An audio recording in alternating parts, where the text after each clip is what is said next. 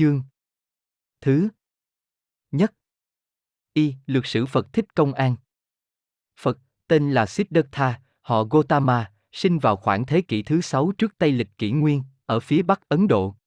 Cha là Sudodan, trị vì dân tộc Sakya, chính là một phần đất xứ nếp ngày nay, dưới chân. Hy Mã Lạp Sơn, Himalaya, còn mẹ là Hoàng. Hậu May.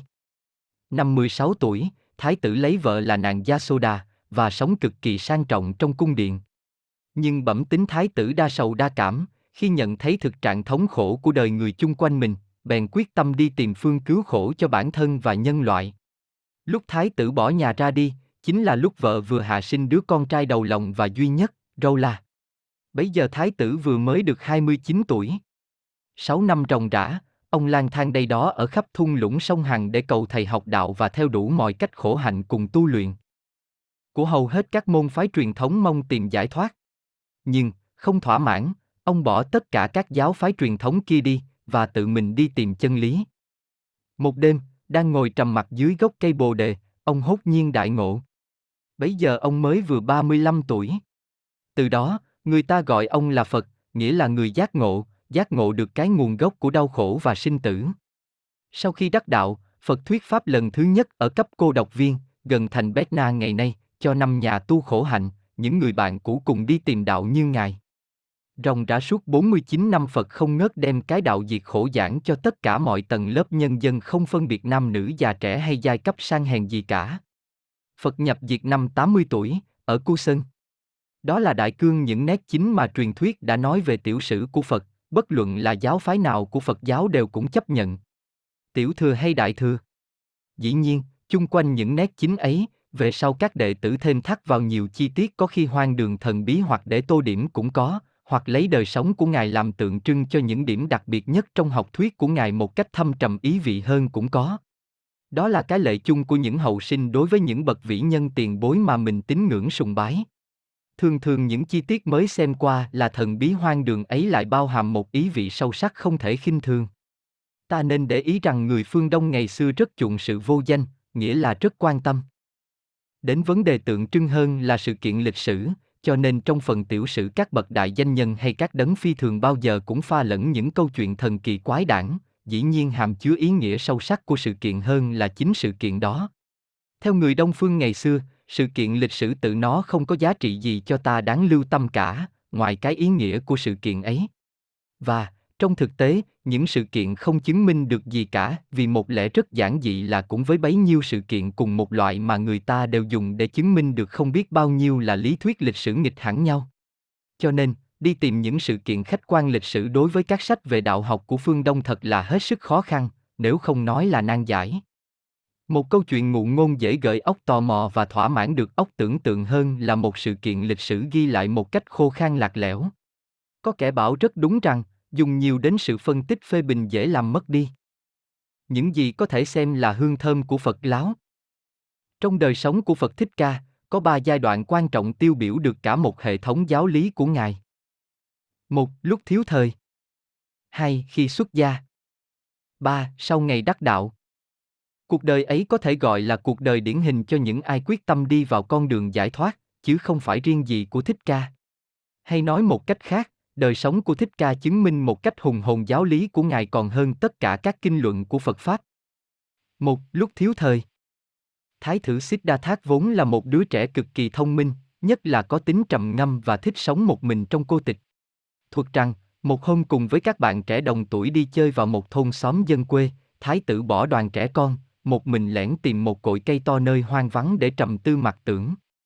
Trời đã tối mà thái tử vẫn không để ý, khiến các bạn bè hốt hoảng đi tìm kiếm khắp nơi mới tìm thấy thái tử lẳng lặng ngồi một mình trong bóng tối. Việc ấy đâu phải là việc bất thường, đó là việc mà hàng ngày hàng xảy ra ngay trong đền vua, Siddhartha thường thích chơi một mình, nhất là thích ngồi một mình dưới gốc cây trong vườn của vua cha. Phải chăng đó là bản tính chung của phần đông những bậc vĩ nhân trong tư? Tưởng giới có một đời sống nội tâm phong phú dồi dào ngay trong buổi họ còn thơ ấu. Chính cái đặc tính ấy khiến cho vua cha lo sợ, và lại lúc sinh ra thái tử, các thầy tướng số đã đoán sau này thái tử sẽ ly gia thoát tục. Như vậy, vua cha cần phải trước lo dứt hậu hoạn, trồng lên đầu thái tử cái ách gia đình, Đa Thác cần phải lấy vợ gấp. Muốn ràng buộc thái tử quyến luyến cuộc đời trần tục, vua cha càng ngày càng cho tăng những thú vui quyến rũ của xác thịt. Nhưng, thái tử dù đã được nuông chiều và nuôi trong nhung lụa vàng son, đầy xa hoa trụy lạc vẫn không bị say đắm sa đọa, mà lại còn làm cho lòng càng thêm chán ghét. Cảnh phú quý cực độ đã giúp cho người thấy rõ cái tầm thường tẻ nhạt của nhục dục và cái trống rỗng vô nghĩa của cuộc đời ích kỷ. Có sống trong phú quý, rồi khinh phú quý, mới thật là người khinh phú quý. Tính ham suy nghĩ khiến người bao giờ cũng phóng tầm mắt ra xa hơn hiện tại, nên dễ thấy rõ được cái chỗ cuối cùng cũng như cái chỗ khởi đầu sự vật, nghĩa là thấy được cái nhân và cái quả của việc đời. Và chính cái ốc nhân quả ấy khiến sau này người suy tìm được cái nguyên nhân của đau khổ. Câu chuyện bốn lượt dạo chơi ra bốn cửa thành, giúp cho ta thấy rõ cái ốc nhân quả ấy đã bắt đầu hướng thái tử vào con đường ly gia xuất. Tục sau này. Lần đầu tiên dạo chơi ở cửa thành phía đông, thái tử trông thấy một ông cụ già lụ khụ, đầu tóc bạc phơ, chỉ còn có da bọc xương. Thấy người mà ngẫm đến mình, trẻ rồi lớn, lớn rồi già. Trở về cung, người mãi ngùi ngùi. Lần khác dạo chơi ra cửa thành phía nam, thái tử gặp một người bệnh, nằm trên la thảm thiết quá. Trở về cung thái tử cũng mãi ngùi ngùi về cái khổ của bệnh tật hằng ngày bao vây con người không buông tha cho một ai cả thảy. Lần khác nữa dạo chơi ra cử thành phía tây, gặp một đám tang, thân bằng theo sau khóc thảm thiết quá. Trở về cung, thái tử lại càng thêm xúc động về cái lẽ vô thường của số kiếp. Con người, trẻ rồi lớn, lớn rồi già, già rồi bệnh, bệnh rồi chết. Sinh, lão, bệnh, tử, khổ. Lần thứ tư, dạo ra cửa thành phía bắc, thái tử gặp một người mặc áo vàng, đi đứng khoan thai, vẻ người điềm đạm ung dung. Đó là một vị tu hành. Ý xuất gia tìm đạo đã bắt đầu chuyển mạnh trong lòng người. Truyền rằng sau khi thái tử trở về cung, thì quân hầu báo tin vợ thái tử mới sinh được một đứa con trai. Thay vì tỏ vẻ mừng như mọi người, thái tử sầm nét mặt, than, lại một sợi dây xiềng tỏa thêm nữa. Và có lẽ cái tin của đứa trẻ vừa sinh đã thúc giục thái tử phải mau cương quyết ly gia các ái để mà bớt những dây ràng buộc của tình thương. Rồi đương đêm, thái tử sai chàng chăm đa người giữ ngựa, thắng ngựa Kanthaka, cương quyết cùng trốn ra cửa thành phía bắc. Hai, khi xuất gia. Ở Ấn Độ từ xưa vẫn tin rằng không một ai có thể tự mình tìm được chân lý, mà cần có người chân sư hướng dẫn. Bởi vậy, theo truyền thống, Thái tử Siddhartha cũng như mọi người, đi cầu đạo với hai đại sư có tên tuổi là Alara Kalama và Rudaka. Kalama thì ở Vaikalit, còn Rudaka thì ở Rajariha. Đối với hai bậc đại đức trên đây, thái tử tỏ ra rất chăm chọc. Nhưng, năm người đệ tử của Rudaka lại chạy theo Siddhartha, cho rằng thái tử còn cao đệ hơn thầy của họ nhiều. Sau cùng, Siddhartha bỏ hai ông Alara và Rudaka mà đi luôn, vì ông cảm thấy cái học của họ không giải quyết được vấn đề diệt khổ. Đi tìm đạo, đâu cần phải có người hướng dẫn, Siddhartha đã lần đầu tiên phá bỏ được một thành kiến, là tu không cần phải có thầy. Mỗi người đều có thể tự tu tự ngộ. Nhưng, ông vẫn còn thắc mắc trong một thành kiến truyền thống khác nữa của Ấn Độ, là còn tin nơi hiệu quả của sự tu ép sát, nghĩa là tu khổ hạnh. Ông nhịn ăn, bỏ ngủ, tĩnh tọa, hành sát đủ mọi cách theo các nhà tu ngoại đạo, nhưng rốt cuộc chỉ đem đến một thể xác bạc nhược đến độ ngất xỉu. Tỉnh lại, ông mới rõ sự sai lầm của phương pháp khổ hạnh. Ông ăn lại, cảm thấy sức khỏe trở về với tất cả sự sáng suốt của tinh thần. Ông khám phá ra được sự liên lạc chặt chẽ giữa tinh thần và vật chất, bất cứ mọi phương pháp phản tự nhiên nào cũng đều sai lầm cả. Lại thêm một thành kiến bị đánh đổ, khổ hạnh không phải con đường tìm đạo. Nhưng năm người đệ tử trước đây đã theo ông, bèn bỏ ông, vì họ đâu có dè ông lại, tầm thường, trở về con người của thế tục. Bấy giờ, một mình trong cô tịch ông nghiền ngẫm về cái cảnh vô thường của sống chết, sự đau khổ của loài người bám theo giả ảnh của các sự vật không thực có, và sự kinh khủng của họ trước cảnh tiêu vong. Một đêm, trong khi ông đang ngồi dưới cội bồ đề, bỗng thoát nhiên tỉnh ngộ, bao nhiêu bức. Màn vô minh che lấp chân tâm rớt đi từng mảnh. Một trạng thái biến chuyển cực kỳ nhanh chóng của thế giới vô thường chứng cho người cái cảnh vi diệu của Niết Bàn. Siddhartha đã hốt nhiên thành Phật. Người ta thuật lại rằng lúc người đắc đạo, thì trời đất trung chuyển. Ngay chỗ người ngồi, thảy đều tan ra cho bụi. Đó phải chăng là cái ý nghĩa tượng trưng rằng cái bản ngã mà trước giờ người tưởng có thực của cá nhân Siddhartha Gautama, chỉ là một giả ảnh, này đã tan thành tro bụi. Nó chỉ do nhân duyên giả hợp mà thành hình trong khoảnh khắc, lệ như bóng ngựa câu qua khe cửa, mau như tia chớp trên nền trời tối mịt của đêm khuya vắng lặng, hiện lên rồi tan mất, không để lại một dấu vết gì. Ba, Khi thành đạo. Thành đạo rồi, người phải làm gì bây giờ? Trước đây sở dĩ người đi tìm đạo đâu phải cho chỉ cá nhân người mà là cho toàn thể nhân loại đau khổ. Nhưng, chính ngay khi người đắc đạo, người lại cảm thấy do dự không rõ có nên đi truyền bá cái chân lý ấy cho người người trong thiên hạ chăng? Chân lý mà người sắp đem truyền bá là cái chân lý vô ngã, người trong thiên hạ ai mà chịu nghe. Giả sử mà có nghe, nhưng vì nó rất cao siêu, quá tầm hiểu biết của con người, không khéo lại đi làm công việc công giả trang, phí công vô ích. Ta đã tìm ra chân lý giải thoát, rất khó nhận thức được, rất khó hiểu biết được, và chỉ có kẻ nào thật thông minh mới có thể hiểu nổi mà thôi. Nhân loại đang bị lôi cuốn trong sông mê sóng dục và vui say chìm đắm trong đó, khó làm cho họ nhận rõ được lý nhân duyên giả hợp. Diệt trừ được các thứ vô minh hành thức của họ được. Như vậy, đem cái mà mình đã bao phen khó nhọc tìm ra để truyền bá, có ích lợi gì?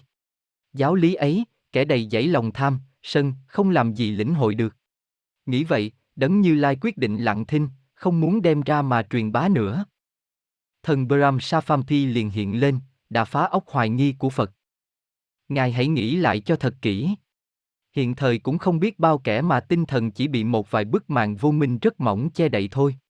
Họ có thể lĩnh hội được, chứ sao không? Bậc chí thánh, không cần ai khai thị đã đành, cũng như kẻ chí ngu, không ai làm cho họ hồi đầu tỉnh ngộ. Nhưng bậc trung lưu, thì rất có thể khai. Quan điểm nhãn, họ đang chờ đợi ngài. vả lại, họ đâu phải ít. Phật nhìn trước mặt, thấy một đầm sen. Có cọng mọc lên khỏi mặt nước, cọng thì ẩn dưới mặt nước. Trên thế gian, có kẻ trí người ngu, đâu phải tất cả đều là bọn ngu phu ngu phụ. Ngài bèn nói, chân lý sẽ mở rộng cửa cho mọi người. Kẻ nào có tai để nghe, thì nghe. Lòng do dự của Phật lúc ban đầu thực không phải là không có phần hữu lý và xác đáng. Phần đông người trong thiên hạ đều muốn được người ta giảng cho nghe những gì họ thích, thuận với lòng nguyện ước của họ hơn là những giáo lý không thỏa được lòng mong mỏi đợi chờ của họ. Phải chăng ta thường nghe nhiều người đã nói, tôi muốn tìm một học thuyết, một tôn giáo nào hợp với tôi, thỏa mãn với những đòi hỏi của tôi, và như thế, tôn giáo học thuyết chỉ không còn nghĩa gì khác hơn là một thỏa mãn của lòng dục vọng, của cái bản ngã, ti tiểu và vụ lợi của con người. Phật giáo nguyên là một học thuyết vô ngã, lâu ngày đã trở thành một giáo lý hữu ngã và cầu phúc. Họ bám vào thuyết luân hồi, để mong được kéo dài sự trường tồn của bản ngã. Hay nói một cách khác họ không chịu chấp nhận thuyết vô thường và vô ngã để cầu thoát khỏi cảnh luân hồi. Tín đồ Phật giáo càng ngày càng đông, thì giáo lý của Phật càng ngày càng bị hạ thấp và xuyên tạc. Đó là số phận chung của tất cả mọi giáo lý cao siêu, vượt hẳn cái tầm hiểu biết của đại chúng, không sao tránh được. Và cũng vì thế, mà sau ngày Phật nhập diệt, giáo lý nhà Phật liền chia ra vô số tông phái, mỗi phái đều có những sắc thái riêng biệt cao thấp khác nhau, hợp với trình độ của nhiều nhóm người khác nhau về căn cơ trí thức. Ngộ đạo rồi, Phật sang qua thành Verasini, tức là thành Betna bây giờ, vào rừng Lộc Uyển, Merigavan, tìm lại năm đệ tử của Rudaka mà trước đây đã từng theo Ngài tu khổ hạnh. Và chính nơi đây, Ngài bắt đầu chuyển pháp luân, thuyết minh tứ diệu đế. Theo Kinh Tam Tạng, buổi thuyết pháp này được xem là quan trọng nhất, vì Phật đã trình bày được một cách hết sức là giản dị rõ ràng nền tảng của tất cả giáo lý của Ngài. Phật nói, có hai cái cực đoan mà người muốn sống được một đời sống giải thoát cần phải tránh xa. Cực đoan thứ nhất là lấy những lạc thú xác thịt làm mục đích của đời người. Đó là một nếp sống thổ bỉ và ngu xuẩn. Nhưng cái cực đoan thứ hai là sống một đời khổ hạnh, ép sát, cũng chỉ gây tạo cho con người thêm đau khổ vất vả vô ích. Như Lai đã tránh hai cực đoan ấy, và đã tìm ra con đường giữa, trung đạo. Con đường ấy, đã đưa người đến trí huệ bát nhã và giải thoát hoàn toàn. Phật đã từng kinh nghiệm sâu xa hai cực đoan ấy, trước kia, Thái tử đã nếm đủ mùi khoái lạc vật chất ở đời, nhưng Ngài thấy rằng đó chỉ là những khoái lạc nhất thời thôi, và chỉ làm cho Ngài băn khoăn hối hận. Và về sau Ngài lại tu theo khổ hạnh, nhưng rồi cũng chỉ thấy toàn là đau đớn, chứ chẳng có lợi ích gì cho việc đi tìm chân lý. Như một bậc đại danh y, Phật đã áp dụng một phương pháp diệt khổ không khác gì phương pháp trị bệnh của nhà y sĩ, đau bệnh gì? Tại sao có bệnh ấy? Và phải làm cách nào để trị được bệnh ấy? Đó là tứ diệu đế, bốn cái chân lý huyền diệu mà ta có thể gọi là tất cả tinh hoa của Phật giáo nguyên thủy. Một khổ. Không ai có thể không nhìn nhận rằng, đời là đau khổ. Khổ, là cái bệnh chung của con người trên đời, và phải chăng, đã là người, thì không một ai là không lo tránh đau khổ, tìm hạnh phúc. Đó là tất cả vấn đề sinh tử của con người. Thực vậy, trong đời ta, chỉ có hai động cơ này thúc đẩy mọi hành động hàng ngày của ta, là ưa và ghét bất cứ ở phương diện nào, lý trí hay tình cảm, tinh thần hay vật chất. Bị bắt buộc phải chấp nhận và sống chung với những gì mình không ưa thích, cũng khổ. Thiết tha ước vọng mà không được thì khổ đã đành, nhưng được rồi, cũng vẫn khổ, vì còn sợ mất. Phải có nhận chân được cái khổ của mình rồi, mới mong đi đến giải thoát. Thực ra phần đông người đời chưa biết khổ là vì họ nửa khóc nửa cười, chỉ nhận thấy cái khổ ngoài da chứ chưa từng khóc ở trong lòng. Cho nên mới nói rằng, phải có nếm mùi đau khổ thực sự, thì mới mong tìm ra được con đường diệt khổ. Hai, nguồn khổ. Do đâu mà ra? Do cái ước vọng không bao giờ nguôi, vẫn cứ nối gót theo những dục tình khoái lạc. Ba, đã biết được cái nguồn gốc của cái bệnh thống khổ rồi, vậy phải lo đến sự diệt khổ. Đó là giai đoạn thứ ba của chương trình Phật Pháp. 4. Và con đường dẫn đến giải thoát, là con đường bát chánh của Phật Pháp. Phật thường thuyết Pháp ở hai khu vườn lớn là Jetavan, Kỳ Viên, và Velautan, Trúc Viên. Jetavan, Kỳ Viên, thì ở thành Sa Vơ, Xá Vệ, nay là thành Sa Thét Ma Hét của Anathipina, cấp cô độc, dân, còn Velautan, Trúc Viên, là của vua Bimbisa tặng. Hai vườn này cách nhau lối 600 dặm. Nhưng Phật thường ở vườn Jetavan hơn, cho nên trong kinh, ta thấy thường mở đầu bằng câu, như vậy, ta nghe một thời, Phật ở xá vệ, trong vườn kỳ đà của ông cấp cô độc, cùng đi với các vị đại tỳ khưu 1250 người. Vào khoảng năm 480, trước Tây lịch kỷ nguyên, Phật tịch ở Kusina, Ngài được 80 tuổi. Trong thời gian thuyết Pháp, Phật đâu phải chỉ gặp toàn là thuận cảnh, có được luôn luôn những người quyền quý bảo hộ, những đệ tử quyết dạ phụng thờ. Phật gặp rất nhiều trở ngại, gặp rất nhiều kẻ thù hằn, ganh ghét, chống đối và vu oan. Cừu địch bên ngoài là các nhà tu ngoại đạo. Lúc bấy giờ ở Ấn Độ có sáu phái triết học lớn, sách Phật gọi là lục phái ngoại đạo. Phật thường bị các giáo phái ấy công kích, tranh biện. Và Phật giáo sở dĩ được nhân dân sùng bái, phần lớn cũng nhờ Phật đã thắng được các giáo phái kia một cách rõ ràng vậy. Nhưng cừu địch bên trong, tức là những kẻ chính ở trong tăng hội phản đối Phật, thì có em họ của Phật, là Devada, Đề Bà Đạt Đa, đứng đầu chỉ huy. Theo các sách Phật thì Devada là một người vô cùng độc hiểm, luôn luôn âm mưu khuynh đảo Phật, phân bè phân đảng để lập một giáo hội khác, cốt phá hoại sự nghiệp của Phật. Có lắm lúc hắn cố hại đến cả thân mạng và thanh danh của Phật nữa bằng sự vu cáo Phật tư tình với một tín nữ. Nhưng, đối với Phật, bao giờ những kẻ thù ấy đều được xem là hàng thiện tri thức, giúp rất nhiều trong sự giảng minh Phật Pháp.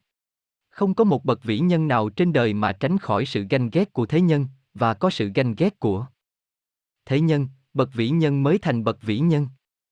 Một nhà văn phương Tây có nói, khi một bậc chân tài xuất thế, người ta nhận ra được nhờ nơi dấu hiệu này, tất cả bọn người ngu đều nổi lên chống bán. Lời nói tuy có phần quá đáng, nhưng không hẳn là không có lý. Sự có mặt của một kẻ thù luôn luôn tìm đủ mọi phương thế để soi mói và chỉ trích là một điều rất hay để bắt buộc mình bao giờ cũng tìm cách cải tiến hầu đi lần đến chỗ chí thiện, chí mỹ. Là vì sự phê phán của những kẻ thù ta, giúp cho ta thấy rõ những sở đoạn của ta hơn là những người bạn đồng tâm đồng chí. Cho nên, thay vì tiêu diệt người thù, không ngoan hơn là nên gìn giữ họ để được nghe những lời chống đối về những sở hở của mình và kiềm hãm lòng tự tôn tự phụ. Bởi vậy, Phật mới bảo, Devada đã giúp ta rất nhiều trên con đường hoàn thành giáo pháp. Devada vẫn là hàng thiện trí thức. Cho nên, về sau Phật giáo càng bị chống đối bao nhiêu thì lại càng được vượt lên một cách rực rỡ bấy nhiêu, bất cứ ở thời buổi nào trong lịch sử Phật giáo. Đối với hàng tu Phật, người thù phải được xem như người bạn. Hơn nữa họ như những tảng đá để cho tài đức các bậc chân tu được dỗ mài càng thêm sắc nhọn. Tóm lại, như trước đây có nói, cuộc đời của Thích Ca có thể gọi là cuộc đời điển hình của những kẻ đi tìm giải thoát. Hơn nữa, nó minh chứng một cách linh động hùng hồn tất cả giáo lý của Ngài. Đặc biệt ta nên lưu ý đến những điểm chính này của Phật. Phật là bậc đại hùng, đại lực, đại bi. Đại hùng trong việc dám dứt bỏ ngôi vị cao sang tột bực, cả những quyến rũ xác thịt để đi tìm con đường giải thoát. Đại lực trong việc không ỷ lại vào bất cứ một thế lực nào, một bậc chân sư nào để cầu chỉ dẫn, mà tự lực đi tìm giải thoát. Đại bi là suốt đời chỉ cầu giải thoát đau khổ cho toàn thể nhân loại, cho đến hơi thở cuối cùng. Chương thứ hai Những điều kiện tinh thần của người học Phật Muốn thực hiện giáo lý của Thích Ca, trước hết cần phải có đủ những điều kiện tinh thần sau đây, bằng không khó mà đi cho đến nơi đến chốn. L. Phật giáo trước hết là một giáo lý kêu gọi sự đại hùng đại lực, nghĩa là cá nhân muốn tìm giải thoát không nên ỷ lại vào một quy lực nào ngoài mình cả để cứu chữa được mình. Phật giáo không phải là một giáo lý đi tìm an ủi cho nhất thời, cũng không phải là giáo lý dành riêng cho những tâm hồn nô lệ, ham ỷ lại và cầu cạnh thần quyền. Những kẻ giàu lòng ỷ lại nô lệ không thể bao giờ đi đến giải thoát, đó là điều quan trọng bậc nhất mà Phật đã không ngớt căn dặn, các bậc Như Lai chỉ làm có cái việc là chỉ đường thôi, mỗi người phải tự mình đi đến, chứ không ai đi thế cho ai được cả. Theo nhà Phật thì không nên núp theo bóng ai để cầu đạo, là vì chỉ có những hiểu biết gì do mình tìm ra mới thật là hiểu biết mà thôi. Theo ý kiến kẻ khác mà làm, là chỉ núp theo bóng kẻ khác mà sống, thì không sao giải thoát được mình. Phật dạy rằng, nhất thiết chúng sinh câu hữu Phật tánh. Tất cả chúng sinh đều có tánh của Phật. Nói thế thì đâu cần đi cầu Phật ở ngoài, mà chỉ nên cầu Phật ở nơi mình. Phật ví chúng sinh và Phật như trái hồng chát và trái hồng ngọt. Cùng là một trái hồng cả, nhưng chỉ khác nhau có một chát một ngọt mà thôi, nghĩa là chỉ khác nhau ở chỗ một mê hay một tỉnh mà thôi. Trong kinh có viết, Nhữ thị đương thành Phật, ngã thị dĩ thành Phật, ngươi là kẻ đang thành Phật, còn ta là kẻ đã thành Phật. Vậy thì, tất cả đều có thể thành Phật. Tôn chỉ của Phật giáo là để thành Phật, tức là đạt đến trạng thái hết mê. Cho nên mới nói, chuyển mê khải ngộ, thức Phật giáo chi tông chỉ. Người ta sở dĩ mê không khác nào mặt trăng bị đám mây vô minh che khuất, một khi bức mây vô minh bị thổi sạch thì mặt trăng bấy giờ tự nhiên trở nên tỏ rạng. Đây là một trong những điểm đặc biệt và quan trọng nhất của Phật giáo. Hai, người học Phật, sở dĩ phải có một tinh thần tự do, không nên lệ thuộc nơi một kinh sách nào, nơi một giáo lý nào, là vì sự giải thoát phải do nơi mình, chứ không do ân huệ của ai ban cho mình được cả, dù là những bậc thần thánh tiên Phật. Và muốn được vậy, phải có óc hoài nghi. Ngày kia, Phật đi ngang qua một làng nọ, tên là Kaseputa. Dân chúng nơi đó gọi là dân Kalama, khi nghe Phật đến, đón Ngài để hỏi, bạch Ngài, có những nhà tu đến đây thuyết pháp. Nhưng họ cho rằng chỉ có giáo lý của họ là đúng, còn tất cả đều sai lầm. Chúng tôi hoang mang chả rõ ai sai ai đúng. Phật nói, các ngươi hoài nghi là phải. Các ngươi đừng bao giờ để cho ai dẫn dắt mình cả, sách vở cũng vậy, lý trí cũng vậy. Đừng tin theo những kẻ lý luận hay, biện bác giỏi, cũng đừng để cái hào nhoáng bên ngoài trông như hữu lý nó cám dỗ các người, hoặc người nói đó là bậc thầy của mình. Chỉ khi nào tự mình các người biết rằng việc gì thuận với mình, kusala, tốt đối với mình thì hãy nhận và theo. Còn trái lại, cái gì các ngươi tự nhận thấy mình không hợp, akusa, giả dối, xấu xa, thì hãy từ chối và xa lánh nó. Phật thường căn dặn các vị tỳ khưu không nên tin tất cả những lời Phật nói, mà phải tự mình xét lại, chừng nào nhận thấy chắc chắn có giá trị thì mới nên theo. Phải chăng đây cũng là một lối hoài nghi mà người phương Tây ngày nay gọi là hoài nghi triết học, đao. Philosophic Sở dĩ hoài nghi, Visikitcha, bị sắp vào một trong năm trở ngại, Nivaran, cho sự tinh tấn trên con đường đạo và thông hiểu Phật Pháp, là vì muốn thật hiểu một việc gì, điều kiện đầu tiên là phải dành cho nó một mối thiện cảm lúc ban đầu. Thái độ chống đối là trở ngại lớn nhất để hiểu biết đối với bất cứ một học thuyết hay giáo lý nào. Nhưng mục đích của Phật học là chuyển mê khải ngộ, tức là thoát ra khỏi mọi lề lối suy tư thông thường để đáo bỉ ngạn, paramita, nghĩa là đến bờ bên kia. Nhãn quan của người học Phật phải là nhãn quan của một kẻ vượt lên trên lý trí, thoát khỏi mọi thành kiến của thế nhân để nhận thấy cái giả trong cái chân và cái chân trong cái giả. Với một đầu óc sùng tính dễ dàng, con người dễ dẫm lên những thành kiến cố hữu mà từ mới lọc lòng mẹ đến giờ đã hung đúc và khuôn khổ từ mảnh muốn tình cảm, tư tưởng của ta. Không có gì ru ngủ con người bằng thành kiến và tập quán tư tưởng, trước người ta đã cảm nghĩ như thế, nay ta cũng cảm nghĩ như thế mãi, và sau này thiên hạ ai ai cũng sẽ cảm nghĩ như thế mãi. Tư tưởng theo kẻ khác, dù kẻ khác ấy là ai, là gì, không còn phải là tư tưởng nữa. Tư tưởng theo ta, cảm giác theo ta, nghĩa là theo cái ta chân thật chứ không phải cái ta xã hội của ta, mới thật là tư tưởng. Người học Phật, trước hết phải biết tư tưởng theo mình, không nên nô lệ bất cứ một kẻ nào khác, một học thuyết, đạo đức, luân lý, tôn giáo nào cả. Giác ngộ, theo cái học của nhà Phật, là một nhận thức ngược lại với tất cả mọi nhận thức trước giờ của ta. Đối với sự vật. Vậy nếu không dùng đến hoài nghi, một thứ hoài nghi xây dựng triết học, thì không tài nào thoát khỏi cái nhìn quen thuộc theo nhị nguyên của lý trí. Phải biết nhìn sự vật với cặp mắt thấy gì cũng đều mới và lạ. Có được như thế thì may ra mới nhận thấy đặng cái thực tướng của sự vật. Nhà tư tưởng cao nhất không phải là kẻ ru ngủ chúng ta với những thành kiến muôn đời, mà những kẻ làm cho ta tỉnh ngộ, vạch ra cho ta thấy những điều mới lạ trong những sự vật rất tầm thường trong đời mà hàng ngày bị thói quen làm cho ta không để ý, hoài nghi là để cho ta nhìn bằng cặp mắt của ta, nghe theo lỗ tai của ta, chứ không nhìn theo cặp mắt kẻ khác, nghe theo lỗ tai kẻ khác. Tóm lại, cần phải hoài nghi và xét lại tất cả những gì mà từ trước đến giờ ta đã nhận là phải, và hãy biết nhìn lại nó như ta nhìn những sự vật mới lạ. Ngay đối với những lời mà trong kinh bảo là của Phật dạy cũng không nên tin theo, trước khi xét lại thật kỹ những lời nói ấy có đúng lẽ chăng? Phật căn dặn các đệ tử hoài nghi là để đừng còn có hoài nghi gì nữa cả. Chính lúc Ngài gần tịch, Ngài còn hỏi các đệ tử, các người còn gì thắc mắc nữa không về những điều ta đã nói? Cứ cật vấn ta để sau này còn có những nghi ngờ gì nữa mà tự các ngươi khó lòng giải được. Nhưng các vị đệ tử vẫn làm thinh, Ngài bèn nói, nếu vì quá cung kính đối với ta mà không dám hỏi, thì hãy cậy các bạn mình hỏi thế đi. ba Đề xướng tư tưởng tự do, Phật giáo không dụ dẫn ai vào một giáo phái như mình.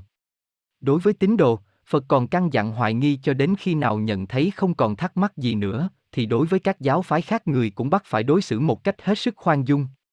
Có lần, Yenana Maviria sai đệ tử mình là Upali đến gặp Phật để đấu lý về thuyết luân hồi. Trái với ý muốn của ông, Upali lại ngã theo Phật vì thấy Phật đúng lý hơn. Upali xin Phật cho phép nhập vào hàng đệ tử, nhưng Phật từ chối bảo, ông phải suy nghĩ lại cho thật chính đính lời nói của tôi, chứ không nên vội vã. Nhưng, khi Upali thiết tha nài nỉ, Phật yêu cầu đừng bỏ. Thầy cũ của mình mà trái lại cần phải giữ một niềm cung kính để phụ giúp thầy mình như xưa. Người học Phật, phải mở rộng tâm hồn trí não hầu có thể thông cảm với tất cả mọi giáo lý khác. Sự cố chấp hẹp hòi và cuồng tín là trái rất xa với tinh thần Phật giáo, chân lý hiện lên muôn mặt, học thuyết này, học thuyết kia chỉ là một vấn đề trình độ căn cơ mà thôi. Phật học, đầu tiên là một cái học phá trừ kiến chấp. Bởi vậy, H. G. Glassenpat, trong quyển Letkin Grang Religion Du Môn có viết, trong các tín đồ các tôn giáo trên hoàn cầu, chắc chắn chỉ có tín đồ Phật giáo là thực hiện được tinh thần khoan dung hơn hết. Câu chuyện người mù rờ voi ghi trong kinh Ujana nói rõ cái tinh thần khoan dung độ lượng ấy. Số là có một bọn tu sĩ ta bà tụ nhau bàn cãi om sầm, không ai chịu thua ai. Các đệ tử thấy chuyện về thưa lại với Phật. Ngài bèn nói, xưa kia có một ông vua ngồi buồn, cho bắt tất cả người mù trong thành đem về họp lại một chỗ. Vua cho đem ra một con voi và bảo các anh mù hãy rờ vào mình voi và tả cho nghe họ đã hình dung con voi ra sao. Sau khi mỗi người đã rờ xong, vua hỏi từng người. Họ thưa, voi giống như cái nồi lớn, đó là những người rờ trúng cái đầu, voi giống như cái nia, đó là những người rờ trúng cái tai, voi giống như cây cột tròn, đó là những người rờ trúng cái chân, voi giống như cái chổi, đó là những người rờ trúng cái đuôi. Mỗi người đều tưởng rằng mình đã hình dung rõ con voi với bộ phận mà họ đã rờ trúng. Nhà vua nhờ thế mà hết buồn. Những nhà tu ta bà mà cãi nhau ông sầm đó, đều giống như những kẻ mù rờ voi trên đây. Họ chỉ là những người mù, không làm sao thấy rõ được toàn diện của con voi. Bởi vậy mà họ mới cãi cọ tranh hơn tranh thua với nhau, vì họ chỉ nhìn được có một phần nào của thực tướng. Cái tinh thần khoan dung và thông cảm rộng rãi ấy của Phật học là đặc tính đầu tiên của giáo lý này. Vì vậy, trong suốt thời gian dài khoảng 2.500 năm, ta chưa từng thấy một giọt máu nào đã đổ ra vì sự truyền bá Phật giáo trên mặt đất này.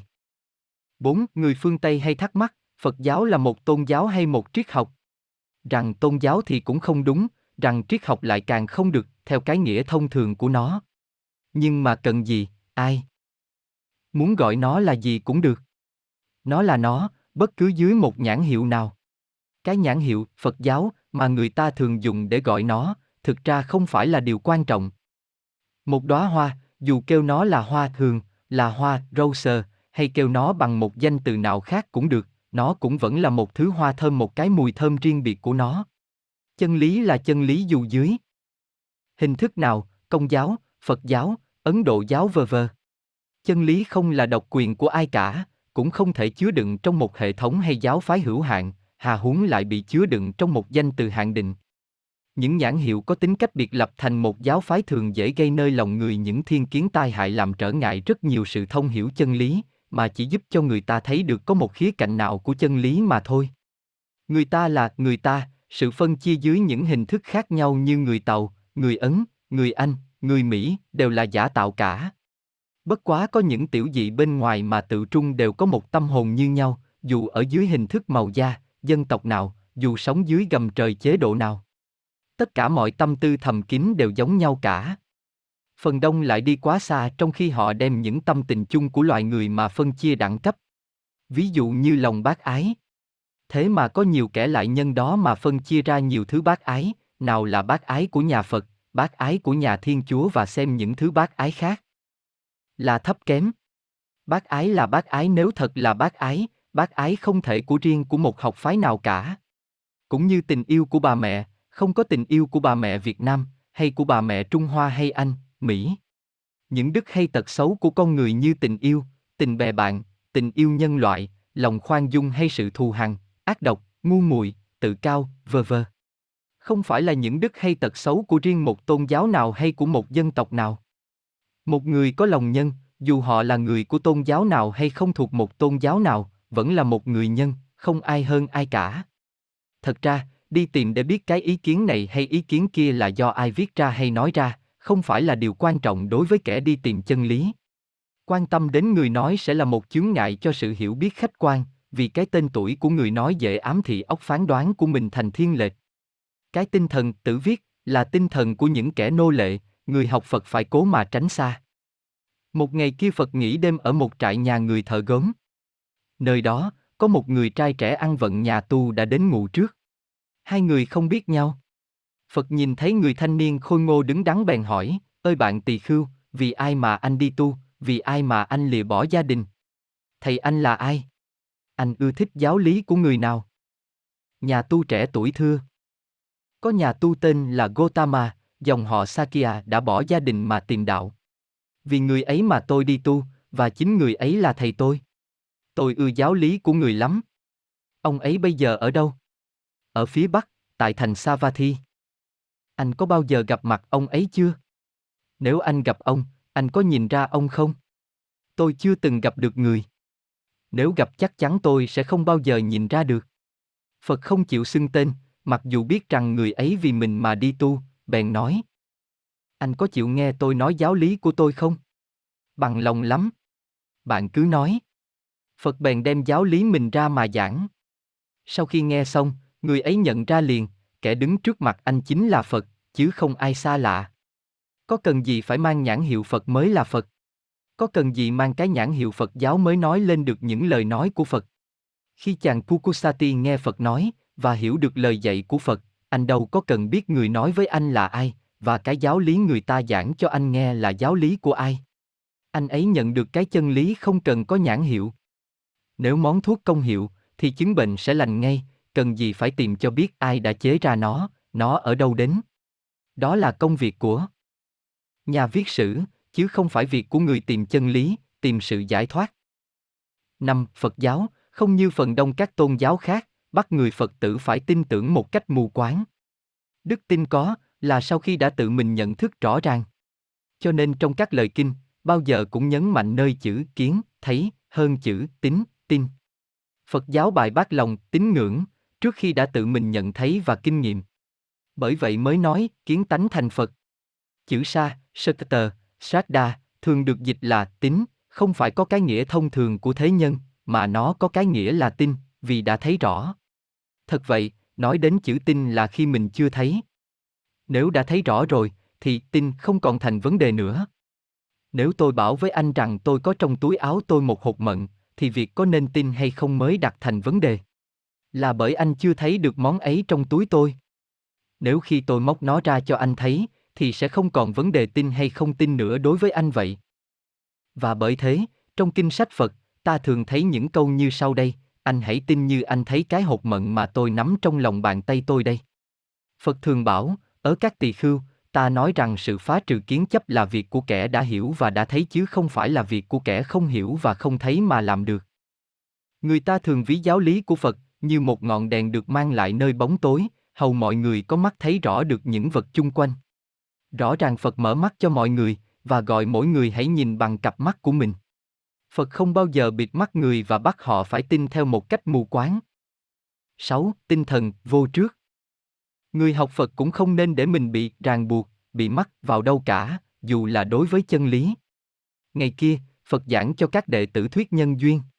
Nhưng sau khi nhận thấy tất cả đều đã hiểu được thuyết ấy rõ ràng, Phật liền nói tiếp.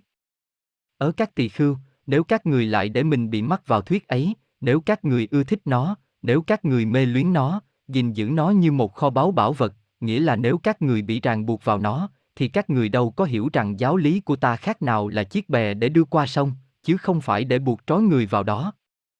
Phật đã sánh giáo lý của Ngài chẳng khác nào một chiếc bè dùng để chở mình qua sông, đáo bỉ ngạn, chứ không phải để mà cất giữ và vác nó trên vai, ất tỳ khưu.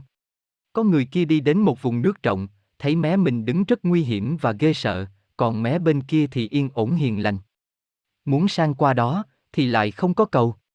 Anh ta bèn nghĩ, ta hãy bẻ cây làm tạm một chiếc bè để đưa ta qua sông. Sau khi đến mé bên kia rồi, anh ta bèn nghĩ, nhờ chiếc bè này mà ta qua được bên này, như vậy, ta phải đội nó trên đầu ta hoặc vác nó trên vai ta luôn luôn bất cứ đi đâu.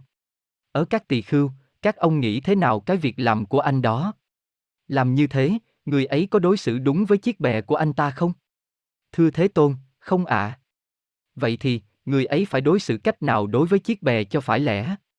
Giờ đây, nhờ chiếc bè để qua được.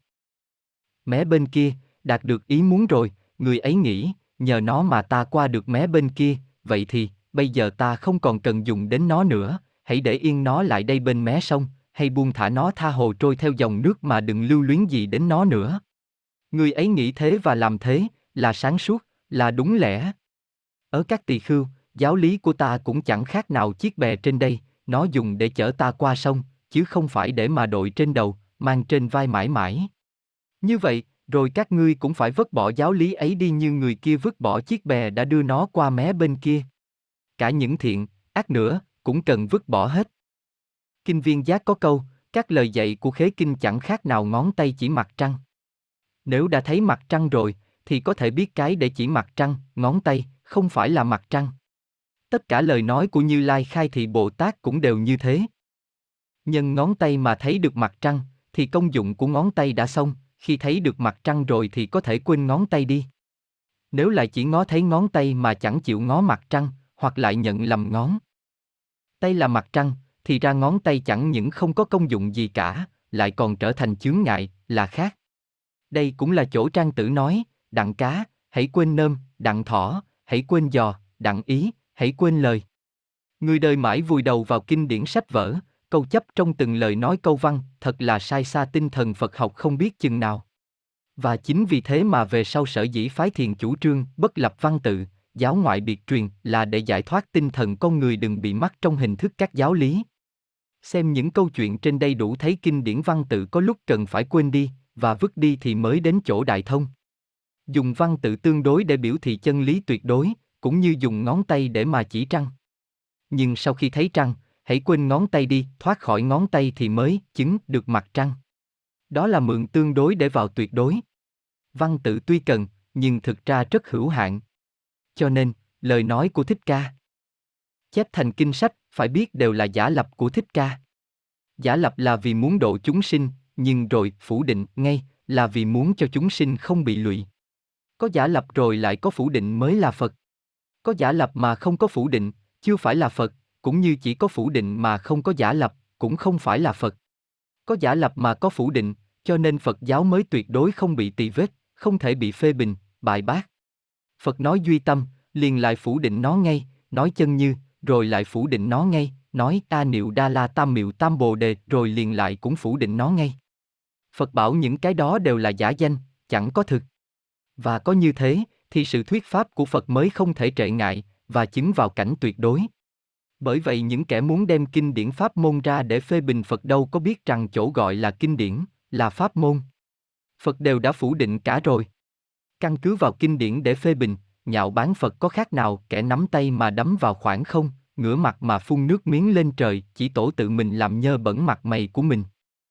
Tóm lại, phủ định là phương pháp để tiến đến chân lý tuyệt đối, mà cũng vừa là phương pháp để biểu thị chân lý tuyệt đối. Đó là cách thuyết pháp của Phật, vừa nói ra, vừa phủ định ngay. Nếu không thế, thì không còn lấy gì để bôi đi tất cả dấu vết, giải thoát trệ ngại. Kinh Kim Cang có câu, cái gọi là Phật Pháp, tức là chẳng phải Phật Pháp. Phật nói chúng sinh, tức chẳng phải là chúng sinh, cho nên gọi là chúng sinh. Phật nói thế giới, tức là chẳng phải thế giới, cho nên gọi là thế giới. Phật nói A Nựu Đa La Tam Miệu Tam Bồ Đề, tức chẳng phải A Nựu Đa La Tam Miệu Tam Bồ Đề, cho nên gọi là A Nựu Đa La Tam Miệu Tam Bồ Đề. Nếu hiểu được cái lý này, thì sau mới có thể tụng kinh, học Phật. Bằng không, tụng kinh học Phật, vô ích, không mong gì đến giải thoát. Tóm lại, Phật học là cái học phá trừ kiến chấp. Phật học là một cái học không có học thuyết, là một giáo lý không có giáo điều. Phật học là một học thuyết khai phá hoàn toàn ngay cả những giáo điều của chính mình sùng bái. Đó là chỗ cao nhất của tinh thần Phật học. Ta nên biết rằng, cảnh giới chân như tuyệt đối chẳng phải là chỗ mà ngôn ngữ văn tự có thể bày tỏ ra được, cho nên sau khi Phật thuyết pháp, liền đó lại phủ định ngay sự thuyết pháp của Ngài. Chính Thích Ca đã nói, ta thuyết pháp trong khoảng 49 năm mà chưa từng nói một lời. Ta, từ đêm được chánh giác. Đến đêm nhập Niết Bàn, trong khoảng đó, ta chưa từng nói một chữ.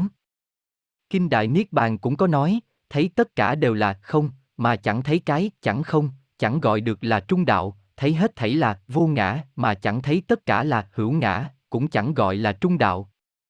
Cho nên, có thể nói rằng, trung đạo là tinh hoa căn bản của Phật giáo Đại Thừa. Và bởi theo trung đạo, nên không mắc vào cái có, cũng chẳng mắc vào cái không, nên mới gọi là người học Phật phải có tinh thần vô trước. 7. Như ta đã thấy trước đây, giáo lý của Thích Ca chỉ nhằm vào mục tiêu duy nhất này là diệt khổ, đem lại sự yên lặng và hạnh phúc cho tâm hồn, một tâm hồn giải thoát.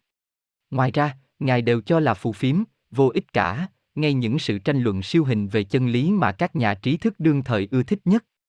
Ngày kia Phật ở tại khu rừng Simsapa ở Kosambi, gần alahat Ngài bứt một nắm lá và hỏi các đệ tử. Các ngươi xem lá ta nắm trong bàn tay nhiều hay là lá ở trong khu rừng này nhiều? Bạch Thế Tôn, lá trong khu rừng nhiều hơn là lá mà Ngài nắm trong tay. Những điều mà ta nói với các ngươi cũng rất ít sánh với những gì mà ta biết. Nhưng tại sao ta chẳng nói hết ra? Là vì nó không có ích gì cho cái đạo diệt khổ cả. Cho nên ta không nói. Thật vậy, Phật không quan tâm đến những cuộc tranh luận về siêu hình mà chỉ nhắm vào mục đích thực tiễn nhất là thoát khổ. Ngày nọ, đệ tử Ngài là Malum Kipak hỏi 10 câu kinh điển về siêu hình và đòi Ngài trả lời. Bạch Thế Tôn, mỗi khi tôi ngồi suy gẫm một mình thì ý tưởng này lẻo đẻo theo tôi mãi, có nhiều điều quan trọng mà Đức Thế Tôn bỏ qua, không chịu nói. Đó là, vũ trụ có trường cửu chăng, hay là không trường cửu? Vũ trụ là hữu hạn hay vô hạn? Linh hồn và thể xác có phải là hai, hay là chỉ có một? Đức Như Lai chết rồi có còn hay mất hẳn? Hay là vừa có lại vừa không có sau khi chết? Đó là những vấn đề mà Đức Thế Tôn không giảng ra cho tôi hiểu. Nếu Ngài không giảng, tôi sẽ bỏ ngay Ngài và bỏ ngay tăng già mà đi luôn. Thế Tôn có biết gì, xin hãy cứ nói thẳng ra, hoặc cứ nói ngay rằng, ta không hiểu. Ta không thấy. Phật trả lời. Này Malunkipat, có bao giờ ta bảo với ngươi rằng, hãy theo ta để sống một đời thánh đạo, ta sẽ cắt nghĩa cho nghe những câu hỏi ấy chăng? Thưa không ạ, à, Bạch Thế Tôn. Vậy, ngươi có nói với ta rằng, thưa Thế Tôn, tôi sẽ sống một đời thánh đạo dưới sự điều khiển của Ngài để Ngài sẽ cắt nghĩa cho tôi hiểu các câu hỏi ấy chăng? Thưa không ạ, à, Bạch Thế Tôn. Vậy thì, ta không bảo ngươi hãy theo ta, mà ngươi cũng không bảo với ta là sẽ theo ta để sống một đời thánh đạo nếu ta chịu giảng những câu hỏi ấy. Và như vậy, thì ngươi dại quá, vì không ai phụ ai cả. Giả sử lại có một người kia nói, tôi chỉ chịu theo Đức Thế Tôn để sống một đời thánh đạo khi nào ông chịu giảng cho tôi nghe những điều tôi thắc mắc kia. Thì người ấy chắc sẽ chết mà không bao giờ nghe được lời giảng giải của Như Lai. Cũng như một người kia bị tên có tẩm thuốc độc. Thân quyến dẫn đến một ông thầy để mổ tên độc. Nhưng người ấy bảo, tôi chỉ chịu cho họ mổ, nếu họ cho tôi biết rõ ai đã bắn tôi. Người đó là hạng người nào trong xã hội, tên họ là gì? Họ thuộc dòng dõi nhà ai? Người ấy lớn nhỏ cao thấp. Ở đâu mà đến? Ở làng nào tỉnh nào? Họ đã dùng những thứ cung nào mà bắn tôi, và cây cung ấy làm bằng thứ dây nào? Và cái mũi tên ấy làm bằng chất nào? Ở Malunki Park, Nếu có kẻ nào nói với ta, tôi chỉ chịu sống một đời thánh. Đạo chỉ khi nào bên cạnh Đức Thế Tôn, khi nào Ngài chịu trả lời những câu hỏi thắc mắc ấy của tôi về những vấn đề vũ trụ, v, v và v v. Thì người ấy chắc cũng sẽ chết với những câu hỏi mà Như Lai sẽ không bao giờ chịu đáp. Phật cố ý giảng cho Malunkipat rằng một đời sống tu theo thánh đạo không cần gì phải biết đến những vấn đề siêu phù phiếm kia. Dù người ta quan niệm những vấn đề siêu hình kia như thế nào, những vấn đề ấy vẫn không ăn chịu gì đến những điều thiết thực này là sinh, lão, bệnh, tử, khổ. Mà ta quả quyết rằng sẽ được chấm dứt nếu ta hiểu rõ nguồn gốc của nó. Vậy, cái gì ta giảng, thì hãy chịu như thế, cũng như cái gì ta chưa giảng thì hãy cũng chịu như thế. Những gì ta chưa giảng, phải chăng là những vấn đề thuộc về vũ trụ V, V và V V mà người ta đã hỏi? Tại sao ta lại không nói? Là vì nó không có lợi gì cho cái đạo diệt khổ và đưa mình đến cảnh giới niết bàn. Bởi vậy ta mới không chịu nói. Vậy thì ở Malunkipat, ta đã giảng cho ngươi những gì? Ta sở dĩ đã giảng về sự khổ, nguyên nhân để sinh ra khổ, đạo diệt khổ và con đường để đi đến cái đạo diệt khổ ấy. Đó là bốn vấn đề lớn trong giáo lý của ta vậy, khổ, tập, diệt, đạo. Sở dĩ Phật không đề cập đến các vấn đề cao xa. Là vì bấy giờ quần chúng chưa thể hiểu nổi Phật thừa, giáo lý cao thâm huyền diệu của Ngài. Nên chi, Ngài tùy căn cơ của chúng sinh ở thời A Hàm giảng tứ diệu đế và bát chánh đạo mà thôi. 8. Vấn đề quan trọng nhất của Phật giáo quy vào hai chữ mê và ngộ. Như trước đây ta đã có nói, tất cả chúng sinh đều có thể thành Phật. Là vì Phật là chúng sinh đều đồng có Phật tánh. Chỉ vì mê, ngộ khác nhau mà phân biệt chúng sinh và Phật thôi. Muốn chuyển mê khải ngộ hiểu không mà thôi chưa đủ, mà phải hành. Nghĩa là phải sống với cái điều mà mình đã hiểu và ngộ được. Phật học không chỉ là một cái đạo để học mà phải là cái đạo để sống. Có sống trong cái tâm bình đẳng, bất nhị, xa lìa cái tâm sai biệt, nhị nguyên thì mới thực hiện được cái cảnh niết bàn, tuyệt đối, ở ngay trong lúc này. Dù là tiểu thừa hay đại thừa, mục đích của Phật giáo không ngoài hai chữ giải thoát. Mục đích của Phật giáo rất thực tiễn, nên vụ về chỗ thực hành chứ không thiên về lý thuyết trường ra, trừu tượng mà ta thường thấy ở cái thứ học khác như ở phương Tây, cốt hệ thống hóa tư tưởng để làm thỏa mãn óc tò mò của lý trí. Có câu chuyện con người bằng diêm, muối, sau đây miêu tả rõ được lẽ ấy. Có con người bằng diêm đi đến bờ biển rộng. Anh ta dừng chân, nhìn ra vùng nước mênh mông của đại hải, và tự hỏi, ta là gì? Còn cõi mênh mông bên ngoài kia? Là gì? Ta đâu đến đây rồi ta sẽ đi về đâu? Bấy giờ, anh ta bèn bước xuống biển, nhưng chân vừa đụng nước thì tan rã, cùng nước biển là một. Tất cả những vấn đề triết lý về siêu hình cùng tan mất tất cả trong một lúc. Cho nên mới có nói, không có vấn đề nào để giải quyết nữa cả. Chỉ có sống cái sống của mình mà thôi. Học Phật phải có một sự thực nghiệm bản thân thời mới rõ được cái diệu lý của nó. Sự hiểu biết mà chỉ căn cứ vào một cảnh tượng do kẻ khác bảo với ta, không phải là cái biết chân thật. Cũng như cầu sự hiểu biết nơi sách vở, cầu chứng chân như trong kinh điển, thì không bao giờ rõ được cái cái chân cảnh của chân như. Một kẻ kia sống mãi dưới đồng bằng, nghe nói gió trên núi cao khỏe lắm, cũng không làm sao ý niệm rõ ràng được cái khoan khoái của ngọn gió trên núi cao. Chỉ khi nào tự mình thân chứng, mới biết rõ được cái nhiệm màu của Phật Pháp. Trong truyền đăng lục có chép, xưa hương nham hòa thượng tham học ở Bách Trượng Thiền Sư. Ông là bậc tuyệt thế thông minh, không ngoan lanh lợi, phàm hỏi một, trả lời đến mười. Thế mà khi Tổ Huy Sơn hỏi, lúc cha mẹ chưa sinh ra ta, vậy thử nói một câu xem sao, thì tâm thần mờ mệt, chả còn biết trả lời ra sao được cả.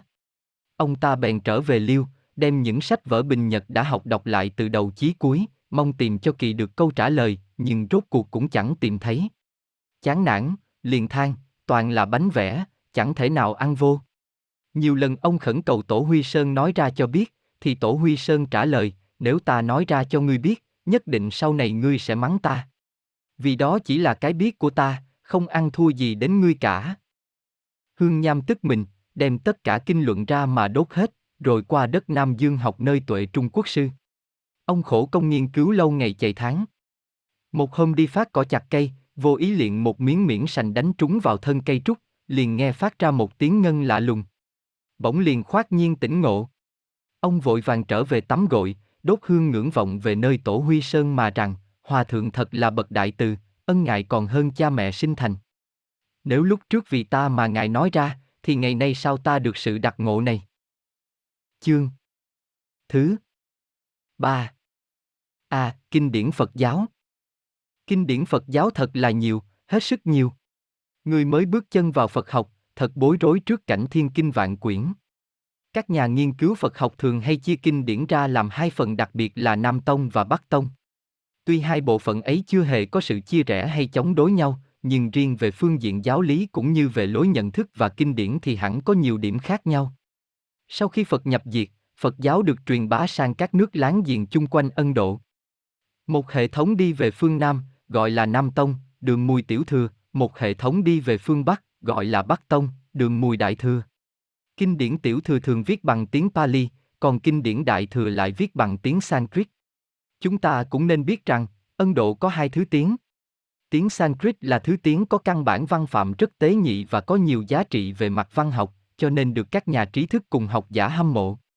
Còn tiếng Pali là thứ tiếng mà bình dân và đại chúng thường dùng, nó là thứ tiếng thiếu văn phạm, không tế nhị bằng tiếng Sanskrit. Bởi nhắm vào đại chúng nên Phật đã phải dùng tiếng Pali mà biểu diễn tư tưởng của mình. Thật ra, lúc Phật thuyết pháp, Phật chỉ nói, chứ không viết ra, và cũng không có đệ tử nào ghi chép tại chỗ. Chỉ khi Phật nhập diệt, 500 tỳ khưu mới hợp nhau tại thành Rajagala, vương xá, để tụng đọc những lời nói cuối cùng những việc làm của Phật. Đó là lần kiết tập kinh điển đầu tiên dưới sự chủ tọa của Ca Diếp, nhưng cũng chỉ là một cuộc hợp tụng, chứ chưa viết thành văn. Một trăm năm sau, tăng chúng lại hợp nhau để tụng đọc kinh điển Phật giáo. Nhưng vì có sự bất đồng ý kiến với nhau rất trầm trọng, nên hàng ngũ Phật giáo chia ra làm hai phái, thượng tọa và đại chúng. Một lẽ là một trăm năm sau, dân trí càng ngày càng tiến bộ hơn, lại nữa các đệ tử gần Phật cũng qua đời hết rồi, cho nên Phật Pháp ngày càng truyền ra sai lạc, mỗi giáo đoàn có một lối giải thích của mình. Đến như giới, luật cũng chia ra khoan và nghiêm hai phái. Các vị trưởng lão bèn triệu tập 700 tăng lữ để thảo luận dưới quyền chủ tọa của IASA. Quyết nghị cho rằng, dùng khoan mà giải thích giới luật, đó là vi bội Phật Pháp. Phải dùng nghiêm mà giải thích Phật Pháp mới là trung thành với Phật Pháp. Nhưng phần đông tăng lữ lại không chịu nghe theo. Họ bèn khai hội nghị riêng và chủ trương khoan dung. Từ đó, Phật giáo bị chia ra làm hai bộ, thượng tọa, Thét Va Va, và đại chúng, Mahansika. Thượng tọa chủ trương nghiêm, tức là phái chính thống, phái bảo thủ, còn đại chúng chủ trương khoan, tức là phái không chính thống, phái tự do. Nói về hai tiếng bảo thủ và tự do, ta nên để ý điều này, trong tăng già, phái bảo thủ thượng tọa tự cho mình là chánh thống và chỉ nhận cho vào tăng già những vị tỳ khưu mà thôi, nghĩa là những nhà tu đi hành khất. Còn đại chúng, chủ trương sự khoan dung đại lượng, chẳng những trong việc giải thích giới, luật mà lại còn dung nạp bất cứ phần tử nào trong xã hội muốn quy y và như thế sự phân rẽ trầm trọng giữa hai hệ thống này phải chăng là những yếu tố cần thiết để cho phật giáo sau này phát huy rực rỡ hơn bên nào cũng cần xiển minh lập trường tư tưởng của mình cuộc kiết tập lần thứ hai này tuy sôi nổi nhưng vẫn còn ở trong hình thức tụng đọc mãi đến khoảng 300 năm sau đến đời vua Asoka, A Dục và Kanika, Ca Nị Sắc mới có những cuộc kiết tập bằng văn tự. Chúng ta nên để ý điều này, từ kỳ kiết tập lần thứ hai trở đi, hai phái thượng tọa và đại chúng lần chia ra từng phái nhỏ, và theo tư tưởng càng ngày càng khác nhau xa. Có những phái nhỏ theo phái thượng tọa lại chịu ảnh hưởng của phái đại chúng, và cũng có nhiều phái nhỏ của phái đại chúng chịu ảnh hưởng của phái thượng tọa. Trong giai đoạn này, các luận sư nổi tiếng của các bộ bắt đầu viết ra nhiều bộ luận rất có giá trị để đề cao giáo nghĩa của mình. Nhờ vậy, đến thời kỳ kiết tập bằng văn tự, người ta thu lượng được nhiều luận phẩm rất giá trị để lập thành luận tạng. Hai phái thượng tọa và đại chúng ở khoảng trước sau thời vua Asoka, tranh luận nhau thật là ráo riết, mỗi phái mỗi phát biểu kiến giải của mình, nên mỗi bên mỗi biên thuật rất nhiều sách vở. Đến khi có cuộc đại thiên vận động thì hai phái bị phân chia rõ rệt, không thể còn dung nhau được nữa. Rồi mãi đến 400 năm sau khi Phật nhập Niết Bàn, Tăng già phân ra có đến 20 bộ phái, Thượng tọa có đến 10, 10 bộ, Đại chúng 9, 9 bộ. Phật giáo bị Ấn Độ giáo và Hồi giáo đàn áp nên lần lần bị suy vi ở ngay cái đất Ấn Độ. Nhưng bị ép ở Ấn Độ, nó lại vượt biên giới, tràn lan rộng rãi ra ngoài. Hệ thống Pali được truyền qua phương Nam, còn hệ thống Sanskrit được truyền qua phương Bắc. A, à, hệ thống Pali truyền qua phương Nam, bắt đầu ở Tích Lan nhờ một vương tử vua Asoka với các phái đoàn truyền giáo khác. Ở Tích Lan, Phật giáo dù trước đã được du nhập nhưng kinh điển cũng vẫn chưa có. Cho nên khi giáo đoàn của vua Asoka đến thì Phật giáo Tích Lan lần lần bị ảnh hưởng mà chia phân bởi có nhiều quan điểm giáo nghĩa bất đồng. Kinh điển do vương tử vua Asuka truyền sang có rất nhiều điểm khác biệt so với kinh luận khẩu truyền mà Tích Lan đã có sẵn. Phật giáo Tích Lan vì đó lại bị chia ra làm nhiều môn phái, những mỗi môn phái đều giữ vững lập trường của mình. Vua Vathagamin, Abaya phải lập tức triệu tập một cuộc kiết tập riêng ở Tích Lan để bảo vệ Phật giáo, truyền thống của Tích Lan. Cuộc kiết tập này căn cứ vào ba tạng đã được khẩu truyền nghĩa là các vị sư hợp tụng và ghi chép thành ba tạng chép bằng tiếng Pali và chú thích bằng thổ ngữ của Tích Lan. Đó là ba tạng giáo điển của riêng Tích Lan. Và như vậy, ba tạng Pali Tích Lan không phải là ba tạng Pali của vua Asoka chủ trương kiết tập. Ngày nay khi nghiên cứu Phật giáo Nam Tông chúng ta chỉ nghiên cứu được ba tạng kinh điển Pali Tích Lan mà thôi, chứ kinh điển ở Ấn Độ thời vua Asoka đã bị Hồi giáo tàn phá, không còn nguyên vẹn nữa. B. Hệ thống Sanskrit đã xuất hiện ngay ở thời kỳ kiết tập lần thứ ba, nhưng phải đợi đến thời kỳ vua Kanika mới được hoàn bị, kiết tập lần thứ tư. Hệ thống này được truyền qua phương Bắc, nhưng lại không được giữ theo nguyên văn là Sanskrit mà dưới hình thức phiên dịch. Cuộc tàn phá Phật giáo ở Ấn Độ làm cho về sau này những kinh điển viết bằng Sanskrit không còn đủ để nghiên cứu toàn diện, bắt buộc phải dựa vào kinh điển bằng Hán văn của Trung Hoa và kinh điển của Tây Tạng. Ngày nay, khi đặt vấn đề tìm hiểu coi hệ thống kinh điển nào có trước, Pali hay Sanskrit, và hệ thống kinh điển nào còn giữ đúng tinh thần Phật giáo, thật khó mà quyết đoán được. Vậy, muốn tìm hiểu Phật giáo, không thể dừng ở bộ phận nào, mà phải kiêm cả hai bộ phận, tiểu thừa và đại thừa, mới được. Chúng ta cũng cần phải lưu ý về hai điểm này trong khi nghiên cứu về kinh điển Phật giáo. Hệ thống kinh điển Bắc Tông dồi dào phong phú hơn hệ thống Nam Tông nhiều, cả về kinh và luận. Kinh điển Nam Tông không hề thấy có lẫn lộn kinh điển Bắc Tông, trái lại, trong kinh điển Bắc Tông thấy rất có nhiều kinh điển Nam Tông. Bởi vậy, kinh điển của Nam Tông chỉ có bộ A Hàm, trong đó gồm có trường A Hàm, Diga Nikaya, Trung A Hàm, Majjhima Nikaya, Tăng Nhất A Hàm, Anguta Nikaya, Tạp A Hàm, Samituta, và Tiểu A Hàm, Khudakha Nikaya. Trái lại, kinh điển của Bắc Tông thì ở ngoài bộ A Hàm của Nam Tông, còn không biết bao là thứ kinh khác như Hoa Nghiêm Kinh, Avalamsa Sutra, Diệu Pháp Liên Hoa Kinh, Sahama Pundakika, Bát Nhã Ba La Mật Đa, Rajan Paramita, Lăng Nghiêm, Suragama Samadhi, Duy Ma La Cật, Vimala Kumitidda, Viên Giác, Ganda Vuha Tathagathoan Nana, Kim Cang, Vajirasu, Di Đà, Sukhaviti Vihua, v.v. Và v.v. Mà Nam Tông không chấp nhận. B. Tiểu thừa và Đại thừa. Danh từ Nam Tông và Bắc Tông là danh từ địa lý. Danh từ Tiểu Thừa và Đại Thừa là danh từ để chỉ phần tư tưởng và giáo lý dị biệt giữa các môn phái Phật giáo. Như chúng ta đã thấy trước đây, sau khi Phật nhập Niết Bàn lối 100 năm, Phật giáo bị chia ra làm hai bộ phái là Thượng Tọa và Đại Chúng. Nhưng lần lần, cả Thượng Tọa và Đại Chúng lại chia ra nhiều bộ phái khác nhau nữa. Tuy nhiên, dù có phân phái ra nhiều bao nhiêu, cũng không ngoài hai khuynh hướng bảo thủ và cấp tiên như đã nói trước đây. Tiểu thừa là cổ xe nhỏ, tiểu thặng. Đại thừa là cổ xe lớn, đại thặng. Hai danh từ này lúc ban đầu không có, chỉ đến thời kỳ hưng thịnh nhất của đại thừa mới nói đến mà thôi. Thực ra, từ khi Phật nhập diệt, Phật giáo tuy bị chia làm hai bộ phái, nhưng không có bộ phái nào tự xưng là tiểu thừa hay đại thừa cả. Về sau các bộ phái phát triển quá mạnh, nhóm thượng tọa tự xưng là nguyên thủy Phật giáo rút về vùng tuyết sơn. Các bộ phái do thượng tọa phát sinh, cũng như các bộ phái do đại chúng phát sinh đều được khởi sắc phong phú hơn hai bộ thượng tọa và đại chúng lúc sơ khởi. Những tư tưởng đó mà người ta gọi chung là các bộ phái Phật giáo đã kết thành nền tảng cho đại thừa Phật giáo sau này. Cho nên, có thể nói rằng, những tư tưởng đại thừa không phải về sau mới có, mà đã thấy lưu hành trong các kinh điển các bộ phái, kể cả thượng tọa và đại chúng trong những thời kỳ kiết tập rồi. Vào khoảng 500 năm sau khi Phật nhập diệt, Mã Minh, Asagosa, ra đời, viết ra bộ Đại Thừa Khởi Tín Luận. Từ đây Phật giáo mới có sự phân chia tiểu thừa và đại thừa. Nhưng, phải đợi đến 100 năm sau, Long Thọ, Nagarun, ra đời, viết ra bộ Trung quan Luận, và sau đó 300 năm, vô trước viết ra bộ Nhiếp Đại Thừa Luận, thì Đại Thừa Phật giáo mới hưng thịnh hoàn toàn, lập thành hệ thống. Đại Thừa càng mạnh mẽ thì sự phân chia đôi đại và tiểu lại càng thêm rõ rệt. Phái tiểu thừa vì thế cho rằng những giáo phái đại thừa là những đứa con hoang của Phật giáo vì họ đã quên mất và vượt quá xa lời Phật thuyết pháp. phái đại thừa lại cũng cho rằng phái tiểu thừa là theo về ngoại đạo và không biểu thị được cả tinh hoa của Phật giáo, bởi quá câu chấp theo văn tự. Xét kỹ 20 bộ phái ta thấy rằng tuy các môn phái phân chia rất nhiều, nhưng vẫn cũng không ngoài hai khuynh hướng, bảo thủ và cấp tiến. Phái bảo thủ, chủ trương hữu luận, còn phái cấp tiến chủ trương không luận. Về giới, luật, phái bảo thủ chủ trương gìn giữ nghiêm ngặt giáo điều, còn phái cấp tiến thì chủ trương tự do và khoan đại. Mỗi khi giải thích kinh điển thì phái bảo thủ bo bo giữ theo giáo điều, còn phái cấp tiến đứng về phương diện triết học và khảo cứu tự do, không chịu câu chấp và nô lệ giáo điều.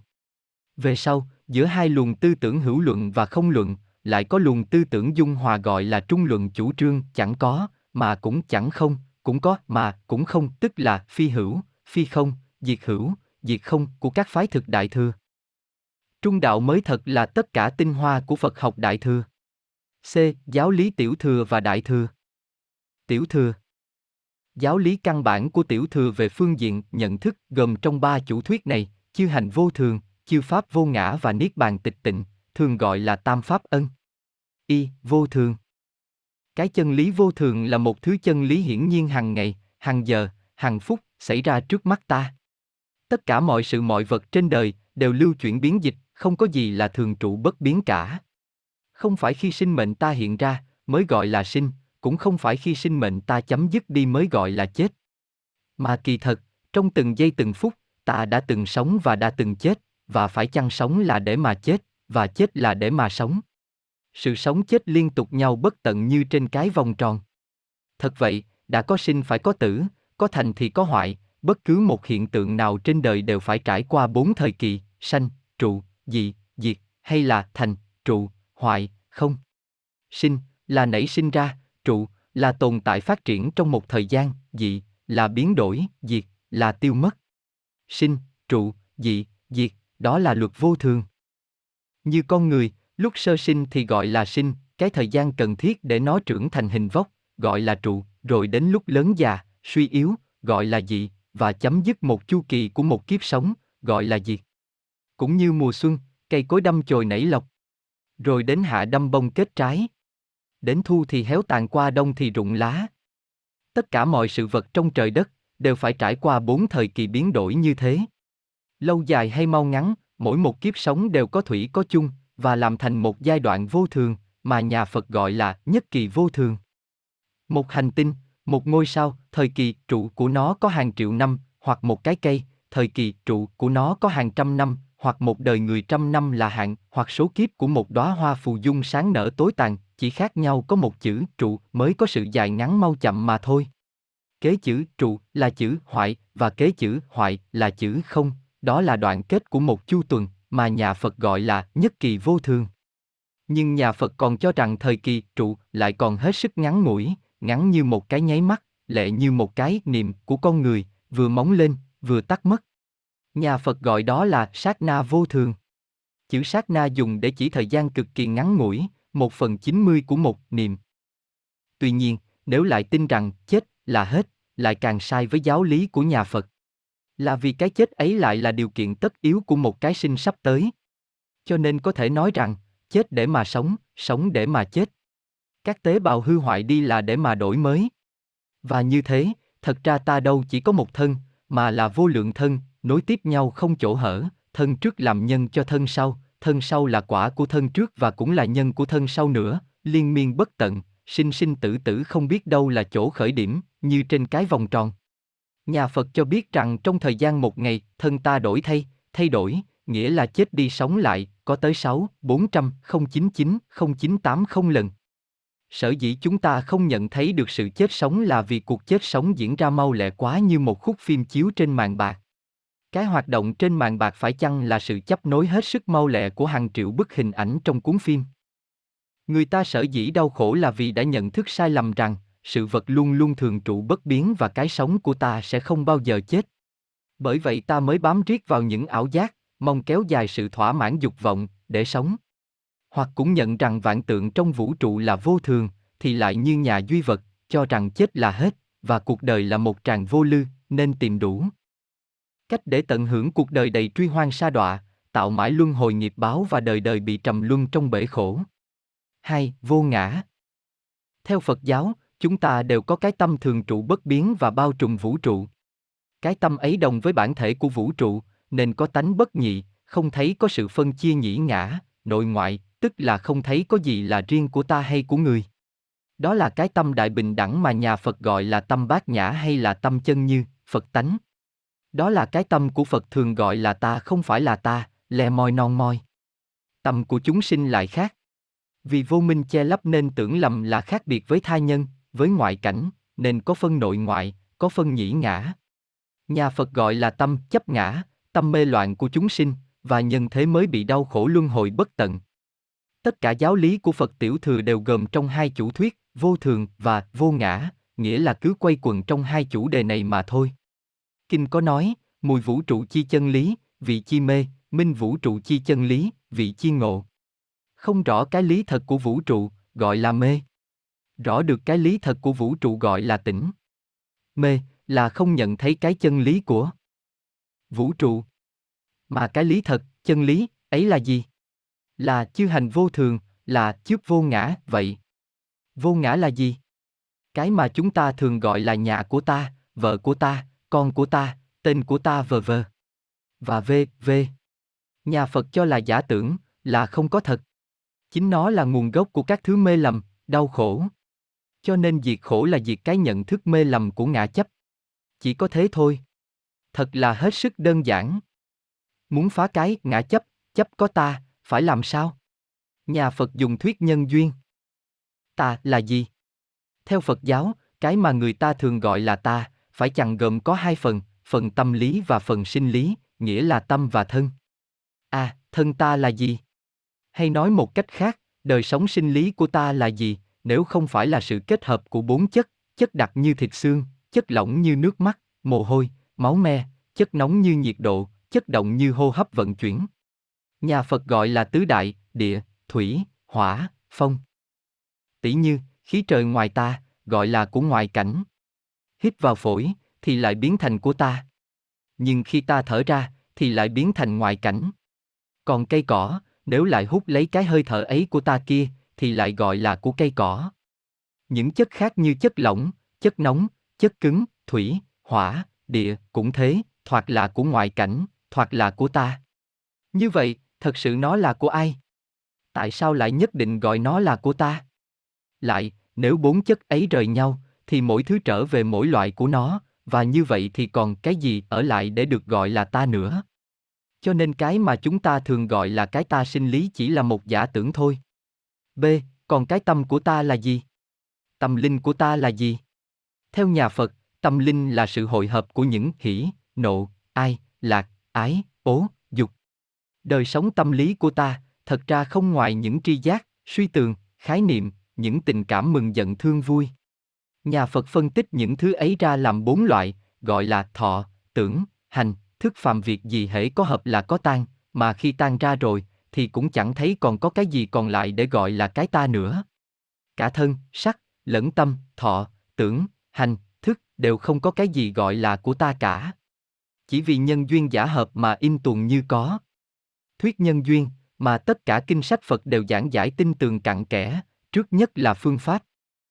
Phân tích đặc biệt để đánh tan cái kiến giải sai lầm của ngã chấp. Nó là phương pháp căn bản đầu tiên để phá trừ vọng kiến và đi đến chánh kiến. Hay nói một cách khác, nhân thuyết nhân duyên, mới thấy rõ cái ta là giả, vọng. Giả, tức là do chữ vọng mà ra, nghĩa là không phải không có, mà là không thật, như nói vàng giả, đâu phải muốn nói rằng vàng không có, mà muốn nói không phải là vàng thật mà thôi. Cái ví dụ điển hình của Phật giáo về vấn đề chân giả này là câu chuyện chiếc dây thừng và con rắn. Trong bóng tối, ta trông thấy một cuộn dây thừng. Vì trông không rõ nên ta lại tưởng tượng là một con rắn, nên nhìn lại thấy là một con rắn thật. Nhưng khi ta thắp đèn lên, thì trong nó thấy rõ là cuộn dây thừng, cái ảo giác con rắn liền tiêu tan.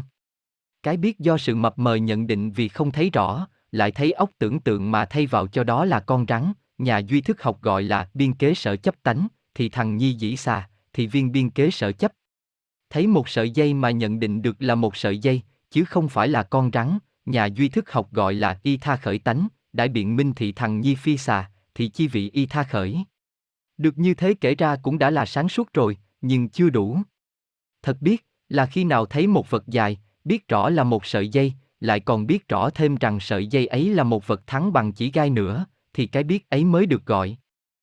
Là cái biết hoàn toàn, nhà duy thức học gọi là viên thành thực tánh. Cũng như biết rõ sự vật là giả tướng, và lại còn biết rõ nó là do nhân duyên giả hợp mà sinh ra, cái biết đó là biết hoàn toàn, viên thành thực. Cái mà gọi là ta, không phải là không có, như cái mà ta gọi là con rắn, đâu phải là không có.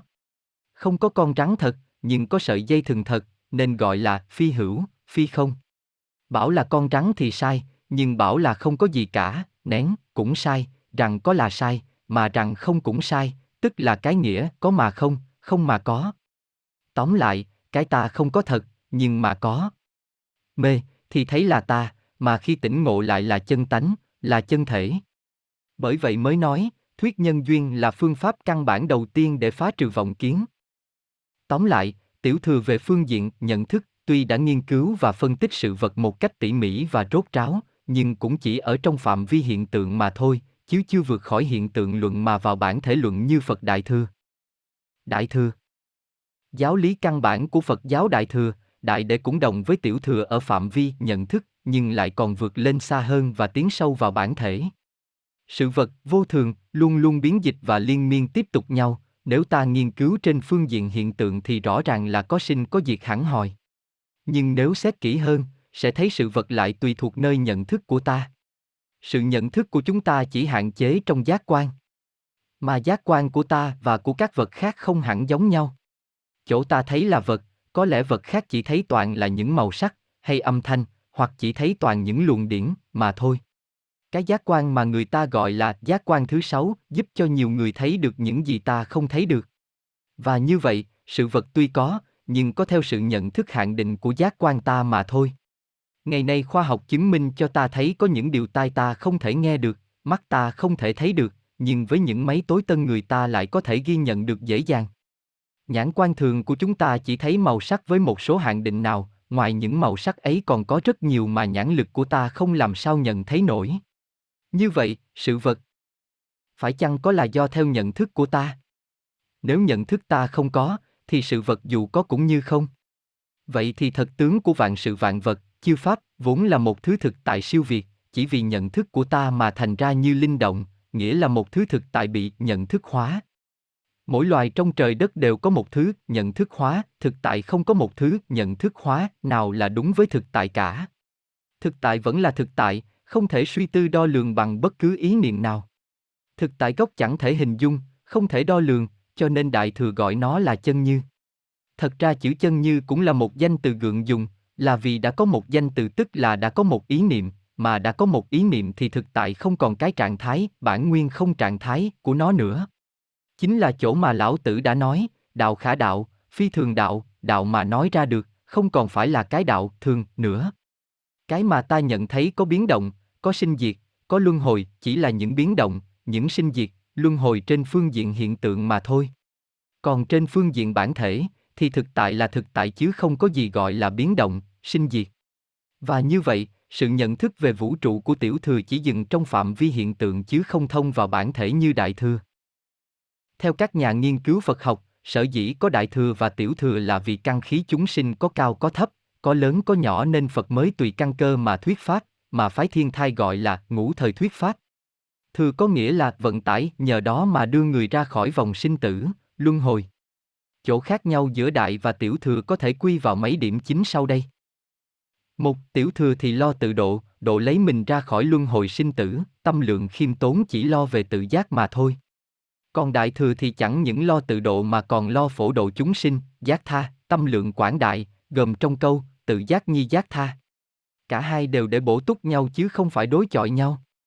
Hai, tiểu thừa chỉ lo phá ngã chấp, chứ không lo phá pháp chấp, còn đại thừa thì kim cả sự phá ngã chấp và pháp chấp. Ba, tiểu thừa thì giải thoát ly thế gian tướng, còn đại thừa thì giải thoát không ly thế gian tướng. Bốn, tiểu thừa thì căn khí cùng, chán đường sinh tử, khổ não mà mong cầu chứng niết bàn thoát vòng luân hồi. Tiểu thừa quan niệm niết bàn tách rời sinh tử. Còn đại thừa thì căn khí nhọn bén, biết rõ phiền não vốn không, không trụ nơi sinh tử, cũng không trụ nơi niết bàn, phiền não tức bồ đề, sinh tử và niết bàn là một. Năm, cái quả cùng cực của tiểu thừa là La Hán, A Hát, còn quả của đại thừa là Phật. Bởi vậy, mới có nói, đại thừa là cái ngộ của Phật, còn tiểu thừa là cái ngộ của La Hán. 6. Chỗ chủ trương về hữu và không, sắc không, của hai thừa cũng khác nhau rất xa. Tiểu thừa cho vạn sự vạn vật, vạn pháp, là thật có, còn vạn tướng thì rất sai biệt, khác nhau. Đại thừa có hai phái, thủy giáo là quyền đại thừa và chung giáo là thực đại thừa. Quyền đại thừa cho vạn sự vạn vật, vạn pháp, đều do tâm mà có, ngoài tâm không có sự vật gì thật cả. Thực đại thừa thì chủ trương phi hữu phi không, diệt hữu diệt không, chẳng có, chẳng không mà cũng có, cũng không. Khác tiểu thừa chỗ chấp hữu và khác quyền đại thừa chỗ chấp không. Thế thì, tiểu thừa tuy nhận vạn tượng là sai biệt mà chưa từng biết đến chỗ bình đẳng của bản thể. Quyền đại thừa thì tuy phá được chỗ sai biệt của vạn tượng và biết đến chỗ bình đẳng của bản thể, nhưng chưa rõ đến chỗ gọi là trung đạo của thực đại thừa, bản thể là hiện tương, hiện tượng là bản thể, sinh tử là niết bàn. Niết bàn là sinh tử, nghĩa là phiền não tức bồ đề. Tất cả tinh hoa của Phật học Đại Thừa là ở chỗ thực hiện được cái tâm binh đẳng mà thực Đại Thừa đã nói rõ trong các kinh Pháp Hoa và Hoa Nghiêm. 7. Tiểu Thừa trọng về văn tự, lệ thuộc từng câu từng chữ, gò bó sát theo kinh sách, còn Đại Thừa thì phóng khoáng tự do, bất chấp văn tự. Là vì Đại Thừa đi sâu vào bản thể luận, tuyệt đối luận, nên không thể chấp theo văn tự. Cảnh giới chân như tuyệt đối, đâu phải là chỗ mà ngôn ngữ văn tự có thể giải bày được. Bởi vậy, đến Pháp Hoa thời, Đại Thừa, Phật liền phủ định những điều mà trước đây Ngài đã thuyết Pháp, ta thuyết Pháp trong khoảng 49 năm nay, mà chưa từng nói một lời nào cả. Đó cũng là cái nghĩa của câu, hành bất ngôn chi giáo của lão tử. Tóm lại, tiểu thừa và đại thừa tuy có nhiều điểm khác nhau, nhưng thực sự không có cái nào cao, cái nào thấp, mà chỉ là vấn đề trình độ và giai đoạn. Thật sự chỉ có một thừa, là Phật thừa, còn kỳ dư tam thừa đều là phương tiện cả, không nên chấp trước và trụ trướng, dừng và mắt trong các giáo pháp ấy. Ngũ thời pháp Để có một luồng mắt thống quan về sự chuyển biến từ tiểu thừa đến đại thừa, thiết tưởng giả thuyết, ngũ thời thuyết pháp sẽ giúp ta thấy rõ lý do đồng nhất và sai biệt ấy. Theo trí khải đại sư sở dĩ giáo lý của Phật có nhiều chỗ khác nhau giữa các phái tiểu thừa và đại thừa là vì Phật tùy bệnh mà cho thuốc, tùy căn cơ mà thuyết pháp. Thời kỳ hoàng pháp có thể chia làm năm thời kỳ. Một, thời kỳ thứ nhất. Ngay sau khi đạo đắc đạo, Phật còn ngồi lại dưới gốc cây bồ đề thêm 21 ngày, tinh thần sảng khoái, liền đem chân lý ra mà giảng. Lời giảng rất cao thâm huyền diệu đến đổi chỉ có các bậc thiên thần ngự xuống nghe được mà thôi, còn bọn thế nhân không sao hiểu nổi. Lời giảng này được chép vào Kinh Hoa Nghiêm, nên gọi là thời kỳ Hoa Nghiêm. Hai, thời kỳ thứ hai. Thấy lời nói của mình không ai hiểu thấu, Phật bèn đến nước Ba La Nại tại rừng Lộc Uyển, giảng thấp. Xuống cho dân chúng cái đạo khổ và diệt khổ, tứ diệu đế, cùng thuyết pháp thập nhị nhân duyên. Khoảng này Ngài giảng rồng tiểu thừa, và được các kinh mà ngày nay gọi là kinh A Hàm, nên gọi là thời A Hàm. Tính ra thời gian này kéo dài được 12 năm. Phật Pháp toàn là những giáo điều luân lý, chưa dùng đến luận thuyết gì cả. 3. Thời kỳ thứ ba Giáo lý Phật bắt đầu lan rộng trong dân gian. Các phái ngoại đạo và triết học Ấn Độ bấy giờ sinh ra đố kỵ, tìm cách công kích đủ mọi phương diện. Phật bị bắt buộc phải giảng minh giải đáp, cho nên thường có pha trộn với các giáo điều luân lý những chứng minh biện luận. Nhân đó, thời thuyết pháp này là thời kỳ pha lẫn tiểu thừa và đại thừa, gọi là thời phương đẳng. Thời gian này được 8 năm. Các cuộc đối thoại, biện minh đều được ghi vào các kinh Duy Ma và Đại Tập. 4. Thời kỳ thứ tư Tiếp thời phương đẳng là thời mà cuộc tranh biện với các nhóm triết học cùng các ngoại đạo trở nên ngày càng gây go ráo riết, bởi uy danh của Phật đã làm khiếp đảm mọi học phái trong nước. Bởi vậy, Phật phải giảng cho các đệ tử trí thức siêu đẳng những nguyên lý cùng tột của vũ trụ. Thời này gọi là thời bát nhã, cả thảy là 22 năm, lời giảng được ghi vào kinh bát nhã. Đây là bước qua không luận của quyền đại thừa. Năm, thời kỳ thứ năm. Trong khoảng 8 năm chót, Phật đã thắng tất cả mọi giáo phái đương thời. Phật Pháp đã đến lúc trưởng thành, Phật bèn đem Bồ Tát Thừa mà giảng cho các đệ tử cao nhất của Ngài. Thời ngày gọi là thời Pháp Hoa. Tất cả tinh hoa của Phật học đều được đem ra giảng dạy và được ghi trong các kinh Pháp Hoa và kinh Niết Bàn. Tóm lại, thời A Hàm, Phật thuyết rằng vũ trụ vạn tượng là có, thời phương đẳng, khi thì cho rằng có, khi thì cho rằng không, qua thời bát nhã, thì lại dạy rằng vạn cảnh giai không, nhưng đến thời Pháp Hoa thì cho rằng vạn tượng chẳng có, mà cũng chẳng, mà vẫn có, vẫn không, nghĩa là về trung đạo. Xem bản đồ sau đây sẽ nhận thấy rõ hơn.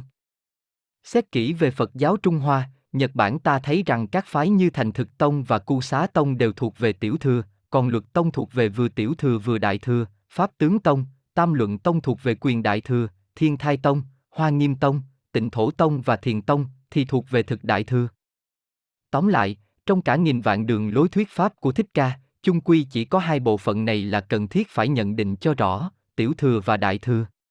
A. Kinh điển của Tiểu Thừa dùng để cắt nghĩa vạn pháp, vạn sự vạn vật, và phủ định ngay vạn pháp. B. Kinh điển của Đại Thừa thì một hoặc là trước phủ định vạn pháp, tương đối, để sau đưa vào chân như, tuyệt đối. Đó là việc làm của Tam Luận Tông, căn cứ vào ba bộ luận, Trung quan luận, Thập nhị môn luận, của Long Thọ Bồ Tát, và Bách luận, của Đê Bà. Hai, hoặc là trước các nghĩa vạn pháp, tương đối, để kế đó phủ định vạn pháp rồi chuyển vạn pháp làm chân như, tuyệt đối. Đó là việc làm của Duy Thức Tông, Pháp Tướng Tông, căn cứ vào kinh thành Duy Thức Luận, của Thế Thân Bồ Tát. Ba, hoặc là đi thẳng vào chân như, tuyệt đối, mà chẳng cần lập văn tự, trực chỉ nhân tâm và kiến tánh thành Phật. Đó là việc làm của phái đốn ngộ thiền tông. Theo thiền tông thì không cần phủ định lôi thôi nhiều thứ, mà chỉ phủ định cái phủ định sau cùng là đã phá ngay cái vô thủy vô minh mà đi thẳng vào cảnh giới chân như tuyệt đối. Còn các tông đại thừa khác, của Phật giáo Trung Hoa, cũng đều từ chối phủ định cái tương đối để đi vào tuyệt đối, phương pháp phủ định của các tông này tuy có khác nhau, nhưng chỗ họ thừa nhận khi đạt đến cảnh giới tuyệt đối vẫn không khác nhau. Và như vậy, ta có thể hiểu tinh thần của tiểu thừa và đại thừa theo ba giai đoạn như thế này, có thể phủ định, không, mà chẳng thể được thừa nhận, có, đó là tiểu thừa. Đã có thể phủ định, không, lại cũng có thể thừa nhận, có, đó là đại thừa. Nhưng, không còn có chỗ nào gọi là phủ định, lại cũng không còn có chỗ nào gọi là thừa nhận, đó là Phật. Đường lối hoàng pháp của Thích Ca là để dẫn lần đến trung đạo, Phật thừa. Lúc chúng sinh còn mê tâm, chấp ngã, và cho rằng vạn hữu đều là có thực, thì Ngài bảo với họ rằng, cái ngã ấy chỉ là tứ đại giả hợp, còn vạn hữu kia chỉ là tứ duyên giả hợp, chứ không phải thật có, nghĩa là Ngài cần phải phủ định nó. Nhưng, sau khi chúng sinh đã phủ định cái ngã, đã rõ cái lý, vô ngã và nhất thiết vạn tượng đều là duy thức, thì Phật lại bảo, nhân duyên cũng là không. Mà bát thức cũng là huyền mộng, phải lo phủ định nó đi. Sau khi đã phủ định xong cả nhân duyên và bát thức, chúng sinh mới hiểu rõ cái lý duyên bởi vô tính và chuyển cái thức thành trí huệ, thì Phật lại bảo với họ, còn nói đến trí huệ, còn nói đến đắc pháp là còn mắc trong chấp pháp, vậy phải phủ định nó nữa. Mỗi mỗi đều bị phủ định, cho đến lúc đã đạt đến cảnh giới niết bàn thanh tịnh, thì Phật lại bảo rằng, hãy coi chừng. Đây chẳng phải là niết bàn tuyệt đối đâu, chỉ mới là niết bàn tương đối, còn vô thủy hư vọng, huấn tập một cách tế nhị, chiếu chưa dứt sạch, vì còn cầu chứng niết bàn nên chẳng có niết bàn. Vậy phải nên gấp rút phủ nhận đi. Đến lúc vô thủy vô minh đều đã bị phủ định thì chả còn gì để phủ định được nữa, đó là việc phủ định đã xong, mà vào được cảnh giới tuyệt đối niết bàn. Đến khi chứng được cảnh giới tuyệt đối niết bàn rồi thì tất cả những cái mà ta phủ định như là cái ngã, cái vạn hữu, cái pháp, vờ vờ nhân đó đều trở thành chân thật cả, nghĩa là những cái mà trước đây ta nhận thấy là tương đối thì lại biến thành tuyệt đối, ta thấy là giả thì lại biến thành chân. Hay nói một cách khác, khi ta chưa lìa tương đối, thì tất cả đều là tương đối, mà một khi ta đã vào được tuyệt đối rồi, thì tất cả đều thành tuyệt đối nghĩa là ngoài tuyệt đối, không còn có cái gì là tương đối, cũng như ngoài tương đối, không còn cái gì là tuyệt đối cả. Bị phủ nhận, nên gọi là không, được thừa nhận, nên gọi là chẳng không. Bị phủ định, nên gọi là vô ngã, được thừa nhận nên gọi là hữu ngã. Trong kinh Đại Niết Bàn có viết, kiến nhất thiết không, bất kiến bất không, bất danh trung đạo, nại chí kiến nhất thiết vô ngã, bất kiến ngã giả, bất danh trung đạo. Trung đạo giả, danh vi Phật tánh. Thấy tất cả đều là không, mà chẳng thấy cái, chẳng không thì chẳng gọi là trung đạo thấy tất cả là vô ngã, mà chẳng thấy có ngã, cũng chẳng gọi là trung đạo. Trung đạo ấy, gọi là Phật tánh. Đương lúc phủ định một cái vọng nào thì mọi vọng khác đều là vọng. Mà đương lúc thừa nhận một cái chân, thì tất cả đều là chân. Bởi vậy mới có nói như trên đây, có thể phủ định mà không thể thừa nhận, là tiểu thừa. đã có thể phủ định, lại có thể thừa nhận là đại thừa. Nhưng, không còn chỗ nào gọi là phủ định, lại cũng chẳng còn chỗ nào gọi là thừa nhận, đó là Phật. Đến chỗ đó, tức là đã đến cảnh giới bình đẳng bất nhị, thường gọi là pháp môn bất nhị, cũng có chỗ gọi là nhất thừa pháp theo kinh pháp hoa. Đến đây không còn gì gọi là phiền não, là bồ đề, là địa ngục, là thiên đường, là chúng sinh, là Phật, là vạn pháp, là chân như, là sinh tử, là niết bàn nữa. Mà phiền não tức bồ đề, địa ngục tức thiên đường, sinh tử tức niết bàn, cũng không còn có danh từ nào là đáo. Bỉ ngạn, qua bờ bên kia, nữa vì không còn có bến nào là bến mê, cũng không có cảnh nào là cảnh giác. Đó cũng chính là chỗ mà nhà Phật gọi là diệt đế, nghĩa là không còn chán cái khổ ải của đường sinh tử mà trốn thoát, cũng không còn mộng ước cái vui sướng của cảnh niết bàn mà cầu chứng. Bởi sinh tử niết bàn là một cho nên niết bàn đâu mà cầu chứng. Đạo giải thoát của Thích Ca mà được viên mãn là khi đạt đến tinh thần vô trước của thực đại thừa. Chương Thứ Trung ương Duyên sinh quan Bàn đến nguyên do sinh ra vạn tướng thì nhà Phật dùng đến thuyết nhân duyên quả báo, thường gọi tắt là nhân quả. Kinh dạy rằng, nhất thiết pháp, nhân duyên sinh nghĩa là tất cả các pháp, vạn sự vạn vật, đều do nhân duyên mà sinh ra. Lại cũng nói, ly nhân duyên biệt vô ngã, rời bỏ nhân duyên ra, không còn gì gọi là ngã, ta, nữa cả. Nghĩa là tất cả sự vật không sự vật nào có tự tin, mà chỉ nhờ có nhân duyên hội lại mới thấy in tuồng như có. Nhân, nguyên nghĩa là hột giống, tức là những sự vật có cái năng lực sinh sản ra quả, nghĩa đen là trái. Duyên là những sự vật bổ trợ cho nhân, giúp cho nhân sinh ra quả. Tỷ như, hột lúa có cái sức phát sinh ra cây lúa thì hột lúa là nhân, cây lúa là quả, mà tất cả những điều kiện thuận tiện như đất, nước, phân giúp cho hột lúa sinh ra cây lúa, đều gọi là duyên. Nhân duyên hòa hợp với nhau mới sinh ra vạn pháp, nếu có nhân mà không có duyên, thì cái nhân dù có sức năng sinh ra cũng không làm sao quả được. Nếu chỉ có duyên mà chẳng có nhân thì cũng không thể nào sinh ra quả được. Tóm lại, có nhân và có duyên mới có thể sinh ra vạn pháp. Nhân và duyên kể ra thì vô cùng. Thường thì cái quả không bao giờ do một nhân duy nhất mà thành, mà do nhiều nhân hợp với nhau mới có được một cái quả hiện ra. Nhân có nhiều thứ mà duyên cũng có nhiều loại, thường lẫn lộn với nhau, cho nên mới nói rằng không vật nào sinh ra vật nào, vô sinh. Phật nói về nhân, có hai thuyết, thuyết sáu nhân và thuyết mười nhân. Thuyết sáu nhân thì ở trong cu xá luận, còn thuyết mười nhân là ở trong du già luận. Thuyết mười nhân, thực sự là đem phạm vi của nhân mà mở rộng thêm, gồm cả duyên trong đó. Mười nhân là một Tùy thuyết nhân 2. Quảng đại nhân 3. Khiên dân nhân 4. Nhiếp thọ nhân 5. Sinh khởi nhân 6. Dẫn phát nhân 7. Định dị nhân 8. Đồng sự nhân 9. Tương vi nhân 10. Bất tương vi nhân Sự chia nhân ra làm 10 loại, kể ra cũng tinh tế thật. Tuy chia ra làm 10, nhưng kỳ thực, sự vật nào hiện ra đều đã gồm đủ cả 10 nhân ấy, mặc dù mỗi nhân đều có phận sự riêng khác nhau. Một, tùy thuyết, nghĩa là tùy lời nói. Bởi có nói ra, có danh từ kêu gọi, mới có sự ấy vật ấy. Tỷ như có thiên hạ cùng gọi trái cam, nên mới thành trái cam. Nếu không ai gọi nó là trái cam, cũng không định tính chất nó là tính chất trái cam, thì chắc không thể nào biết nó là trái cam. Tùy theo lời nói cũng có thể tạo thành các pháp, nên mới gọi là tùy thuyết nhân. Hai, quán đãi là xem xét về chỗ đợi trong. Cũng như có xét rõ được cái công dụng của trái cam đối với thân thể sức khỏe của ta, ta mới có trồng nó, và nhân đó mà nó mới có. Ba, khiên dẫn là dìu dắt hay dẫn dắt. Như có hột cam mới có cây cam, và có cây cam mới có trái cam khác. Trái này sinh ra trái kia, cho nên gọi là khiên dẫn nhân. Bốn, Nhiếp thọ là nhận lãnh các món. Như hột cam có lãnh nhận đất, nước, phân, thì mới có thể sinh ra cây cam được. Có chịu nhận lãnh mới có thể phát sinh. Năm, sinh khởi là bắt đầu sinh ra. Như hột cam có gặp đất, nước mới có bắt đầu sinh ra mộng. Sự làm cho bắt đầu sinh ra là sinh khởi nhân. 6. Dẫn phát là dắt dẫn lần lần hột giống từ khi phát sinh đến khi kết trái. Như mộng cây cam, lớn thành cây cam, rồi lần lần trổ hoa, đâm trái. Đến khi trái chín. 7. Định dị là quyết chắc không khác biệt. Cũng như hột cam giống sẽ sinh ra cây cam, chứ không sinh ra mộ tê thứ cây khác. Hễ trồng dưa thì được dưa, trồng đậu thì được đậu. 8. Đồng sự, là đồng làm một việc. Các nhân trước đây, cùng đóng hợp với nhau cùng làm một việc nên mới có được kết quả. Chung nhau cùng tạo thành một việc, nên gọi là đồng sự nhân. 9. Tương vi, là trái nghịch nhau. Cũng như hột cam giống gặp đất không, thiếu phân, thiếu nước. Thì kết quả sẽ không được tốt đẹp, hoặc ít trái, hoặc chua, vờ vờ. Trái cam sẽ không được ngon ngọt lại đeo đọt. Đó gọi là tương vi nhân. 10. Bất tương vi, là không gặp cảnh trái nghịch nhau.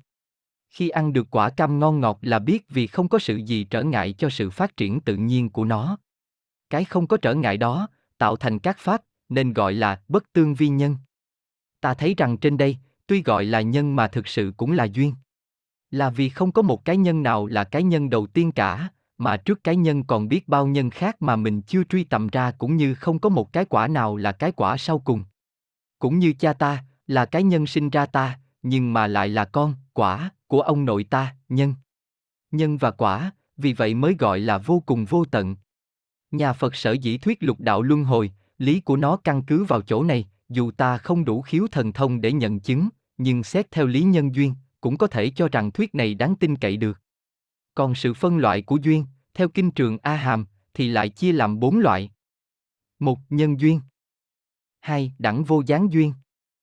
ba Sở duyên duyên. 4. Tăng thượng duyên. một Nhân duyên. Nhân là nguyên do, là chỗ phát sinh, duyên là đối đãi, nương nhau. Nhân duyên tức là cái duyên của các nhân, tức là sự nương nhau của các nhân hội hiệp lại. Nói rộng ra, thì nhân duyên là gồm tất cả những nhân ảnh hưởng lẫn nhau để tạo thành một pháp nào. Còn nói hẹp lại, thì nhân duyên là sự giúp đỡ của các nhiếp thọ nhân nhận lãnh và khiên dẫn nhân dẫn dắt để tạo thành ra quả, tức nhờ sự giúp đỡ của đất, phân, nước, vờ vờ để làm cho hạt lúa sinh ra cây lúa. Đó là lấy vật mà giảng, còn đem tâm hoặc đem tâm và vật hợp nhau mà giảng thì phạm những hành động nào của thân, khâu, ý mà gây ra nghiệp, đều gọi là nhân cả. Nếu thân mình, miệng lưỡi mình, ý tưởng mình đều là thiện, thì sẽ gặp quả thiện. Ý mà ác, ác ý, thì miệng lưỡi nói ra điều ác, ác khẩu, và làm ra điều ác, hành ác. Theo nhà Phật, thì cái ý niệm mà gian ác tà vậy. Đủ gây ý nghiệp ác rồi, chưa cần là đã nói ra hay đã làm điều ác. Hai, đẳng vô gián duyên.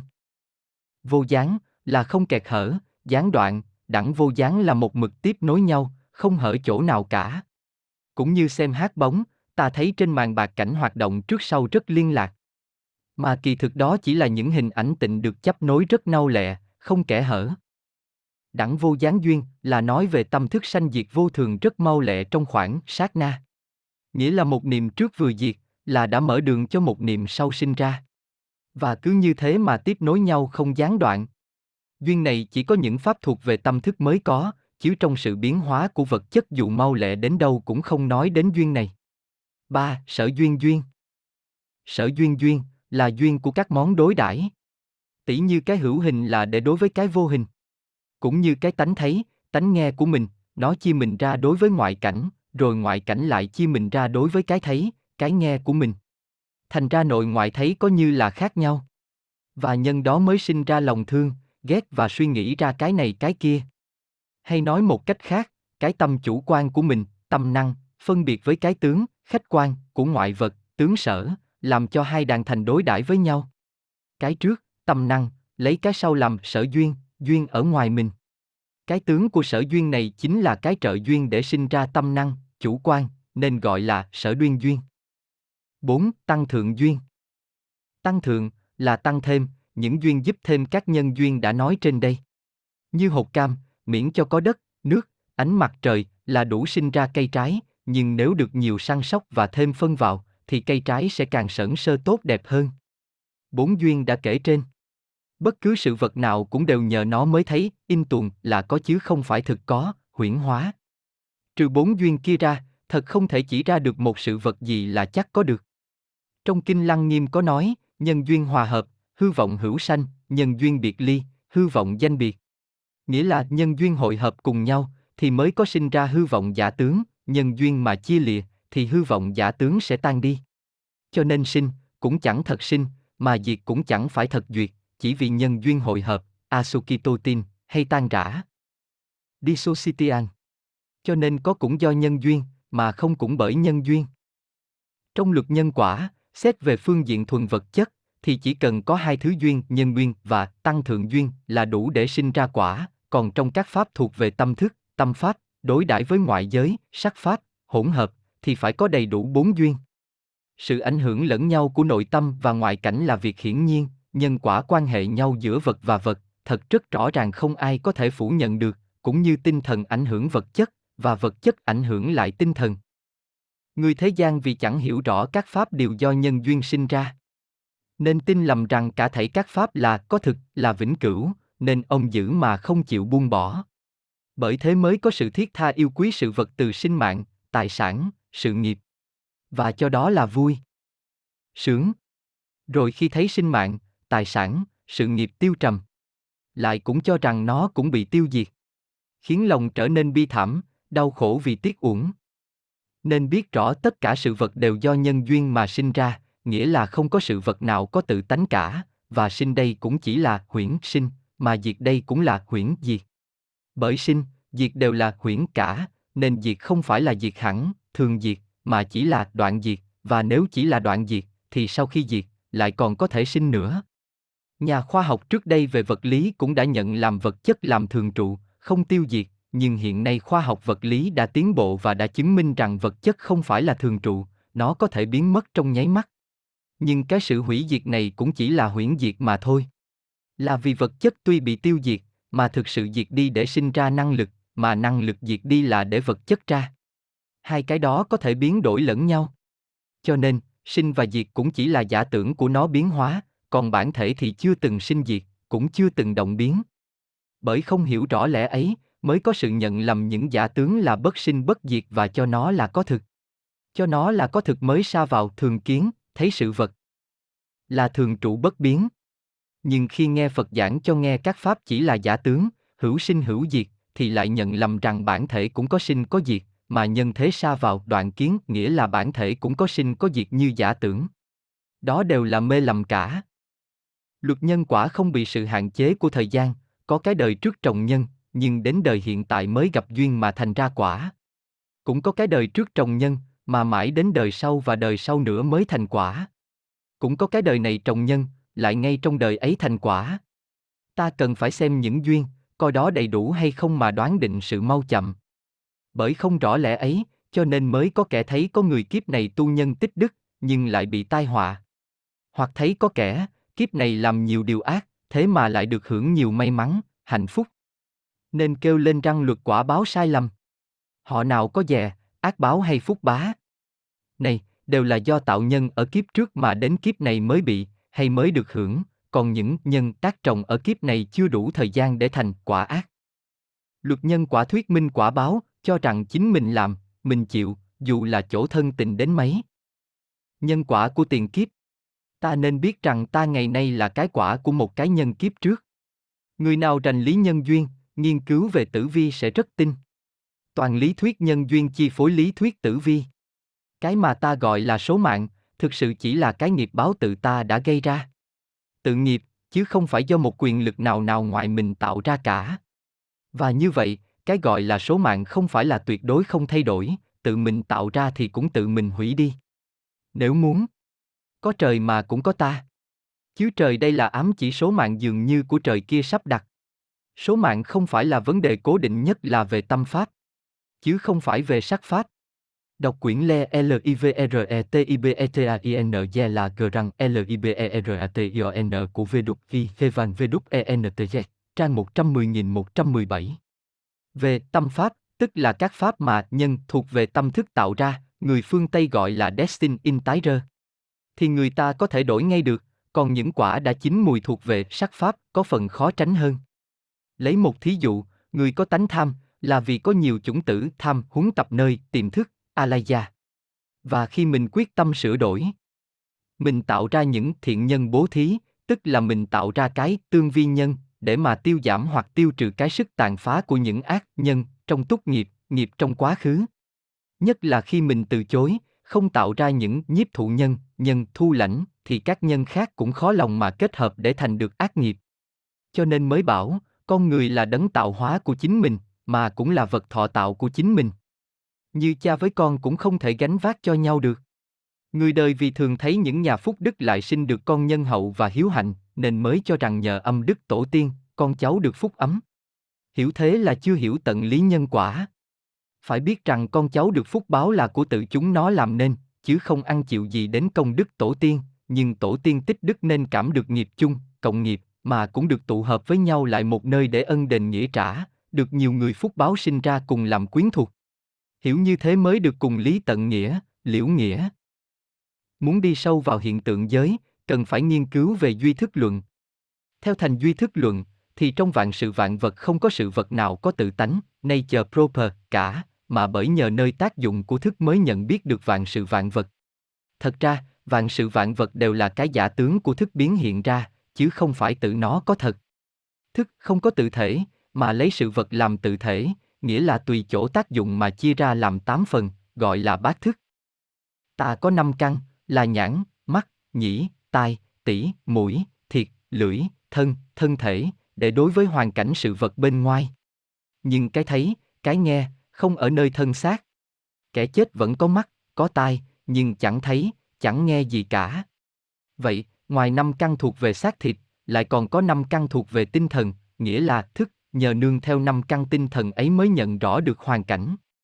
Nương theo nhãn căn, gọi là nhãn thức, nương theo nhĩ căn, gọi là nhĩ thức, nương theo tỷ căn, gọi là tỷ thức, nương theo thiệt căn, gọi là thiệt thức, nương theo thân căn, gọi là thân thức. Năm thức ấy, mỗi thức chỉ biết trong ranh giới của mình thôi, chứ không thể vượt qua khỏi phạm vi mình mà biết thế cho thức khác được, như mắt không thể nghe, tai không thể thấy. Chỉ có ý thức, Mana Vijana, là thay được năm thức và giúp cho mỗi thức biết rõ được trong phạm vi mình một cách tinh tế hơn mà thôi. Tỷ như khi ta ngó vật gì, nếu không để ý, ta sẽ không thấy được rõ ràng, mà để ý thì lại thấy hết sức tinh tường hơn. Đối với các căn khác cũng vậy. Ý thức lại có thể không cần nhận thấy bằng các giác quan mà tưởng tượng được những việc không có ở trước mặt, nhớ được những việc đã qua, phỏng được những điều sẽ tới. Đến như việc biết biện biệt cái trong cái ngoài, cái ngoài cái ta, cái phải cái quấy, cái hay cái dở, cái nhục cái vinh, cái không cái có. Cũng đều là tác dụng của ý thức cả. Cái mà ta thường gọi là tâm, là hồn, tức là ý thức đó, lục thức. Thời thường ta chỉ biết có ý thức mà thôi. Nhưng ý thức đâu phải luôn luôn phát hiện, mà lắm khi lại ẩn đi chỗ khác, như khi ta ngủ mê ý thức của ta đâu còn tác dụng. Vậy mà, khi ta giật mình thức giấc, chúng ta biết mình tỉnh dậy. Và biết con người trước khi ngủ và sau khi ngủ vẫn là một người như nhau. Cái biết, thức, đó gọi là mạt na thức, manas vijana, nghĩa là chấp có một cái ngã, thức thứ bảy. Ý thức, lục thức, vì bị gián đoạn không phát hiện trong khi ngủ. Nên gọi là thức không tiếp tục. Mạt na là chỗ nương tựa của ý thức, nếu gọi là ý căn. Và chính nó là mạng căn của tất cả chúng sinh, nghĩa là cái đi đầu thai, từ đời này sang đời khác. Ngày nào tiêu trừ được cái mạt na, chấp ngã ấy, mới dứt được luân hồi sinh tử. Mạt na thức thường được chấp ngã, tất nhiên phải chấp theo một cái gì liên tục, không bị gián đoạn. Cái bị chấp ngã đó là alai đa thức, alaya vijana, cũng gọi là tạng thức tâm thức hay bát thức. Thức này trùng chứa hột giống của tất cả các pháp. Do những hột giống đã trùng chứa. Tạng thức A lại gia mới sinh ra bảy thức đã nói trên, và cũng đồng thời sinh ra vạn sự vạn vật trên thế gian. Nhân đó mà các nhà duy thức học gọi nó là căn bản thức.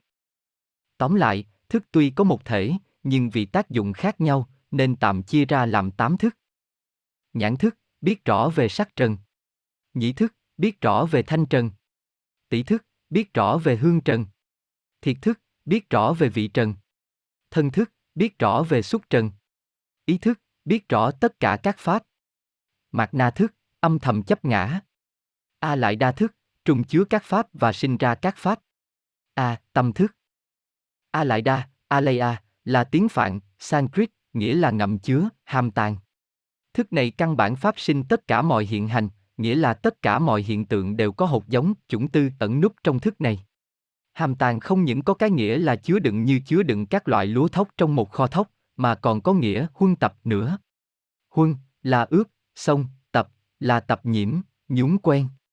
Như trà mà ướp sen, lâu ngày trà có mùi sen. Vạn vật, theo duy thức, chia làm hai loại, loại hữu tình và loại vô tình. Hữu tình là chỉ về các động vật, vô tình, là chỉ về các thực vật, khoáng vật. Mỗi cá nhân trong giới hữu tình đều có một A lại đa thức. Thức này có năng lực gìn giữ tất cả mọi kinh nghiệm của cá nhân, không cho lạc mất.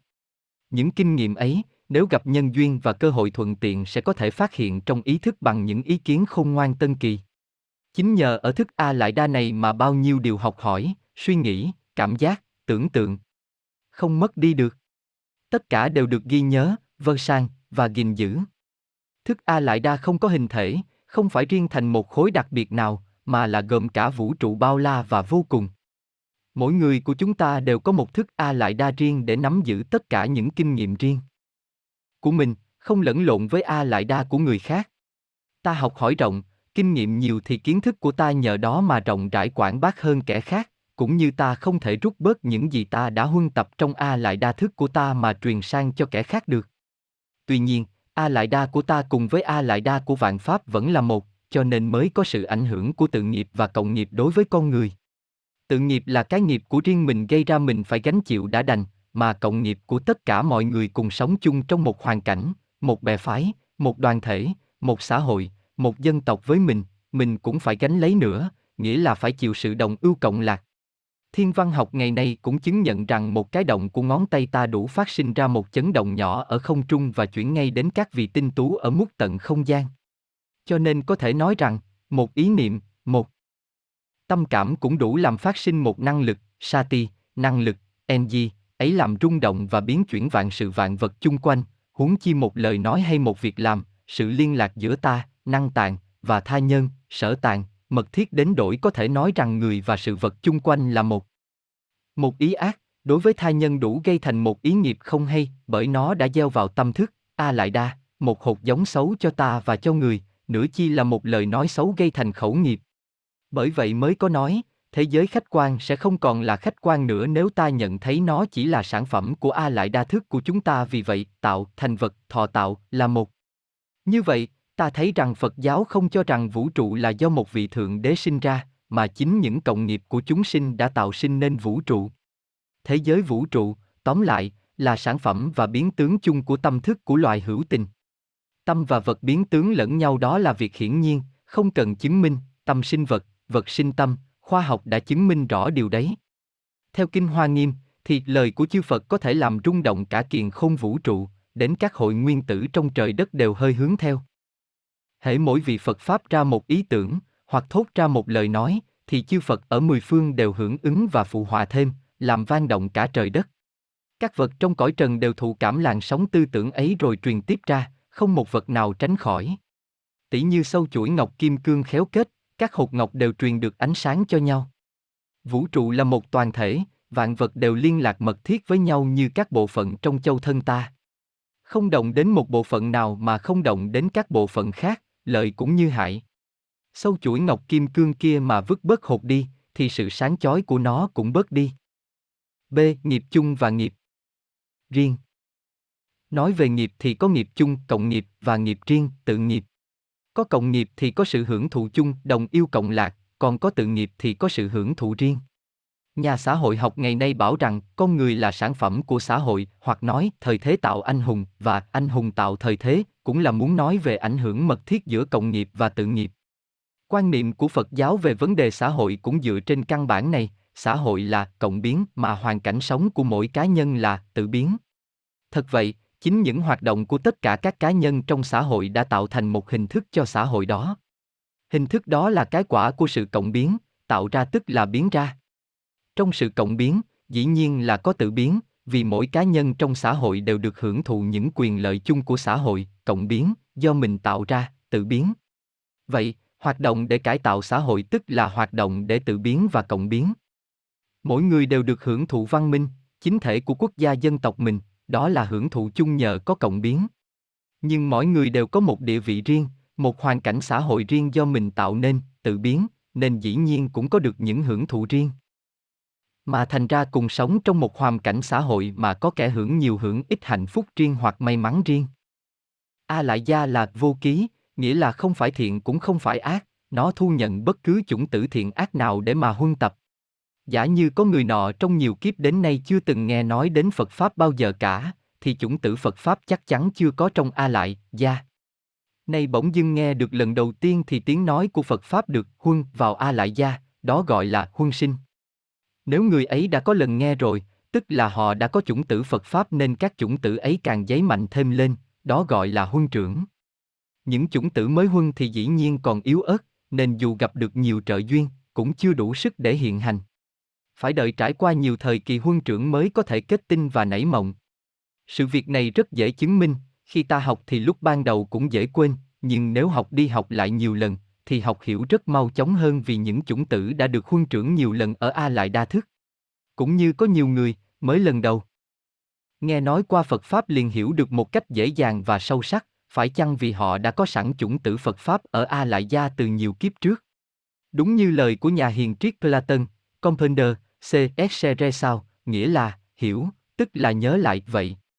Những phép tu quán tưởng, hoặc pháp môn, niệm, của tịnh độ, đều căn cứ vào cái lẽ huân tập của A Lại Gia thức. Niệm là nhớ mãi hình bóng của đấng đại từ bi, năng hỷ xã, thì chủng tử ấy được huân sinh và huân trưởng thành những chủng tử cường kiện có thể phát sinh và hiện hành một cách đầy đủ. C. Hằng và chuyển Các chủng tử cũng còn có tên là tiềm năng tức là những năng lực tiềm tàng nơi A lại gia, đợi đủ nhân duyên thuận lợi mà phát sinh. Và sự sinh diệt biến chuyển của các chủng tử được tiếp nối nhau luôn như một dòng nước chảy, hằng chuyển như lưu. Dòng nước thì vẫn thấy mãi một dòng nước chảy dài như một dải lụa, nhưng thực sự là muôn triệu giọt nước kết thành dòng nước ấy đã thay nhau tiếp nối để giữ cho dòng nước vẫn còn mãi hình thức một dải lụa to. Vì vậy trong chỗ sinh diệt vô thường, đoạn chuyển, ta thấy dường như không có gì thay đổi, thường hằng. A lại đa phút sau đã khá với A lại đa phút trước, chuyển, cũng như dòng nước phút sau không còn phải là dòng nước phút trước. Cho nên mới nói, A lại đa vừa hằng, vừa chuyển. Hằng là còn mãi mãi, chuyển là sinh sinh diệt diệt biến chuyển vô cùng. Vì cái lẽ hằng và chuyển mà sự sự vật vật mới có hai bộ mặt, có mà không, không mà có. Nhờ có sự chuyển động quá mau lẹ nên động mới thành tịnh, mà tịnh thành động. Cái mà ta gọi là hằng chỉ là một sự biến chuyển cực kỳ mau lẹ nên thấy dường như không có gì biến chuyển cả. Cực động thành ra in tuồn như tịnh, như quả địa cầu ta đang ở đây, thấy là tịnh, mà kỳ thực luân chuyển cực kỳ mau lẹ. Đây là then chốt của Trung quan luận hay Trung đạo luận của Phật Đại Thừa. Câu chuyện sau đây sẽ giúp ta thấy rõ vấn đề hằng và chuyển trong các sự vật. Một nhà phú thương kia đi qua một làng nọ, thấy một đứa bé gái ngộ nghĩnh rất vừa lòng, bèn đem tiền bạc lại đóng cho cha mẹ em bé ấy để xin cưới khi em lên 15 tuổi. Rồi anh ta ra đi. Cô bé đến tuổi 15, có người con trai trong làng thấy vừa ý, cũng đem tiền xin cưới. Sau ngày cưới, anh Phú Thương lại trở về, đòi cô gái ấy, tại sao anh cướp vợ tôi nhưng chàng trai cũng hỏi, ai cướp vợ ông? Vợ ông lúc đến xin cưới chỉ là một đứa bé lên năm. Còn vợ tôi là một cô gái 15 tuổi. Đâu phải là cô bé 5 tuổi của ông. Đứng về phương diện chuyển, thì anh trai nói đúng, vì người con gái 15 tuổi ngày nay đâu còn phải là người bé gái 5 tuổi ngày trước, cả về mặt sinh lý cũng như tâm lý. Nhưng đứng về phương diện hằng, thì nhà phú thương nói đúng, là vì cô bé kia với cô gái ngày nay trước sau vẫn là một người. Cả hai đều có lý cả, chỉ vì mỗi bên đứng theo một khía cạnh mà nhìn nên không có được một sự nhận xét đầy đủ, viên giác. Cũng như, có một người kia đến một trại bán sữa tươi, mua một lon sữa mắt việc đi qua làng kế cận, anh. Ta gửi lon sữa cho người chủ trại, hẹn trở về sẽ lấy. Nhưng mắc việc, vài hôm sau mới về được, ghé lại lấy, thì sữa đã đông đặc. Anh ta không chịu lấy, đâu phải thứ sữa mà tôi đã mua hôm trước. Người chủ trại bảo, thì cũng lon sữa của anh đã mua và gửi lại đây, có ai đổi nó đâu, hai bên không ai chịu thua ai, cùng đem nhau ra quan tòa phân xử. Hai câu chuyện trên đều có dụng ý đặt ra vấn đề hằng và chuyến trong các sự vật. Dê, thiện và ác. Chúng ta cũng có thể làm tiêu diệt các chủng tử xấu bằng cách huân vào những chủng tử đối phương như ánh sáng đánh lui bóng tối. Đem các chủng tử thiện để tiêu diệt những chủng tử ác là để gây thành thiện nghiệp. Ở đây, ta nên để ý đến việc làm lành lánh dữ, chư ác mạc tác chư thiện phụng hành của Phật giáo. Việc làm không quan trọng bằng cái ý niệm của mình. Có khi việc làm thấy là lành, nhưng thực ra là ác niệm, có khi việc làm thấy là ác nhưng thật ra là vì thiện niệm mà làm. Phật giáo luận về thiện ác đều căn cứ vào chỗ tâm địa phát ra, chứ chẳng chú trọng về sự tướng của việc làm. Thấy người nọ đánh mắng kẻ khác, chẳng nên phán đoán về sự thiện ác của người này. Muốn đoán định thiện ác, phải xem cái dụng tâm của người này là thế nào, nhiên hậu mới đoán định. Nếu vì lợi ích cho người bị đánh mắng mà đánh mắng thì hành vi ấy là hành vi thiện, nhưng nếu vì muốn làm nhục người ta, để đề cao mình lên, đó là hành vi ác. Cha mẹ mà đánh con, rầy la mắng chửi là vì thương con, thì hành vi ấy dù sao đều được xem là thiện ý cả. Trái lại, những kẻ su nịnh, nói ngọt, chiều lòng để mà cầu lợi, hay với giả tâm lợi dụng, đều là gây ác nghiệp. Tóm lại, động lực chính của sự tạo ra nghiệp là ý thức, thức thứ sáu. Ý thức có một tác dụng vô cùng mạnh mẽ, nó chi phối tất cả mọi thức khác, lại có quyền sáng tạo và thay đổi cả một cuộc đời của con người. Trong giai đoạn hiện tại, cá nhân phải chịu gánh tất cả những quả báo của nghiệp quá khứ. Túc nghiệp và nghiệp hiện tại, hiện nghiệp. Cái đó là việc dĩ nhiên. Nhưng ý thức với sự phụ họa của các thức khác, trong giai đoạn sống hiện tại, lại cũng có quyền năng tạo nghiệp mới để làm động lực cho sự phát sinh một giai đoạn sinh, 43 mạng sau này. Nghiệp quá khứ là nguyên động lực của cái kiếp sống hiện tại, nó chỉ huy tất cả, thành ra con người giống. Như một bộ máy bị một định mệnh vô hình chi phối, mà người ta thường gọi là số mệnh, cái túc nghiệp, nghiệp quá khứ, ấy giống như sức của mũi tên, chỉ khi nào sức của mũi tên hết, thì mũi tên sẽ rơi xuống đất. Bởi vậy, tạo nghiệp trong hiện tại, tuy cũng phá được một phần nào nghiệp báo của quá khứ, nhưng nếu vẫn bất lực trước một định mạng khắc khe, đó là vì cái đà của sức mạnh của mũi tên còn rất mạnh. Tuy vậy, nghiệp mới tạo, lại có nhiều ảnh hưởng đến sinh mệnh của nhiều cá nhân khác, nên trong sự tự biến cũng được hưởng nhiều về cộng biến, nghiệp chung, do mình tạo nên, và nhờ vậy cũng phá tan được nhiều nghiệp chướng do ác tập gây nên. Bởi vậy người ta thường nhận thấy những ai gây được nhiều công đức xã hội, như gieo rắc mầm tư tưởng từ bi hỷ xã, giúp cho con người phá được tà kiến. Gây được lòng yêu thương trong loài người là người tích chứa nhiều thiện đức. Nên dù có gặp tai họa, cũng nhiều khi được qua khỏi một cách nhiệm màu. Đó là nhờ cái công tự biến đã gieo được nhiều chủng tử tốt cho mình và cho xung quanh, nên đã gây được một từ nghiệp và cộng nghiệp tốt đẹp, đánh tan được cái mũi tên độc của túc nghiệp, nghiệp quá khứ, của mình. Trái lại, cũng như cá nhân có thể tạo một cách hoàn toàn tự do những giai đoạn sinh mệnh đẹp đẽ ở tương lai thì cá nhân cũng có thể tạo cho mình những giai đoạn sinh mệnh đen tối ở hiện tại và tương lai cứ gieo mãi những mầm mống tư tưởng giải thoát thì sẽ tiêu trừ được tất cả các chủng tử tập nhiễm đồng thời huân sinh và huân trưởng các chủng tử giải thoát để vượt khỏi cảnh giới vô minh và sinh diệt. Ở đây ta thấy rõ sự cần thiết của các phép tu định để tiêu trừ ác tập. Đã lâu đời huân tập trong A lại gia thức hay tiềm thức. D. Thập nhị nhân duyên. Bàn đến lịch trình hoạt động và cấu tạo của nghiệp lực, Phật giáo có thuyết thập nhị nhân duyên. Thập nhị nhân duyên là 12 nguyên nhân tương thuộc đã gây ra nghiệp luân hồi. Nhờ đó ta mới có thể giải rõ được hoạt động của nghiệp lực. Nó nằm trong hai đế đầu của từ diệu đế, tức là thuộc về khổ đế và tập đế. Còn diệt đế và đạo đế thì thuộc về giải thoát luận. Theo Phật học nguyên thủy, thập nhị nhân duyên chỉ dùng để cắt nghĩa nguyên nhân sinh tử luân hồi. Thật ra, cái luật ấy không phải chỉ riêng cho con người mà thôi, mà chung cho tất cả vạn pháp. 12 nhân duyên là một Vô minh, Avidya 2. Hành, Samka 3. Thức, Vinana 4. Danh sắc, Namarupa 5. Lục nhập, Sadestan 6. Xúc, Spasa 7. Thụ, Vedan 8. Ái, Trishna 9. Thủ, Upadana 10. Hữu, Bava 11. Sinh, Yati 12. Lão, tử, già, chết, Yamarana Cái dây nhân duyên này Khởi đầu là vô minh Vô minh là nguồn gốc của đau khổ, của sinh, lão và tử. Có lão, tử là vì có sinh. Bởi có sống, sinh, mới có già, lão, có chết, tử, nghĩa là đau khổ. Có sinh là vì có hữu, những cái hiện hữu như các chủng tử được huân tập ở A lại gia thức. Những chủng tử được huân tập ở A lại gia có một sức lực mạnh mẽ tồn tại và đang trở nên, diveni. Đó là nguyên nhân của sinh mệnh, chính đó là hữu. Chẳng có cái hữu ấy thì làm gì có sự thụ sinh, mà cấu thành cái sinh mệnh của ta hiện giờ. Có hữu là vì có thủ, tức là có sự lôi kéo về cho mình. Bởi có lôi kéo về cho mình, mình mới bị sự vật ràng buộc lôi kéo lại. Cái đó gọi là thủ, nghĩa là tìm cách chiếm đoạt mà bị ràng buộc vào cảnh vật, hay nói cách khác, mình muốn chi phối sự vật, lại bị sự vật chi phối. Bởi có sự chấp thủ ấy, mới có tạo ra nghiệp nhân, trái lại, nếu mình đừng nắm giữ, mà lại buông bỏ, xả, thì sự vật cũng sẽ buông thả mình ra, không đeo dính vào mình được.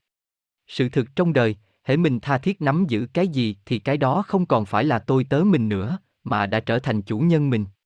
Biết buông bỏ nó đi, thì mình mới làm chủ được nó. Nhưng sao lại có sự chấp thủ ấy?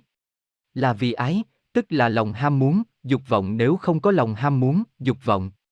Thì sự vật làm gì lôi kéo, trói buộc? Được ta. Có đeo đuổi, ham muốn. Sắc đẹp. Thì mới bị sắc đẹp buộc tràn. Có ham muốn tiền bạc công danh mới bị tiền bạc công danh trói buộc. Nếu không ham muốn lợi danh thì sẽ không bao giờ khổ về danh lợi.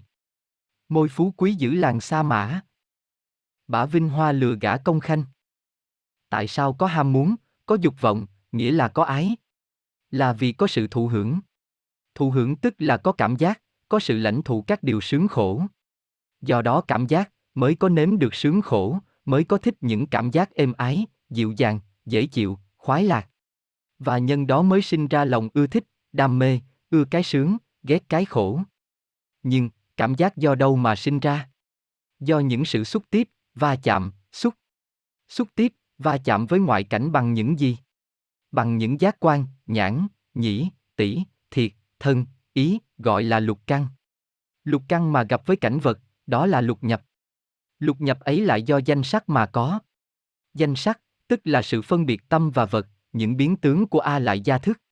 Như ta đã biết, căn thân và thế giới. Cho đến các thức, bảy thức, đều do các chủng tử ở A lại gia mà hiện ra cả. Mà A lại gia là thức, cho nên biết rằng thức là nhân của danh sắc. Thức đây là nhận thức sai lầm do hành mà có. Hành, tức là những vọng động của cái tâm sai biệt do vô minh mà gây ra cả. Như thế, ta thấy rằng vô minh là cái gốc chánh gây ra sinh, lão và tử.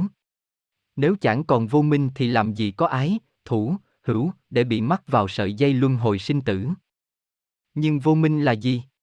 Vô minh là chấp có một cái ta, ngã chấp, nên mới có quan niệm sai lầm về nhân ngã, nội ngoại, nhìn sự vật trên đời với cái tâm sai biệt. Nhân tình trạng vô minh ấy mới có những hoạt động thầm kín của ý chí, những vọng động của tâm, những tác động tinh thần của hành mà sinh ra cái gọi là trí. Lý trí, biên biệt, Etric discrimen, hay là thức nhị nguyên, consin dualit. Nhân cái, thức nhị nguyên, mới có phân chia danh sắc, rồi nhờ có lục nhập mới có xúc tiếp với sự vật mà sinh ra cảm giác sướng, khổ và ham mê khoái cảm, thụ, tức là lòng ham sướng sợ khổ. Bấy nhiêu đó khiến lòng sinh ra khao khát, ham muốn, ái và níu kéo. Cả sự vật về mình, thu, để cung phụng lòng khao khát ấy. Lòng ham muốn phát động thành ý chí, gieo rắc chủng tử ái, thủ. Các chủng tử ấy được huân tập lâu ngày biến thành những cái mà ta gọi là hiện hữu, hành, và do đó, hữu, mới có sinh ra, có già, lão, có chết, tử. Tóm lại, có vô minh và ái, thủ mới gieo được mầm chủng tử gây tạo nghiệp quả, bằng không thì làm gì tạo nên nghiệp quả. Thức, sở dĩ phát sinh là vì nhận thấy có một tâm có ngoại cảnh, có nhĩ có ngã, hay nói theo danh từ nhà Phật có căn thân và thế giới. Có thức ấy, là có tâm trạng ngã chấp và nhân đó có ngã ái. Từ cái tâm ngã kiến sinh ra cái tâm ngã mạng, tức là cho mình là trọng tâm của mọi sự mọi vật, đối với kẻ khác mình là trọng yếu hơn, đáng yêu hơn, và nhân thế tìm đủ cách để chiếm đoạt tất cả mọi thứ tiện nghi vật chất có thể hưởng thụ được để mà cung phụng cho cái ta. Phải chăng đó là đầu mối tạo ra các thứ nghiệp ác do tham, sân, si, tà dâm, trộm cắp, giết người, vọng ngữ, ác khẩu vơ vơ.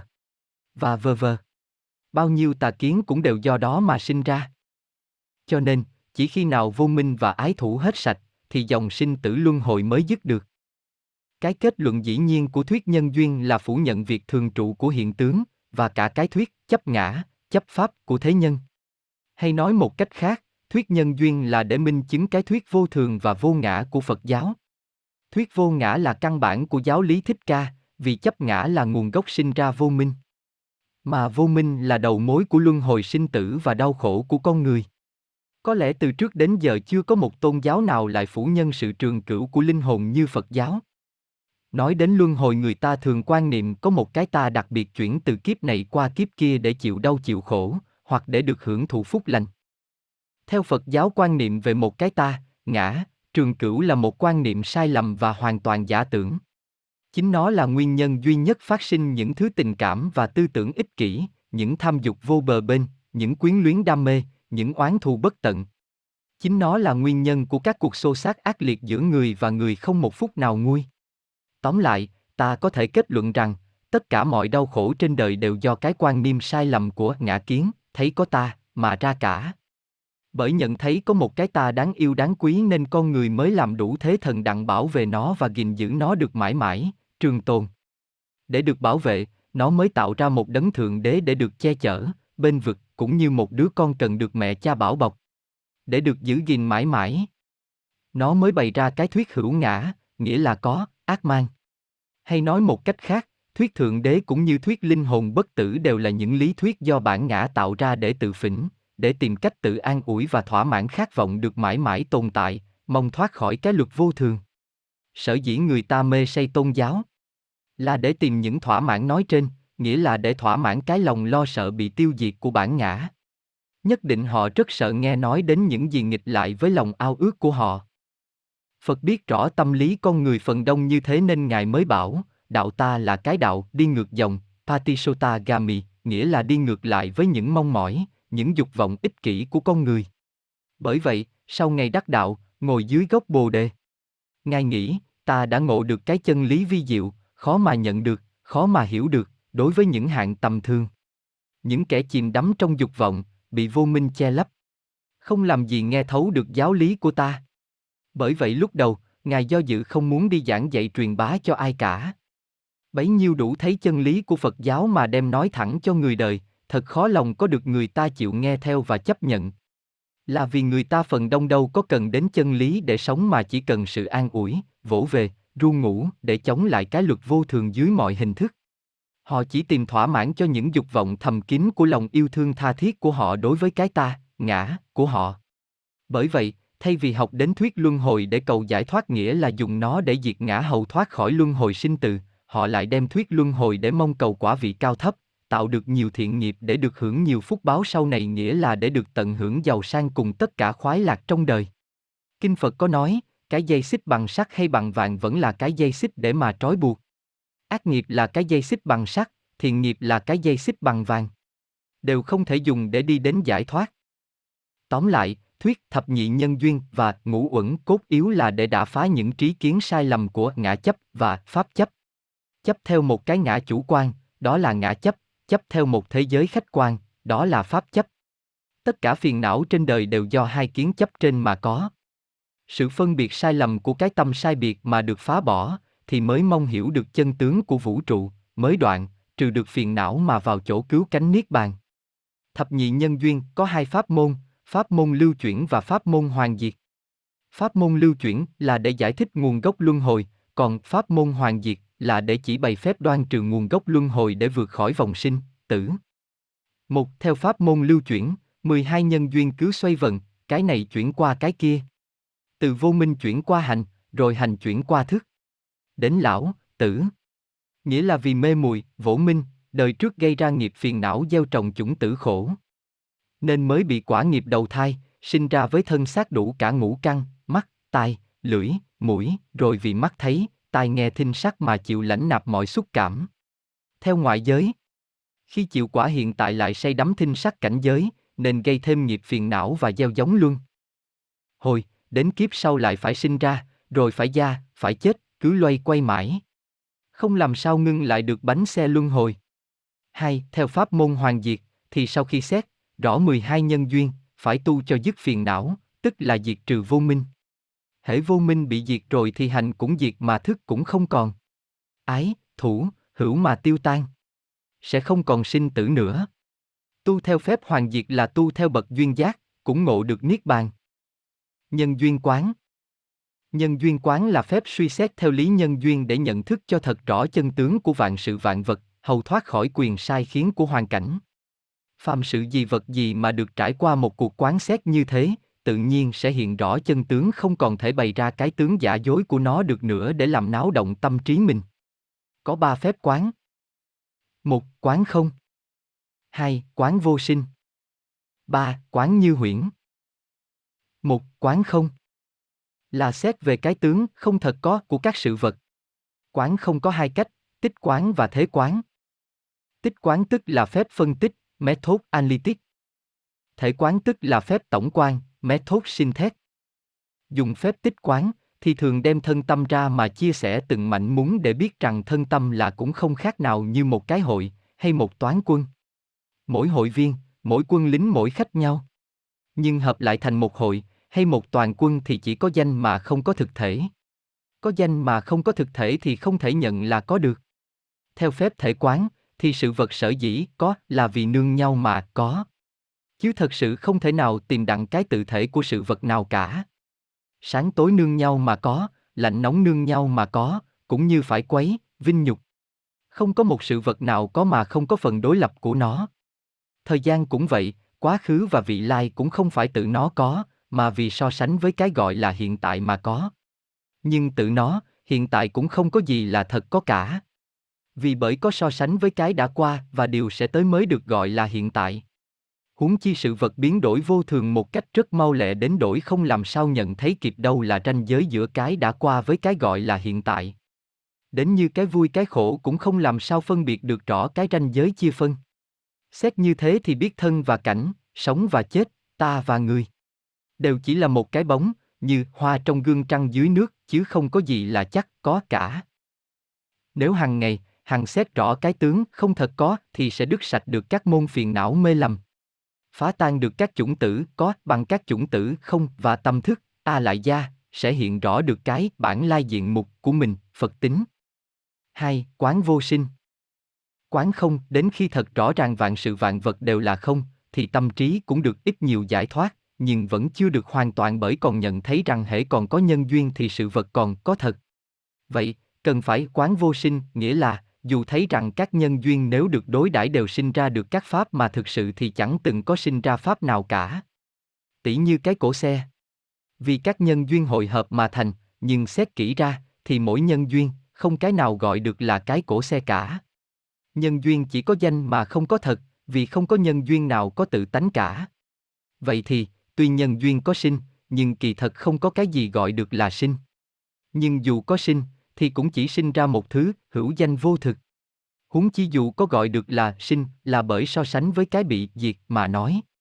Chứ thật ra không có gì thật sinh thật diệt cả. Như đốn cây làm củi, củi mà sinh, thì cây bị diệt, nhưng củi mà. Thành than thì than sinh củi diệt.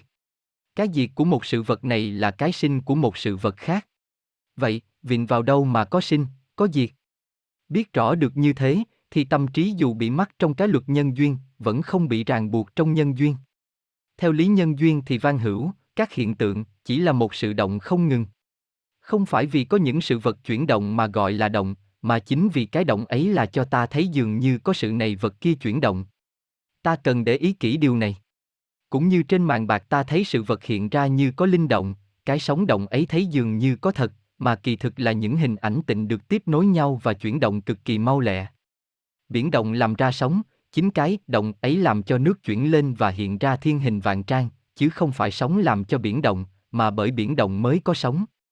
Như trước đây đã có nói qua, không có cái gì xảy ra mà chỉ có một nguyên nhân duy nhất sinh ra. Sự vật sở dĩ hiện ra được là nhờ có nhiều nhân duyên hỗn hợp mà thành hình. Vô minh bao giờ cũng gồm cả 11 nhân duyên, và vô minh lại cũng chính là 11 nhân. Duyên. Bởi vậy, không thể bảo rằng vô minh là cái nhân đầu tiên sinh ra hành, để cho cái hành sinh ra cái thức. Về, về. Và vờ vờ. Nhiều nhân và nhiều duyên, mà cái nhân hay cái duyên nào cũng cần thiết cả, mới có thể sinh ra một cái quả. Như phải có đất, có sự ước ác, có sự ấm áp hồi hiệp với nhau. Mới giúp cho hột giống nứt mộng, nhưng nếu lại chẳng có hột giống thì cái mộng cũng không làm sao sinh được. Cho nên mới nói rằng, quả chẳng qua là sự hỗn hợp của nhiều nhân phức tạp, tự nó không có cái gì là tự tánh cả, ngoài những nhân duyên đã tạo ra nó. Không có tự tánh, nên không gọi là tự sinh. Không có một cái gì, một vật gì bị hủy diệt, cũng không có một sự gì, vật gì, sinh ra sự nào vật nào cả. Theo nhiều thuyết khác thì cái nhân mà biến ra quả, không được gọi là bị hủy diệt, mà phải nói rằng nó đã bị biến hóa, như sữa lỏng thành sữa đặc. Nhưng cũng không thể nói đó là cùng một thứ sữa, mà cũng không thể gọi rằng hai thứ sữa ấy không phải cùng một thứ như nhau. Tức là phải nhớ đến cái luật hăng và chuyển đã nói trước đây. ở trong giai đoạn của kiếp sống hiện tại, thì những nhân duyên thức, danh, sắc, lục nhập, xúc và thọ thật ra lại là những động lực tạo thêm vô minh cho kiếp sau này, cũng như ái, thủ, hữu sinh ra những vọng động tạo ra thêm cho cái hành sau này. Và như vậy vô minh có khác gì với thực, danh, sắc, lục nhập?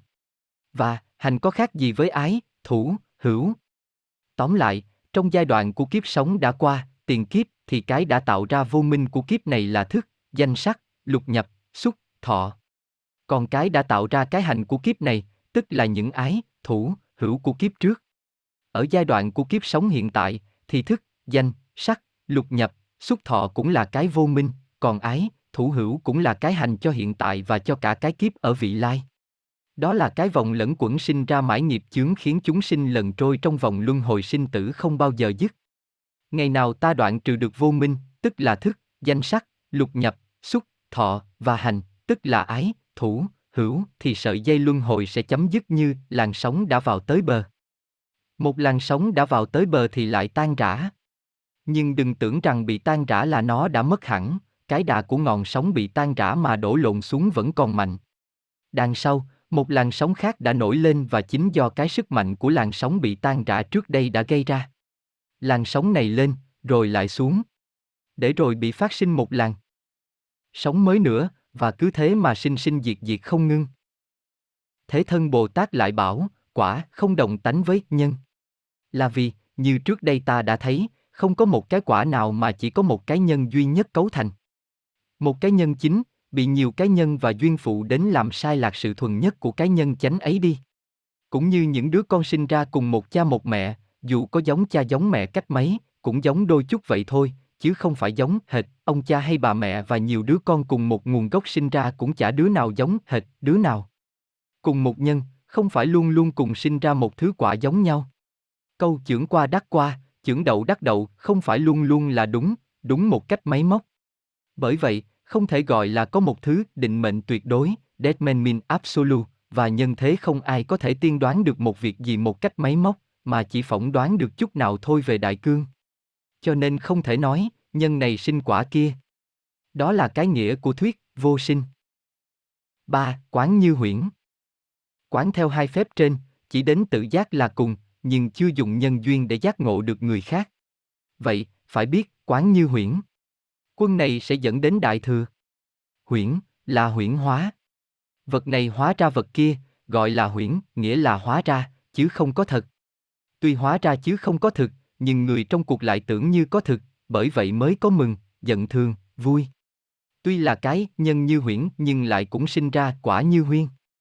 Tóm lại, tất cả sự vật chỉ là một tuần huyễn hóa. Biết là huyễn hóa mà cũng cứ sống trong huyễn hóa như không có huyễn hóa. Và như vậy mới không mắc trong huyễn hóa. Tuy không có thật một chúng sinh nào cả, vậy mà cũng vẫn hiện thân như huyễn để mà độ chúng sinh như huyễn. Tuy phiền não tức bồ đề vậy mà cũng tu hạnh như huyễn đặng đoạn trừ phiền não như huyễn. Tuy không có một pháp môn nào có thật, mà cũng vẫn học vô lượng pháp môn như huyễn để mà hoàng pháp như huyễn. Phật và chúng sinh là bình. Đẳng, vậy mà cũng vẫn tu vô lượng kiếp như huyễn để thành Phật đạo như huyễn. Tuy lòng không tham, mà cũng vẫn bố thí, bụng không nhiễm mà cũng vẫn trì giới. Trí tâm tuy không loạn mà vẫn thiền định, tuy không mê mà cũng tu trí huệ bát nhã. Tuy không cúng sinh mà cũng thành Phật, tuy là chân như mà cũng hiện ra vô lượng cõi trời hay tịnh độ. Đó đều nhờ công phu của quán như huyễn, nghĩa là tuy không mắc trong biển luân hồi mà vẫn lặn hụt trong biển luân hồi. Vào nước không ướt, vào lửa không nóng, tự do tự tại. Chương Thứ năm A. Bình đẳng quan Tinh hoa cao tột của Phật Đại Thừa là nơi thực tướng ảnh của thực Đại Thừa. Người nhà Phật cũng gọi là bình đẳng quan mà nhà học giả Trung Hoa Chương Bính Lân đã đem so sánh với thiên tệ vật của Trang Châu.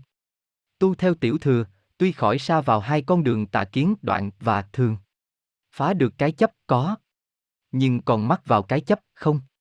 Đó chưa phải là con đường trung đạo. Là vì tiểu thừa tuy biết được cái hiện tượng là vô thường mà chưa chứng được cái bản thê bất biến của đại thừa.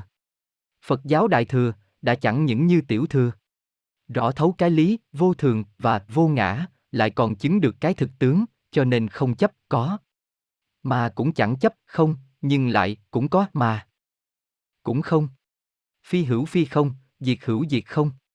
Thực tướng là gì? Là cái chân tướng và vũ trụ vạn vật. Gồm cả trong cái thê, cái tướng và cái dụng, nghĩa là chan như tức vạn pháp, ngoài chân như, thê, không có vạn pháp, tướng, ngoài vạn pháp, tướng, không có chân như, thê. Cũng như ngoài sóng không có nước, ngoài nước không có sóng. A, à, vạn pháp tức là vạn sự vạn vật, hiện tướng mà ta đã nhận thấy được có phải là thực tướng của nó? Chăng? Hay là cái mà ta thấy, chỉ là cái giả tướng chứ không phải là thực tướng? Nhà Phật cho rằng vạn cảnh giai không hay là sắc tức thì không. Không đây, chẳng phải là không cổ mà là không có thật như ta đã nhận thức. Bởi vậy mới nói, cái mà ta gọi là có, hữu, đây là giả hữu. Khoa học vật lý ngày nay cũng chẳng nói khác hơn. Màu sắc, âm thanh là gì? Tự nó, thực sự chỉ là những làn sóng rung chuyển. Mắt ta chỉ trông được, tai ta chỉ nghe được trong một giới hạn rất eo hẹp của một con số rung chuyển mà thôi. Cái mà ta gọi là màu sắc, chỉ là những làn sóng rung chuyển trong không trung từ khoảng 35.000 tỷ 184 tỷ 372 triệu 088.832 tới khoảng 1, 125, 899, 906, 842, 624 trong một giây đồng hồ. Ngoài khoảng ấy, ta không thể hưởng ứng kịp và không thể trông thấy gì được nữa. Nhưng mà, với những máy móc tối tân người ta có thể nhận được những màu sắc mà con mắt của chúng ta không thể thấy được. Và như vậy, tại sao ta dám quả quyết rằng với những điều ta nghe thấy? Là nghe thấy đúng với thực tướng của nó. Biết đâu với một kẻ có những giác quan tinh nhuệ nhạy cảm. Hơn các máy tối tân kể trên, họ sẽ nghe thấy khác ta, chỗ mà ta thấy là một khối cứng, biết đâu họ lại chỉ thấy toàn là những làn sóng điện, nghĩa là không còn thấy một khối cứng nào nữa. Nhà bác học Roger Georgel trong quyển EXPERISELIBERATRICE có viết, nhãn quan của nhà khoa học đến chỗ nghiên cứu cùng tột, lại nhận thấy một thế giới lạ lùng, chỉ còn là một hệ thống năng lực, trong đó cái quan niệm thông thường về vật chất đã mất đi, tan ra mây khói. Dêm Jin, nhà toán học và thiên văn học trứ danh, tác giả quyển Le Mystère Univers cũng nói, cái khuynh hướng của khoa học vật lý ngày nay là quy cả vũ trụ vào các làn sóng và chỉ có các làn sóng mà thôi. Quay quần và cách xa nhau tương đối như các hành tinh trong Thái Dương hệ. Hột nguyên tử của khinh khí, hydron, là hột nguyên tử đơn giản nhất. Một luồng âm điện chạy quay quần chung quanh luồng dương điện chính giữa như một hành tinh xoay chung quanh một thái dương. Một PERUSSEAU, trong quyển Gia LATOMEALETTOILE e cũng viết, Enderniner Analyt Le Mon Materin et Elite et Five Placer a à Umron Ye Intom Iren, trang 768. Phân tích đến cùng, thế giới vật chất này tiêu mất cả để nhường chỗ lại cho những cuộc tuần hành của những bóng ma không có thật. Những điều sơ lược trên đây cũng đủ chứng tỏ rằng khoa học ngày nay cũng đi đến kết luận rằng, cái thế giới vật chất hữu hình thật sự chỉ là một cái gì không tướng. Đó phải chăng tự nó cũng đã chứng minh câu, sắc tức không của Phật giáo. Đến như cái quan niệm của chúng ta về không gian cũng như không có gì khả cứ được. Theo khoa học, tiếng động phát ra một nơi xa. Và đến khi nó đến tai ta nghe được có khi phải đợi đến mấy giây đồng hồ sau mới tới. Có ánh sáng phát ra, đến mắt ta nhận thấy thì mau hơn. Tỷ như ta nghe tiếng sấm nổ, sau khi thấy làn sáng chớp trên không trung. Đó là tiếng nổ trên xa đến tai ta phải mất mấy giây đồng hồ sau mới tới giác quan nhận thức của ta, chứ chẳng phải ta thấy làn chớp và nghe tiếng nổ cùng một lượt với tiếng sét nơi nó phát sinh. Nghĩa là, khi ta thấy làn sáng và khi ta nghe được tiếng sấm nổ, thì tiếng ấy đã tắt lâu rồi ngay nơi phát sinh của nó. Và như vậy, khi nhà thiên văn bảo với ta có nhiều ngôi tinh tú, ánh sáng của nó muốn đến phần quả địa cầu ta ở, ít ra phải mất mấy ngàn năm phải chăng họ muốn nói rằng điều mà ta đang trông thấy đây chỉ là những cái bóng mà của những ngôi tinh tú ấy đã mấy ngàn năm qua?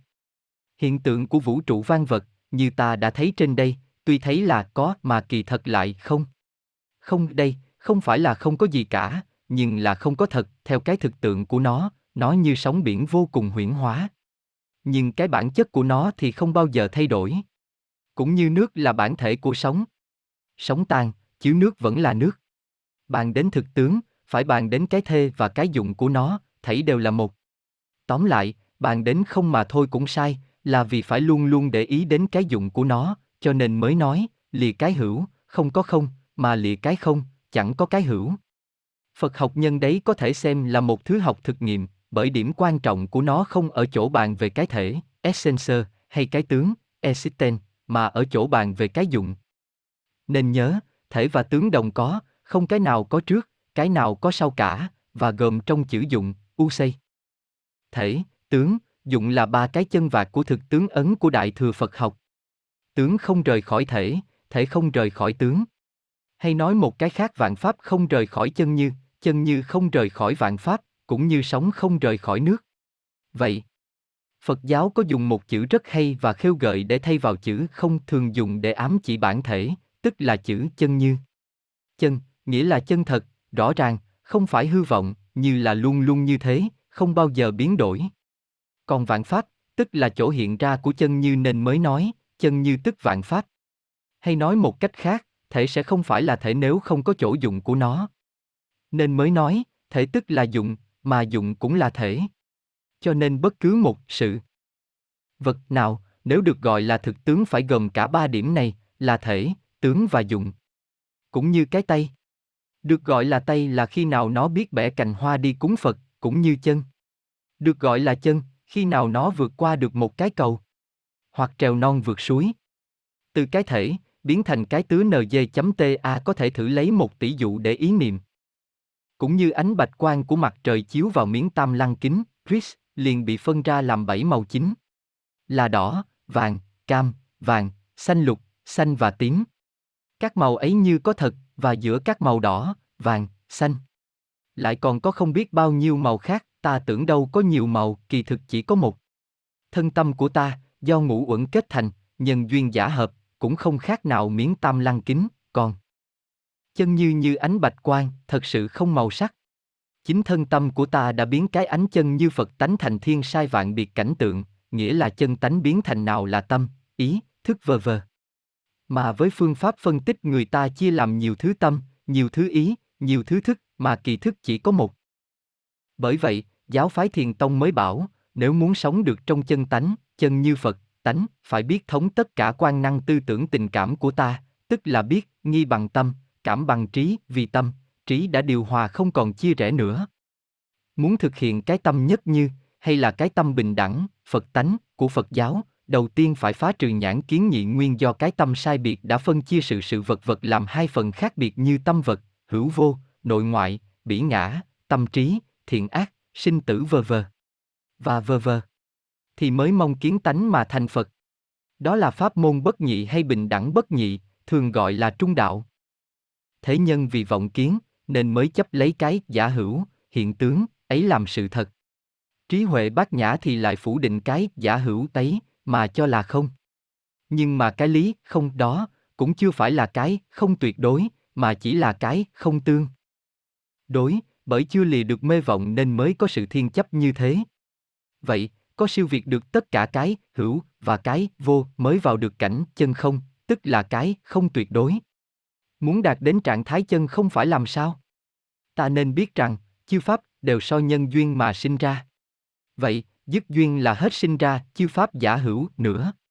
Bởi chư pháp, sự sự vật vật, tuy thấy là có, nhưng mà không thường cử nên mới gọi là không thật có, giả hữu.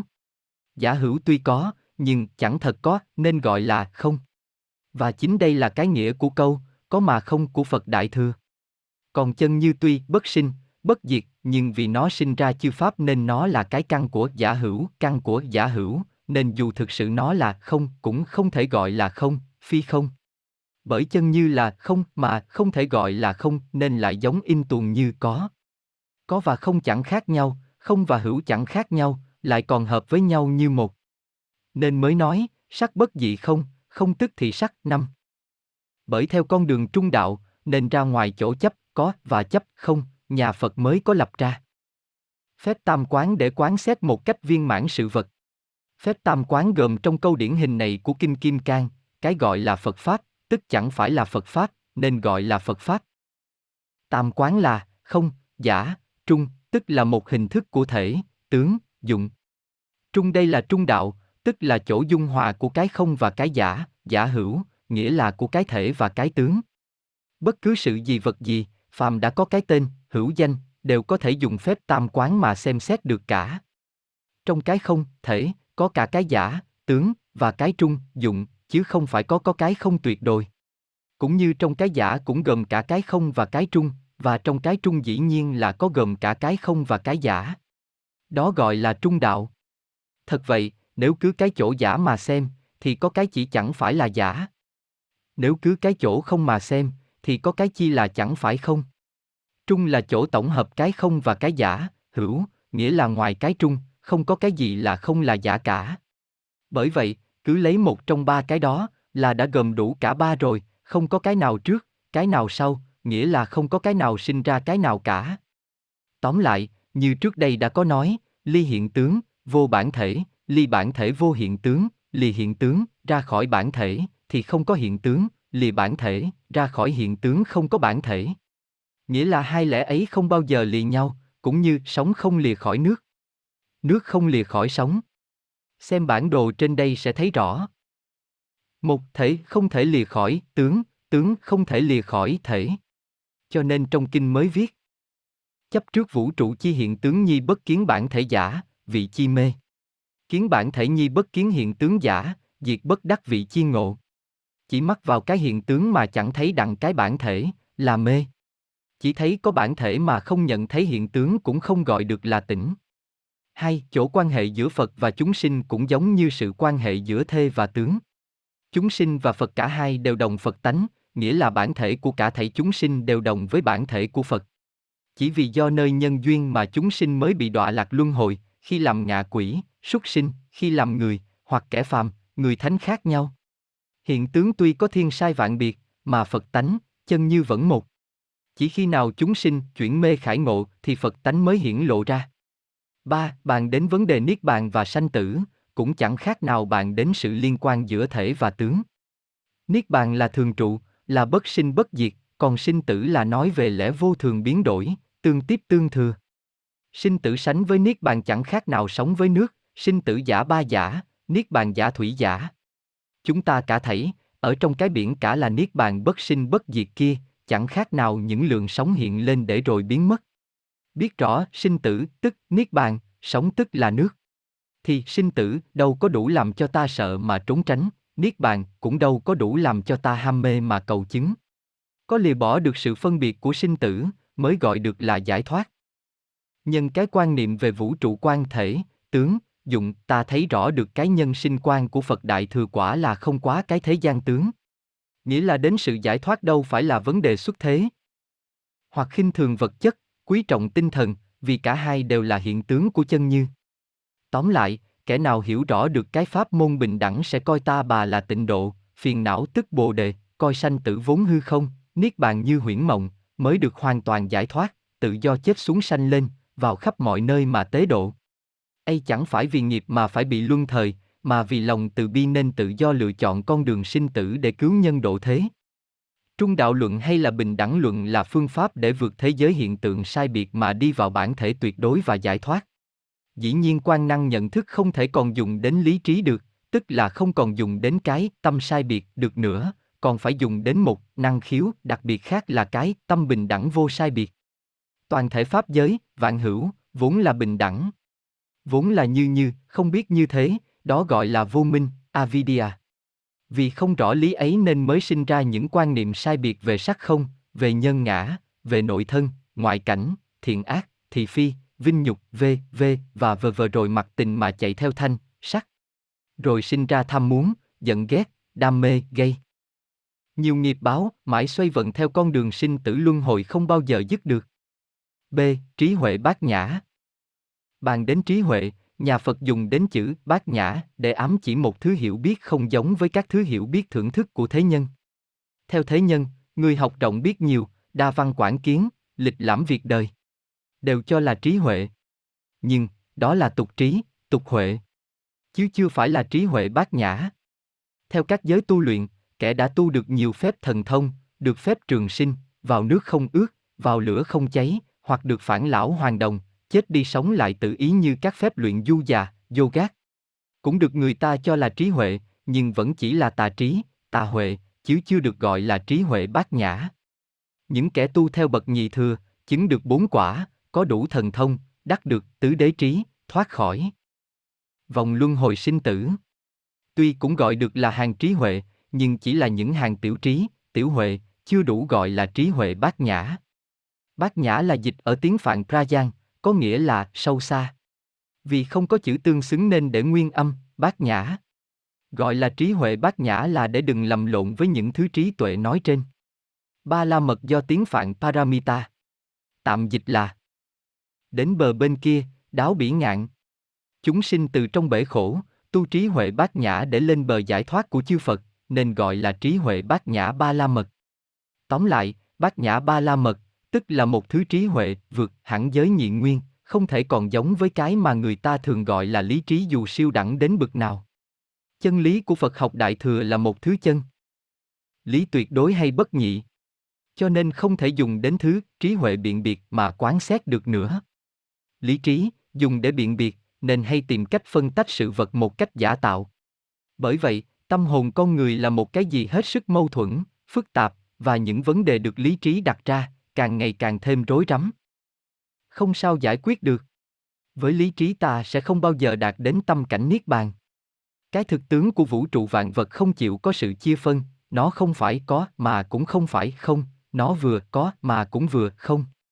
Cho nên người ta không thể ý niệm nó được, và bởi thế mà đời sống của ta đang sống đây chứa đầy mâu thuẫn. Bình đẳng luận, cũng gọi là nhất nguyên luận hoặc nhất như luận, không phải là một sự tổng hợp, sinh cũng không phải là một sự hợp nhất, unification, các cặp mâu thuẫn trên đời này, như thiện ác, thì phi vờ vờ. Mà cả hai là một. Phải nói như thế này mới đúng với chân lý. Màu đỏ, là đỏ, và cũng không phải là đỏ. Bàn tay là bàn tay mà cũng không phải là bàn tay. Khi ta nói, cái này là có, đó là ta khẳng định, affirmation, khi ta nói cái này là không có, đó là ta phủ định, negatino. Đó là khi ta suy luận trong giới nhị nguyên biện biệt, môn dualism là distinctin khẳng định và phủ định không thể đồng thời áp dụng cho sự vật nào cả trên đời. Nghĩa là không thể vừa là vật này, lại vừa không phải là vật đó nữa. Nghĩa là A là A, chứ không thể A không phải là A, đối với bình đẳng luân, hay nhất nguyên luận hoặc nhất như luận, của nhà Phật, thì lại khác, A có thể vừa là A, mà cũng vừa không phải A, nghĩa là vừa khẳng định, mà cũng vừa là phủ định. Hay nói một cách khác, theo nhà Phật, thì sự phủ định chưa hẳn cần thiết là một sự khẳng định. Mà trái lại, khẳng định tức là phủ định và phủ định tức là khẳng định. Đó là cái chỗ mà nhà Phật thường bảo, sắc tức thì không, không tức thì sắc. Hữu tức vô, vô tức hữu. Hai cái đó, không phải là hai, bất nhị. Bởi vậy, muốn đi vào cảnh giới tuyệt đối chân như phải dùng đến trí huệ bát nhã. Trí huệ bát nhã là một thứ hiểu mà không hiểu, biết mà không biết. Một ý niệm không ý niệm. Nó là vô tâm hay vô niệm nghĩa là không thể ý niệm. Bát nhã là vô niệm, 16, là vượt khỏi bên kia bờ của những lối nhận thức và suy luận nhị nguyên, nghĩa là không vướng mắc vào sự phân cái này với cái kia, cái kia với cái nọ. Gọi là vô niệm là vì hễ, nhất niệm sinh, là có phân tích, có chia rẽ. Không thể nào ý niệm được nếu không có sự phân biệt. Và như thế, không thể ý niệm được việc gì, nếu không phân tích. Bởi vậy, vô niệm tức là không phân chia, mà không phân chia thì không còn thế nào dùng đến lý luận để tìm chân lý tuyệt đối chân như được nữa. Tất cả nền giáo lý của Phật giáo nhất là Phật giáo Thiền Tông đều nằm trong ba chữ vô niệm, vô tướng và vô trụ. Tất cả kinh luận đại thừa đều nhấn mạnh về những điểm chánh này. Thực hiện được trí huệ bát nhã là đã hỗn hợp thành một khối duy nhất những cặp mâu thuẫn trên. Đời, nghĩa là ý thức, được rõ sự hữu lý và vô lý của phép luận biện bất biệt của Phật giáo. Thực hiện được trí huệ bát nhã, vô niệm này mới hiểu được tại sao A không phải là A, và cái không phải là A, là A hay nói một cách khác, ta là cái không phải ta, mà cái không phải ta, cũng là ta, ta là người, người là ta. Đó là cái nghĩa của câu phi hữu, phi không, diệt hữu, diệt không của trung đạo luận. Muốn đạt đến trí huệ bát nhã, phải từ bỏ dứt khoát với lối suy luận theo nhị nguyên, phải thực hiện được cái mà nhà Phật gọi là đáo bỉ ngạn. Đến đây, ta thấy rằng việc mà một số đông các nhà học giả phương Tây hay các nhà học giả phương Đông bị phương Tây hóa phải chịu thất bại, là đã cố gắng để khoa học hóa Phật học, nghĩa là cố gắng đem khoa học để chứng minh Phật học. Khoa học dùng lý trí, một thức quan chỉ hoạt động được trong dòng sắc tướng để khám phá một phần nào những huyền bí của các hiện tượng trong vũ trụ nhưng không làm sao ý niệm được cái tâm vô niệm của Phật học Đại Thừa. Ngày xưa có một bậc đại đế mời một vị đại đức đến để được nghe thuyết pháp. Vị đại đức đến ngồi ngang với vị hoàng đế. Vị hoàng đế hỏi. Có thể nào tưởng tượng được rằng một vị đại diện cho Phật Pháp lại được ngồi ngang với một vị đại diện cho quốc Pháp không? Vị đại đức hỏi lại. Vậy có thể nào tưởng tượng được rằng một vị đại diện quốc Pháp lại được ngồi ngang với một vị đại diện Phật Pháp không? Câu hỏi và câu trả lời này thật là sâu sắc vô cùng. Vị đại đức đây là tượng trưng cho giới, tuyệt đối bất khả biện biệt, non-discriminant, còn vị hoàng đế là tượng trưng cho giới, tương đối biện biệt, discriminant. Giờ nào ta còn sống trong giới, nhị nguyên phân biệt, môn dualism là distinctin, ta phải chịu dưới quyền sai sử của nó. Ở đây, hễ hoa vô NG là đỏ, thảm cỏ thì xanh, đỏ và xanh rõ rệt. Cũng như cành trúc thì cứng, nhành liễu thì mềm, cứng và mềm rõ rệt. Về phương diện xã hội cũng vậy, quân là thượng, mà thần là hạ. Vì đại đức nếu kể là bề con dân trong nước thì vua phải ngồi trên, mà bề con dân phải ngồi dưới, nghĩa là tôn ti rõ rệt. Không thể có sự ngang bằng, đồng bằng. Vì Đại Đức trả lời như thế muốn nhắc cho vị hoàng đế nhớ rằng quốc pháp là đại diện cho giới nhị nguyên mà Phật pháp là đại diện cho giới nhất nguyên. Cả hai đồng đẳng với nhau. Đó là lối biện luận của trung đạo luận hay bình đẳng luận của Phật giáo Đại Thừa. Vì hoàng đế đang sống trong nếp sống nhị nguyên không thể tưởng tượng được rằng có một thứ tư tưởng vô niệm nhất nguyên lại dám chen chân và ngang. Hàng với tư tưởng hữu niệm nhị nguyên. Khoa học hoạt động trong giới sắc tướng nhị nguyên, cũng không thể làm sao hiểu được những lối tư tưởng vô niệm nhất nguyên của Đại Thừa giáo cho được, và dĩ nhiên họ cho rằng chỉ có những lối suy tư theo nhị nguyên khoa học là cao hơn. Bởi vậy, những kẻ mà thần trí chỉ biết hoạt động trong giới nhị nguyên của tư tưởng mà chưa thông suốt cái học nhất nguyên, vô niệm của Đại Thừa giáo thường cảm thấy, như đức vua trên đây, bị một thứ như mặc cảm tự ti, nên họ cố gắng luôn luôn khoa học hóa tất cả những gì họ ngộ được của Phật giáo Đại Thừa. Nếu chưa dứt trừ được cái tâm sai biệt của lý trí, người ta cảm thấy tư tưởng của Phật giáo Đại Thừa rất là mù mờ khó hiểu và cũng khó mà chấp nhận. Nhưng, thật sự, một khi con người thoát khỏi cái tập niệm nhị nguyên mà nhập được vào cái dòng suy luận biện bất biệt, đạt đến trạng thái vô niệm thì bấy giờ họ sẽ ra vào Phật giáo Đại Thừa một cách hết sức dễ dàng. Với trí huệ, bát nhã, ý thức của ta đối với vạn sự vạn vật đều vượt khỏi thời gian không gian. Hay nói một cách khác, muốn ý niệm được cái không thể. Ý niệm, niệm vô niệm, ta phải vượt khỏi giới mâu thuẫn, môn đệ oppose, và phải có một cái nhìn vượt thời gian và không gian.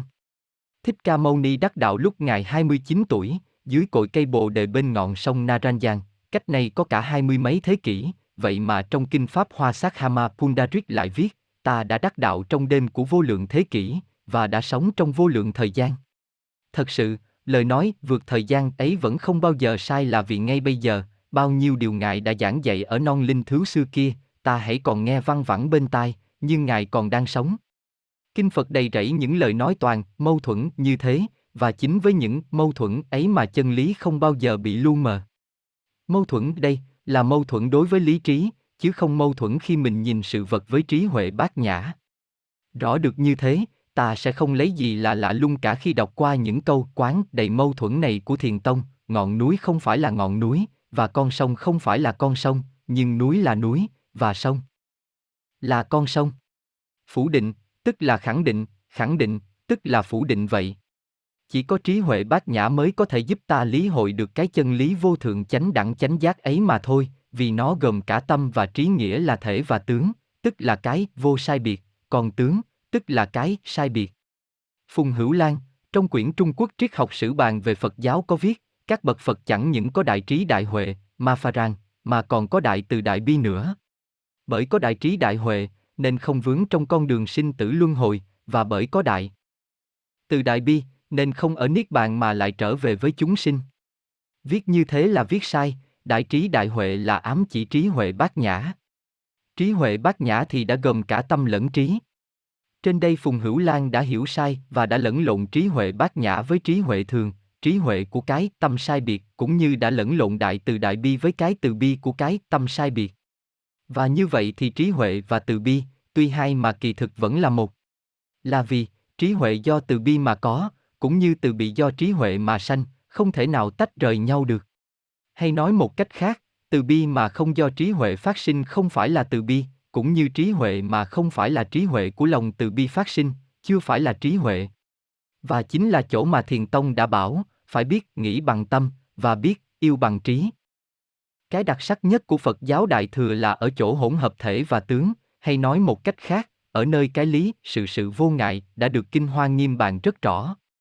Vạn hữu, theo Hoa Nghiêm Tông, có sáu tướng là tổng, biệt, đồng, dị, thành, hoại. Tổng và biệt cùng nhau đối chiếu. Đồng và dị cùng nhau đối chiếu. Thành và hoại cùng nhau đối chiếu. Chung quy sáu tướng ấy của vạn hữu là ám chỉ về hai cái lẽ vô sai biệt, thể, và sai biệt, tướng. Tổng, đồng và thành là ba cái tướng của vô sai biệt, còn biệt, dị và hoại là ba cái tướng sai biệt. Tuy chia ra mà nói, kỳ thực, vạn vật, vật nào cũng đều gồm cả hai nghĩa sai biệt, distinct, và vô sai biệt, non-distinct. Hai lẽ ấy không bao giờ rời nhau, và dùng làm một trong một ngoài cho nhau. Cũng như đạo khi phát động liền biến ra làm hai phần, một phần là thực. Tại, một phần là hiện tướng, nhưng trong thực tế, thì cả hai là một, nghĩa là hiện tướng tức là thực tại, và thực tại tức là hiện tướng. Hay nói cách khác, vạn pháp tức chân như, chân như tức vạn pháp. Sự sự vật vật đều bao hàm trong cả sáu tướng nên gọi là lục tướng viên dung. Nhưng, cái đặc điểm của Hoa Nghiêm là ở chỗ thuyết minh cái lý, lý sự vô ngại và sự tự vô ngại. Một là mỗi vật tuy vật nào cũng có chỗ biệt lập riêng mình, nhưng cùng vạn hữu là mỗi. Bởi vậy, chỉ căn cứ vào một vật thôi, cũng có thể thu hết vạn vật, hoặc vạn vật có thể thu vào một vật. Đó là môn tương nhập, tương tức. Một vật mà tồn tại là do lực lượng của vô số lượng các sự vật khắp mười phương trong quá khứ, hiện tại và vị lai, nghĩa là vật ấy cùng với vạn hữu trong mười phương ba đời, tam thế thập phương giao lẫn với nhau một cách hồn nhiên. Vật ấy làm chủ, thì vạn vật làm bạn, cho nên mới nói chủ, bạn cụ túc, sự liên quan hưởng ứng chằng chịt với nhau của sự sự vật vật thật là trùng trùng vô tận, nên mới gọi là sự sự vô ngại. Vạn hữu, vũ trụ vạn vật, là một tổng thể, một đại đồng, hay một đoàn thể lớn, mọi vật luôn luôn liên quan mật thiết với nhau, như các bộ phận trong một châu thân, không thể thêm bớt đi một phần nào mà không đụng chạm đến các bộ phận hay phần tử khác trong vạn hữu. Có thể nói, không có một cái động nhỏ nào mà không ảnh hưởng ít nhiều các phần tử khác, như một cái phẩy tay, đủ phát sinh ra một luồng điện lực làm rung động cả các vị tinh tú xa xăm trong vũ trụ, điều mà ngày nay khoa học vật lý về sóng điện cũng như khoa thiên văn học chứng minh rõ ràng, mà trước đây đã có nói qua. Hơn nữa, mỗi một tư tưởng của Phật đều được vạn hữu hưởng ứng cùng vang lên muôn đời trong khắp cả. Mười phương thế giới, đến những hột bụi rất nhỏ cũng cùng nhịp trung chuyển và thấm nhuần Phật Pháp. Luật tương nhập, Loye, Interpentetino Racist của sự sự vật vật làm cho tư tưởng của Phật Pháp được phát huy rực rỡ. Vũ trụ vạn vật liên quan mật thiết đến đổi mỗi nguyên tử, atom, là hình ảnh thu gọn của cả một vũ trụ, nghĩa là mỗi hột nguyên tử là một tiểu kiện vạn hữu, cũng như vũ trụ vạn hữu đều chứa đựng đầy đủ trong mỗi hột nguyên tử. Tức là chỗ mà Hoa Nghiêm Tông gọi rằng nhất, đa tương dung, chính, một. Cho nên, có thể nói rằng lời giảng dạy của chư Phật đã được tất cả mọi sự mọi vật, đến những phần tử nhỏ nhất như các hột nguyên tử trong vũ trụ đều hồ hướng theo. Nghĩa là có thể nói rằng trong mỗi hột, bụi trần đã có không biết bao nhiêu là Phật thuyết Pháp không ngừng. Trong mỗi tư tưởng riêng của chư Phật là tư tưởng cung của chư Phật mười phương trong ba đời, tam thế. 91 một miếng đường bỏ vào một ly nước là, đường sẽ tan ra và nhập vào nước, cũng như nước nhập vào đường và ảnh hưởng lẫn nhau. Nhất, một lờ un, là Patrick. Đa, nhiều le multiple, le tao. Tương dung, dung là dung nạp, chứa đựng, tiếp nhận. Tương dung là dung nạp chứa chấp lẫn nhau. Elun un dance le tao, le to dance le un. Hễ mỗi vị Phật phát động một tư tưởng, thốt ra một lời nói, thì chư Phật ở mười phương đều hưởng ứng mà phụ họa theo, làm vang động khắp kiền khôn vũ trụ. Rồi các vật trong cõi trần đều thụ cảm làn sóng tư tưởng ấy, truyền tiếp ra, không một vật nào tránh khỏi. Tỷ như một sâu chuỗi ngọc kim cương kết nhau. Mấy hột ngọc đều truyền ánh sáng cho nhau. Sâu chuỗi ngọc kim cương kia, nếu rứt bớt đi một hột thì sự sáng chói cũng phải bớt đi. Hiện tượng tương nhập, tương ứng và nhất đa tương dung này có thể tượng trưng bằng cách thí nghiệm sau đây, lấy 10 cái gương để theo vòng tròn, án theo 10 phương. Đốt một ngọn đèn để giữa, tức thì, ta thấy trong mỗi mặt gương đều hiện lên một ngọn đèn và đồng thời cả chín ngọn đèn trong chín gương kia cũng hiện lên nữa. Ngọn đèn là lời giảng của Phật, cả trăm ngọn đèn hiện lên trong những tấm gương. Là sự hưởng ứng và hồi hướng của vạn hữu. Đối với Phật, mỗi người của chúng ta đều có một hột giống của Phật tánh, nên lời nói của Phật, một khi phát lên liền được ít nhiều hưởng ứng. Nếu vô lượng Phật đều hiện diện trong mỗi hột nguyên tử, thì tất cả mọi người của chúng ta đều là Phật cả hay sao? Đúng như thế, tất cả chúng sinh đều có Phật tánh. Phật và chúng sinh là một. Do cái vũ trụ quan trên đây, người ta thấy rằng nhân sinh quan của Phật giáo Đại Thừa, mà Hoa Nghiêm Tông là một đại diện xuất sắc cũng như Thiên Thai Tông, là không phá thế gian tướng nghĩa là không bao giờ chủ trương yếm thế. Phần đông các phái thuộc về tiểu thừa và hiện tại là mê vọng, cho nên giải thoát phải rời khỏi thế gian. Phật học đại thừa trái lại căn cứ ngay vào hiện tại để tìm giải thoát. Thiện hay ác, chân hay vọng đều là những sinh hoạt của thật tại. Muốn dứt điều ác, không thể được, bởi nó liên kết với điều thiện, vì thiện ác chỉ do một tâm tác dụng mà thôi, không có cái nào độc lập mà tồn tại như không có dương thì âm không thể tồn tại, mà không có âm, dương cũng không thể tồn tại được. Và bởi thế, Phật chẳng làm lành, cũng chẳng làm dữ. Phật là trung đạo. Thế gian, tức là cõi đời này, cần phải có những cuộc doanh, hư, tiêu, trưởng, hiệp, tan, suy, thành. Cho nên vô thường là chân tướng của đời người, nếu không sinh không diệt, thì chỉ là một cõi đời chết thôi. Cầu được thường trự trong cõi đời vô thường là ngu. Cho nên, đã là vô thường, thì hãy chấp. Nhận là vô thường, đã là sinh diệt, thì hãy chấp nhận sinh diệt, mà không nên cưỡng cầu gì cả. Đó là chấp nhận vô thường để thoát khỏi luật vô thường bằng cách thoát ly sự chấp trước. Và bởi thế, không cầu đáo bỉ ngạn, cũng chẳng cầu nhập niết bàn vì cả hai đều còn là chấp trước. Tất cả những mâu thuẫn trong đời, cũng như trong những lời giảng của Phật, sở dĩ làm cho ta điên đầu là bởi ta chưa biết dùng đến trí huệ bát nhã, mà chỉ đúng đến lý trí.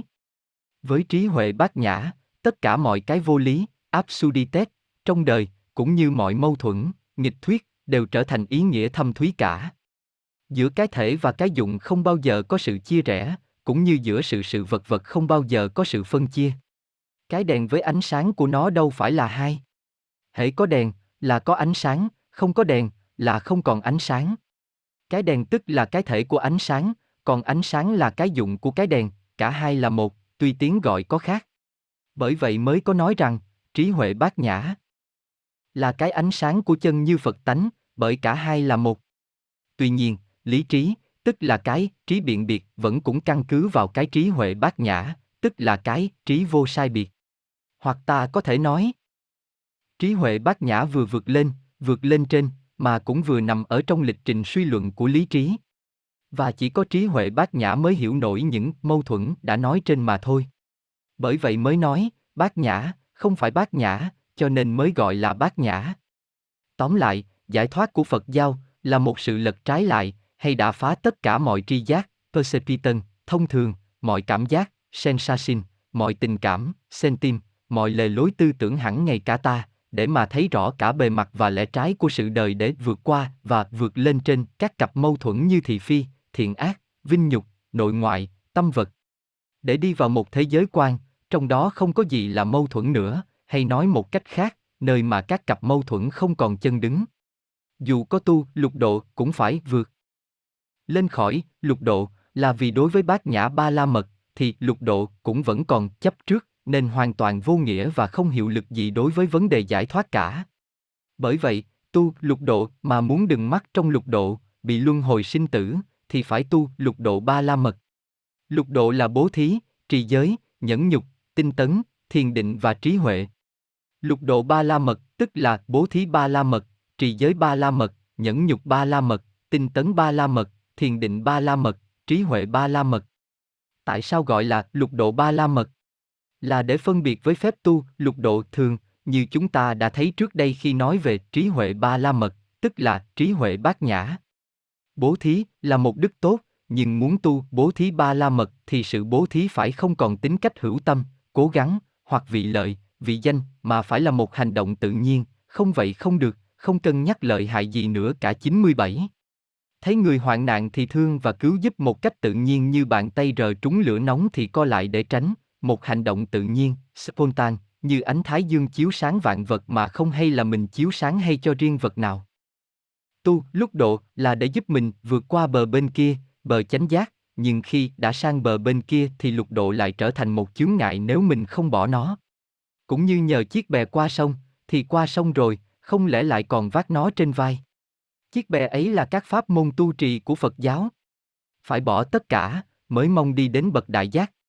Phải biết rằng danh từ đáo bỉ ngạn, ba la mật, cũng chỉ là một nghĩa bóng mà thôi, chứ thực sự thì cái bờ ấy không ở đâu cả, nhưng ở đâu cũng có, tức là chỗ mà trang tử, ở thiên tiêu giao du gọi là vỗ hà hữu chi hương mà nhà Phật thì gọi là ưng vô sở trụ. C. Niết bàn là gì? Niết bàn do chữ phạn là ni vần na, có nghĩa là tuyệt diệu, vắng lặng. Không còn vọng động nữa, tức là một tâm trạng giải thoát. Nhưng quan niệm về niết bàn của tiểu thừa và đại thừa có khác nhau. Tiểu thừa phủ nhận hiện hữu, còn đại thừa không phủ nhận hiện hữu, lại tìm giải thoát trong hiện hữu. Hiện hữu là đau khổ, là vô thường, là động chuyển không ngừng. Cho nên, tiểu thừa tìm mà chấm dứt dòng sinh mệnh. Nguyên nhân của dòng sinh mệnh là do nghiệp, mà nghiệp thì do lòng tham quyến luyến bám víu vào sự vật, ái dục, ta nha. Bởi vậy, muốn chấm dứt đau khổ do vô minh, thấy có ta có vật, nhận thức nhị nguyên thì phải đoạn trừ ngay lòng ái dục. Được thế, tức là ta chấm dứt được dòng sinh mệnh vừa chứng được niết bàn. Và như vậy, niết bàn là một tâm trạng yên lặng, xuất thế, ly khai với tất cả mọi biến động của thế gian tướng và không còn lăn lộn trôi theo dòng hiện tướng nữa.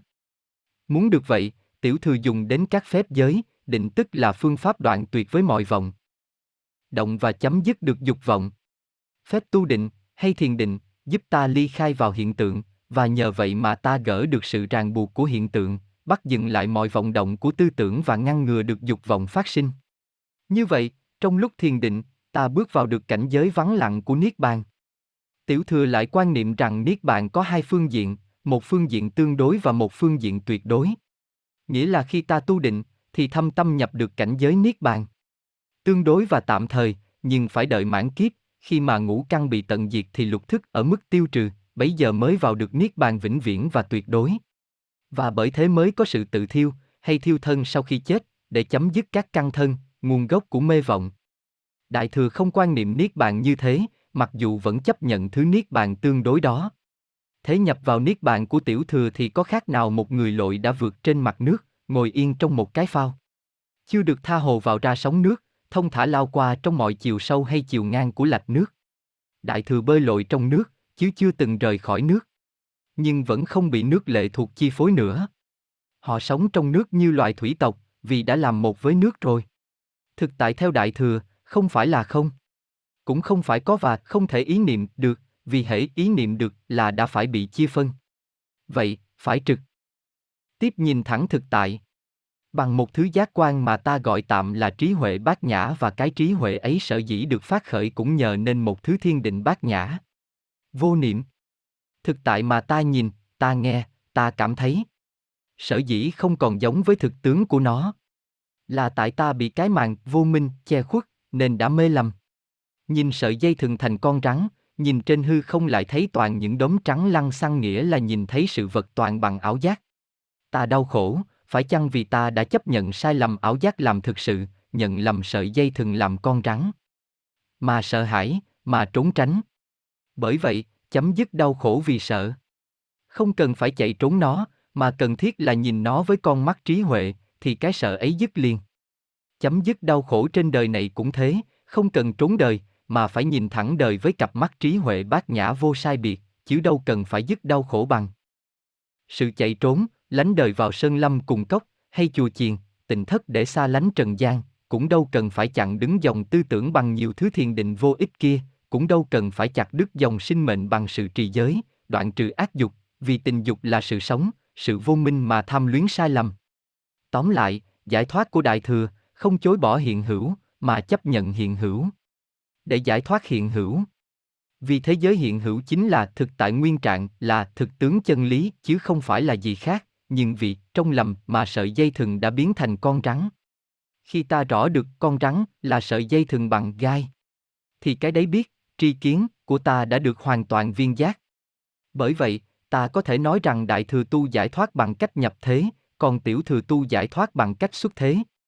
Và như thế, cũng đâu cần phải đợi kiếp sau mới chứng được niết bàn, mà người ta có thể đắc đạo ngay bây giờ, và trong nháy mắt. Đó gọi là đốn pháp. Như vậy, ta thấy rõ ràng, tại sao phép tu tiểu thừa? Chỉ vào các phép giới và định. Và ly gia các ái xuất tục quy y, còn phép tu đại thừa, Bồ Tát thừa thì thiên về lục độ, nghĩa là nhập thế. Và cứu thế. Kinh Pháp Bửu có viết, tâm bình hà lao trì giới, hạnh trực hà dụng tu thiền. Tâm bình là nói về cái tâm bình đẳng.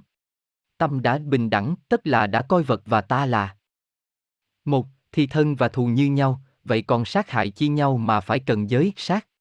Tâm đã bình đẳng, tức là đã không còn phân biệt của ta và người, thì làm sao còn trộm cắp, mà phải cần giới đạo, trộm. Tâm đã bình đẳng, tức là không còn phân biệt tướng nam tướng nữ, thì đâu còn dâm loạn mà phải cần giới, dâm. Tâm đã bình đẳng thì không còn phân biệt lợi riêng của ta, lợi riêng của người, còn gì phải dối trá với nhau mà phải cần giới, vọng, vọng ngữ. Bởi vậy, tâm bình cần gì trí giới. Còn hạnh trực là do tâm bình mà có. Trước sau không thiên không lệch bên nào, thiện hay ác, vinh hay nhục, thị hay phi, bỉ hay ngã, nội hay ngoại. Tâm hay vật. Nên gọi là hạnh trực. Hạnh mà trực thì sao còn vọng động, đeo bồng, tham muốn mà sinh ra điên đảo. Nên mới nói, hành trực, thẳng, cần gì phải dùng đến việc tu thiền. Có lẽ vì muốn đề cao cái tinh thần, nhập thế của Đại Thừa mà người tu bên Pháp Đại Thừa bày ra câu chuyện đại nguyện của một vị Đại Bồ Tát mà người ta cho là quán thế âm, hễ nhất thiết chúng sinh mà còn một giọt nước mắt, đau khổ, thì ta nhất định không. Nhập Niết Bàn, không thành Phật vội. Phải chăng lời đại nguyện này là một lời nói đại vô lý? Niết Bàn là một tâm trạng của những người đại giác không phải là nơi chốn nào, cũng không phải là một tước vị do ai ban cho. Bởi có sự hiểu lầm do câu đại nguyện này, mới có một số đông người tu Phật, tuy chưa hiểu rành Phật Pháp, chưa gột sạch tham, sân, chưa biết gì là tự giác.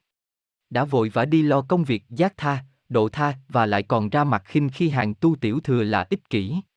Thật là một sự sai lầm tai hại. Hành tu tiểu thừa, thanh văn và duyên giác là những bậc đã chứng được niết bàn, đã phá trừ chấp ngã, sao bảo họ là bọn người tích kỷ chỉ biết lo cho mình. Huống chi bậc tu đại thừa như Bồ Tát thừa thì hạnh đầu tiên là bố thí ba la mật, tức là pháp bố thí trụ tướng như phần đông đã làm. Sao gọi là bất trụ tướng bố thí? Bố thí mà không trụ tướng là bố thí mà chẳng thấy có mình là người bố thí, cũng chẳng thấy có người được mình bố thí, thọ thí. Như vậy, hành động bố thí của Bồ Tát là một hành động của người đã được giải thoát hoàn toàn như hành động tự nhiên và vô niệm của mặt trời chiếu sáng vạn vật mà không hay rằng mình chiếu sáng và cũng không chiếu sáng cho riêng ai, cho kẻ thân hay người thiện, mà là chung cho tất cả mọi người hay mọi vật. Bố thí là vì phải bố thí, không thể không bố thí cho được. Bố thí mà vẫn vô tâm, vô niệm, đó mới thật là hành vi bố thí của các vị Bồ Tát.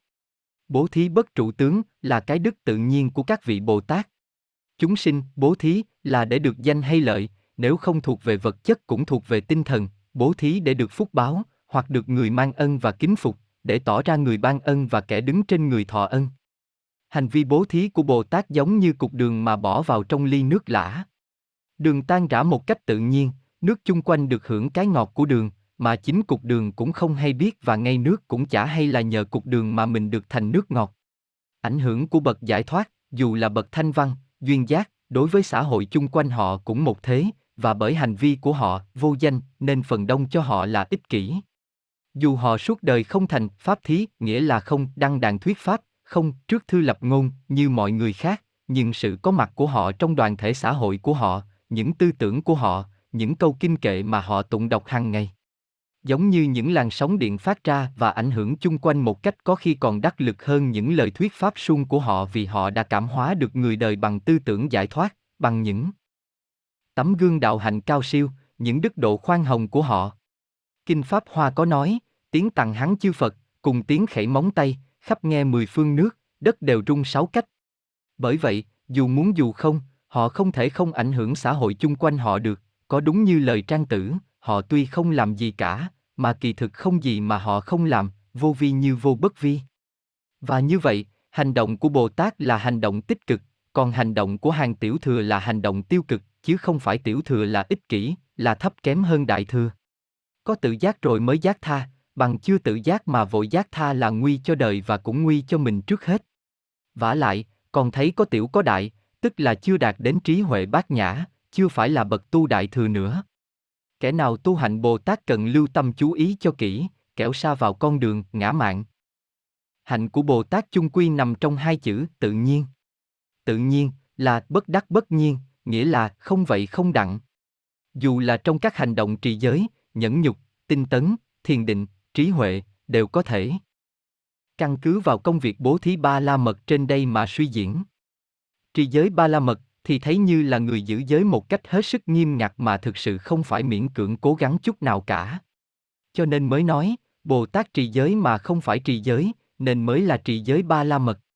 Nhẫn nhục ba la mật thì thấy như là người nhẫn nhục mà thực sự không phải cố gắng để nhẫn nhục, ép lòng mà nhẫn nhục, mà bởi nhẫn nhục, điềm đạm, một cách hết sức tự nhiên. Bởi vậy mới nói, Bồ Tát nhẫn nhục mà không phải là nhẫn nhục, nên mới gọi là nhẫn nhục ba la mật. Tinh tấn ba la mật là tinh tấn, siêng năng cần mẫn tu hành, như người hết sức lo lắng trong công việc tu hành, mà kỳ thực, không cố gắng, không tham lam, thản nhiên mà làm không mong kết quả, không sợ thất bại. Bởi vậy mới nói, Bồ Tát tu tinh tấn, nhưng không phải là tinh tấn, nên mới gọi là tinh tấn ba la mật. Thiền định ba la mật là thiền định một cách tự nhiên, bất cứ nơi nào và lúc nào, nên không thấy là thiền định. Bởi vậy mới nói, Bồ Tát thiền định mà không phải thiền định, nên mới gọi là thiền định ba la mật. Trí huệ ba la mật là thứ trí huệ không phải là thứ trí huệ để phân thiện ác thị phi của thế nhân, mà để soi thấu chân không, nên mới nói, Bồ Tát dùng trí huệ không phải trí huệ, nên mới là trí huệ ba la mật. Kết luận Điểm đặc biệt nhất của Phật Đại Thừa mà nhà học Phật phải hết sức chú ý, là giải thoát không có nghĩa là lìa khỏi thế gian tướng, mà phải xuất tự thế gian tướng. Danh từ ba la mật, đáo bỉ ngạn, cũng cần phải được vượt, cũng cần phải đạt đến tâm trạng không còn thấy có bờ bên kia so sánh với bờ bên này, không còn phân biệt chúng sinh và Phật, không có mê có ngộ, cũng không có sinh tử đối với niết bàn, cũng không có phiền não đối với bồ đề. Cũng như không có bóng tối thì không có ánh sáng. Hay nói cách khác, cái ngộ nằm trong cái mê, bồ đề nằm trong phiền não, Phật nằm trong chúng sinh. Cái tâm đại từ bi của Phật bao giờ cũng hòa nhịp với cái tâm của chúng sinh trong giới hữu tình và vô tình. Vimilakirti có nói Phật còn đau khổ, là vì tất cả chúng sinh còn đau khổ. Cho nên chỉ có kẻ nào biết đau khổ vì cái đau khổ của kẻ khác, kẻ ấy mới có thể đi đến bên Phật. Kẻ nào không biết đau khổ cái đau khổ của kẻ khác tức là thản nhiên được trước cái đau khổ của kẻ khác, kẻ ấy không bao giờ vượt quá cái bản ngã của mình. Phật học là cái học của bậc đại từ đại bi, nần hỷ xả. Cho nên tinh thương, bất cứ thứ tình thương nào mà kẻ thương biết quên mình, không đòi hỏi một tình thương trả lại cho kẻ được mình yên, tình thương ấy sẽ dẫn ta dần đến con đường đại từ bi của Bồ Tát. Tình thương của thế nhân, thực sự chỉ là một thứ tình thương ích kỷ, trái lại, dắt dẫn con người vào đường tội lỗi và đau khổ cho cả đôi bên. Bởi vậy mới nói, nếu không có cái đau khổ của chúng sinh thì sẽ không có hạnh đại từ bi của Bồ Tát. Ta có thể nói một cách khác rằng, nếu không có luân hồi thì không có giải thoát.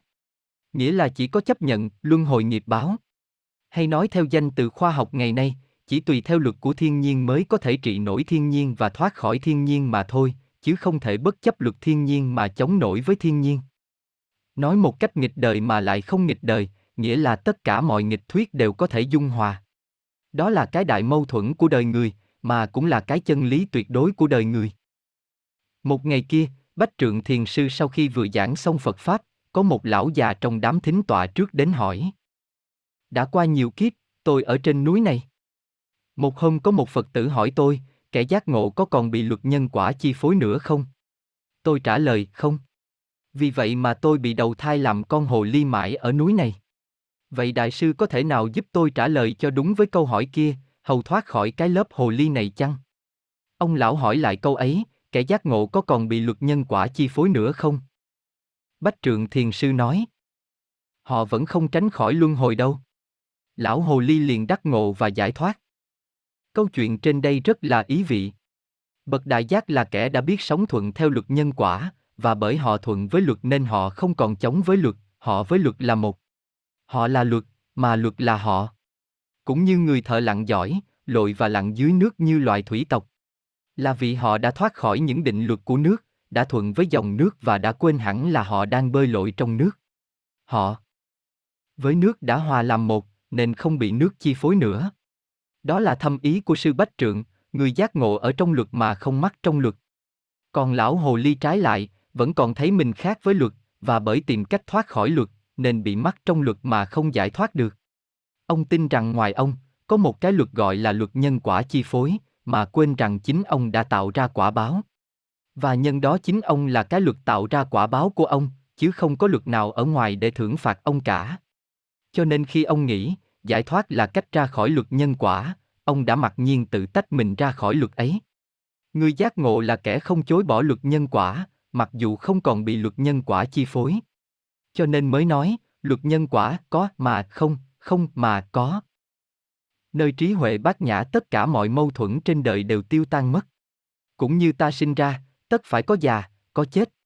Ta không thể nào thoát khỏi cái bánh xe nhân quả ấy, hễ có sinh là có tử. Nhưng ta lại cũng nhận thấy được rằng có cái gì luân chuyển mà cũng có cái gì không sao luân chuyển được. Và như vậy, ta vừa bị luật nhân quả, mà cũng vừa không bị luật nhân quả chi phối bởi ta đã đồng hóa với luật ấy rồi. Đó là huyền nghĩa của câu trụ vô trụ của Phật Đại Thừa. Một người kia hỏi một vị thiền sư. Hạ đã qua, rồi đông sẽ đến. Vậy làm sao tránh khỏi? Tại sao anh không tìm nơi một chỗ nào không có mùa hạ và mùa đông? Làm sao tìm ra được một nơi như thế? Vậy thì đông đến, anh hãy cứ run. Hạ đến anh hãy cứ để cho đổ mồ hôi như mọi người. Đó là thuận với thiên nhiên mà không bị thiên nhiên làm hại.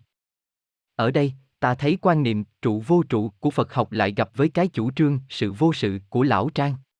Để tạm kết luận, gọi là tạm là vì đối với cái học của nhà Phật, không làm sao có thể nói được tiếng nói cuối cùng, mà trái lại càng nói, lại thấy càng xa chân lý, ta có thể nói rằng tất cả tinh hoa cao nhất của giáo lý nhà Phật là không có gì gọi là giáo lý cả, như Kinh Kim. Càng đã nói, thuyết pháp giả, vô pháp khả thuyết, thì danh thuyết pháp. Đạo Phật, bạn đến chỗ rốt ráo cứu cánh, có thể gồm trong ba danh từ là vô niệm, vô tướng và vô trụ. Bởi vô niệm nên vô tướng, và bởi vô tướng nên vô trụ. Vô trụ nên Phật học muôn màu muôn vẻ, không bị cố định và mắc vào trong một hình thức hay hệ thống nào cả. Và chính nhờ thế mà Phật học mới có thể được luôn luôn tồn tại. Phật học mà trụ tướng thì nó sẽ bị lu mờ và chỉ còn giữ được cái vỏ của nó mà thôi. Thật có đúng với câu này của một vị thiền sư, đạo Phật chỉ có tìm thấy được bóng dáng ở những nơi nào không có Phật giáo. Phụ Lục À, những phương thức Tu hành Phật học không phải là một lý thuyết suông. Như trước đây đã có nói, học Phật mà không thực hành giáo pháp thì chưa phải là người học Phật, hay nói một cách khác, không phải là người hiểu Phật. Ở đây tri và hành là một. Cái hay của Phật học là cái dụng của nó. Hễ là cái đèn, tức là phải sáng. Đèn mà không đốt lên chưa phải là cái đèn. Bởi vậy thiền giáo mới bảo, thiền là cái đèn mà ánh sáng của cây đèn, là trí huệ bát nhã. Thiền là cái thể, bát nhã là cái dụng. Quan trọng nhất là Phật giáo, bất cứ thuộc về tông phái nào, đều đặt trọng tâm nơi cái dụng, nó thống quan được cả cái thể và cái tướng. Hiểu Phật là một việc, mà hành Phật Pháp lại là một việc. Là tại sao? Là bởi nếp sống, cùng lối suy tư hàng ngày của chúng ta đều chịu nhiều ảnh hưởng lâu ngày của những tập niệm sai lầm nhị nguyên, nên đã chấp lầm cái giả làm cái chân. Thói quen ấy lâu đời đã thành gần như một thiên tính.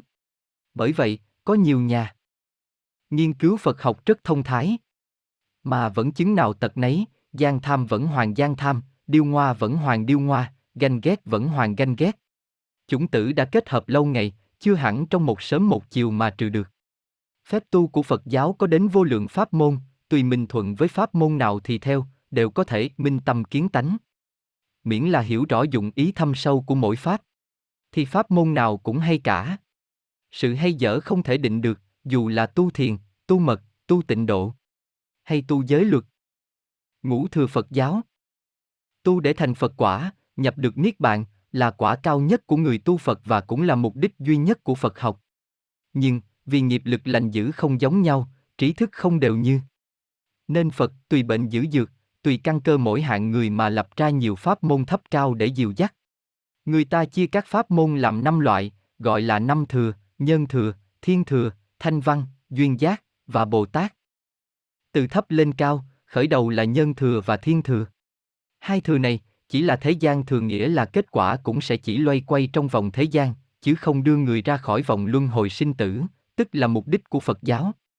Thu theo nhân thừa, thì được trở lại làm người để hưởng phúc báo, còn tu theo thiên thừa, sẽ được trở lại làm người, nhưng sung sướng hơn vì được sinh vào cõi trời, thiên, tức là những nơi đạo đức giàu sang. Hạnh phúc trên hai, cõi người và cõi trời không bền vững vì còn nhiều phiền não, nên gọi là hạnh phúc hữu lậu, trái với hạnh vô lậu là của các pháp môn giải thoát, như của thanh văn và duyên giác, thường được gọi là pháp môn nhị thừa. Y, nhân thừa. Tu nhân thừa, thuộc về giới luật, phải làm hai việc này. Một, quy y 109 tam bảo, tức là nguyện trở về nương dựa vào Phật, Pháp, Tăng, những kẻ thay mặt Phật, đem Phật Pháp giảng dạy cho ta. Hai, giữ giới, ngũ giới. A. Cấm sát sinh. B. Cấm đạo tặc. C. Cấm tà dâm. D. Cấm vọng ngữ. E. Cấm tửu. A. Cấm sát sinh, không được giết hại người vật một cách vô cớ, không chánh lý. Đó là cách để đừng nuôi dưỡng lòng tham dục vô bờ bến thường dễ dẫm đến sinh mạng kẻ khác hay vật khác để mưu lợi cho riêng mình, và đồng thời nuôi dưỡng lòng trắc ẩn và từ bi đối với tất cả muôn loài. Người có lòng trắc ẩn và từ bi, tức là người đã một phần nào biết quên mình. Lòng ích kỹ đã được dẹp bớt nhiều rồi. Tuy là một lối tu tiêu cực, nhưng chặn đứng được sự bành trướng vô độ của lòng tự phụ tự đắc là bản ngã. Các điều răng cấm khác cũng cùng một dụng ý ấy. B. Cấm trông cấp, tức là chặn đứng lòng tham dục ham tích trữ cho mình. Trộm, cấp không những dưới hình thức lấy trộm tiền bạc, đồ vật của người, mà là trộm cắp dưới mọi hình thức vô cùng tế nhị. Những cuộc tranh đua một cách bất chính, dùng đủ mọi thủ đoạn bất chính để cho được việc cho mình thôi, dù là thủ đoạn chính trị, thương mại vờ vờ. Đều là trộm cắp cả. C. Cấm tà dâm, dâm, có chính, có tà. Tà dâm là dẫm lên quyền sở hữu của kẻ khác để thỏa mãn dục tính vô độ. Cấm tà dâm là chặn đứng sự bành trướng vô độ của tham dục mong chiếm đoạt tình yêu của kẻ khác. Dù là đối với vật sở hữu, tà dâm là dẫm lên cái nhân phẩm của món vật mà mình xem là sở hữu kia, để thỏa mãn dục tình là thứ tham lam ích kỷ nhất. Cấm tà dâm là để chặn đứng sự bành trướng vô độ của dục tình. D. Cấm vong ngữ, vọng ngữ, là lời nói xuyên tạc, vu khống, dối trá, độc ác, mà người ta dùng để thỏa mãn tham dục vô bờ bến của con người. Vọng ngữ không những nói sai, mà cũng là lời nói độc ác. Cốt. Làm thương tổn và đau đớn kẻ khác, dìm kẻ khác để nâng mình lên. Những lời nói độc, vu khống, xuyên tạc. Thường lại có công dụng sát sinh, hại mạng.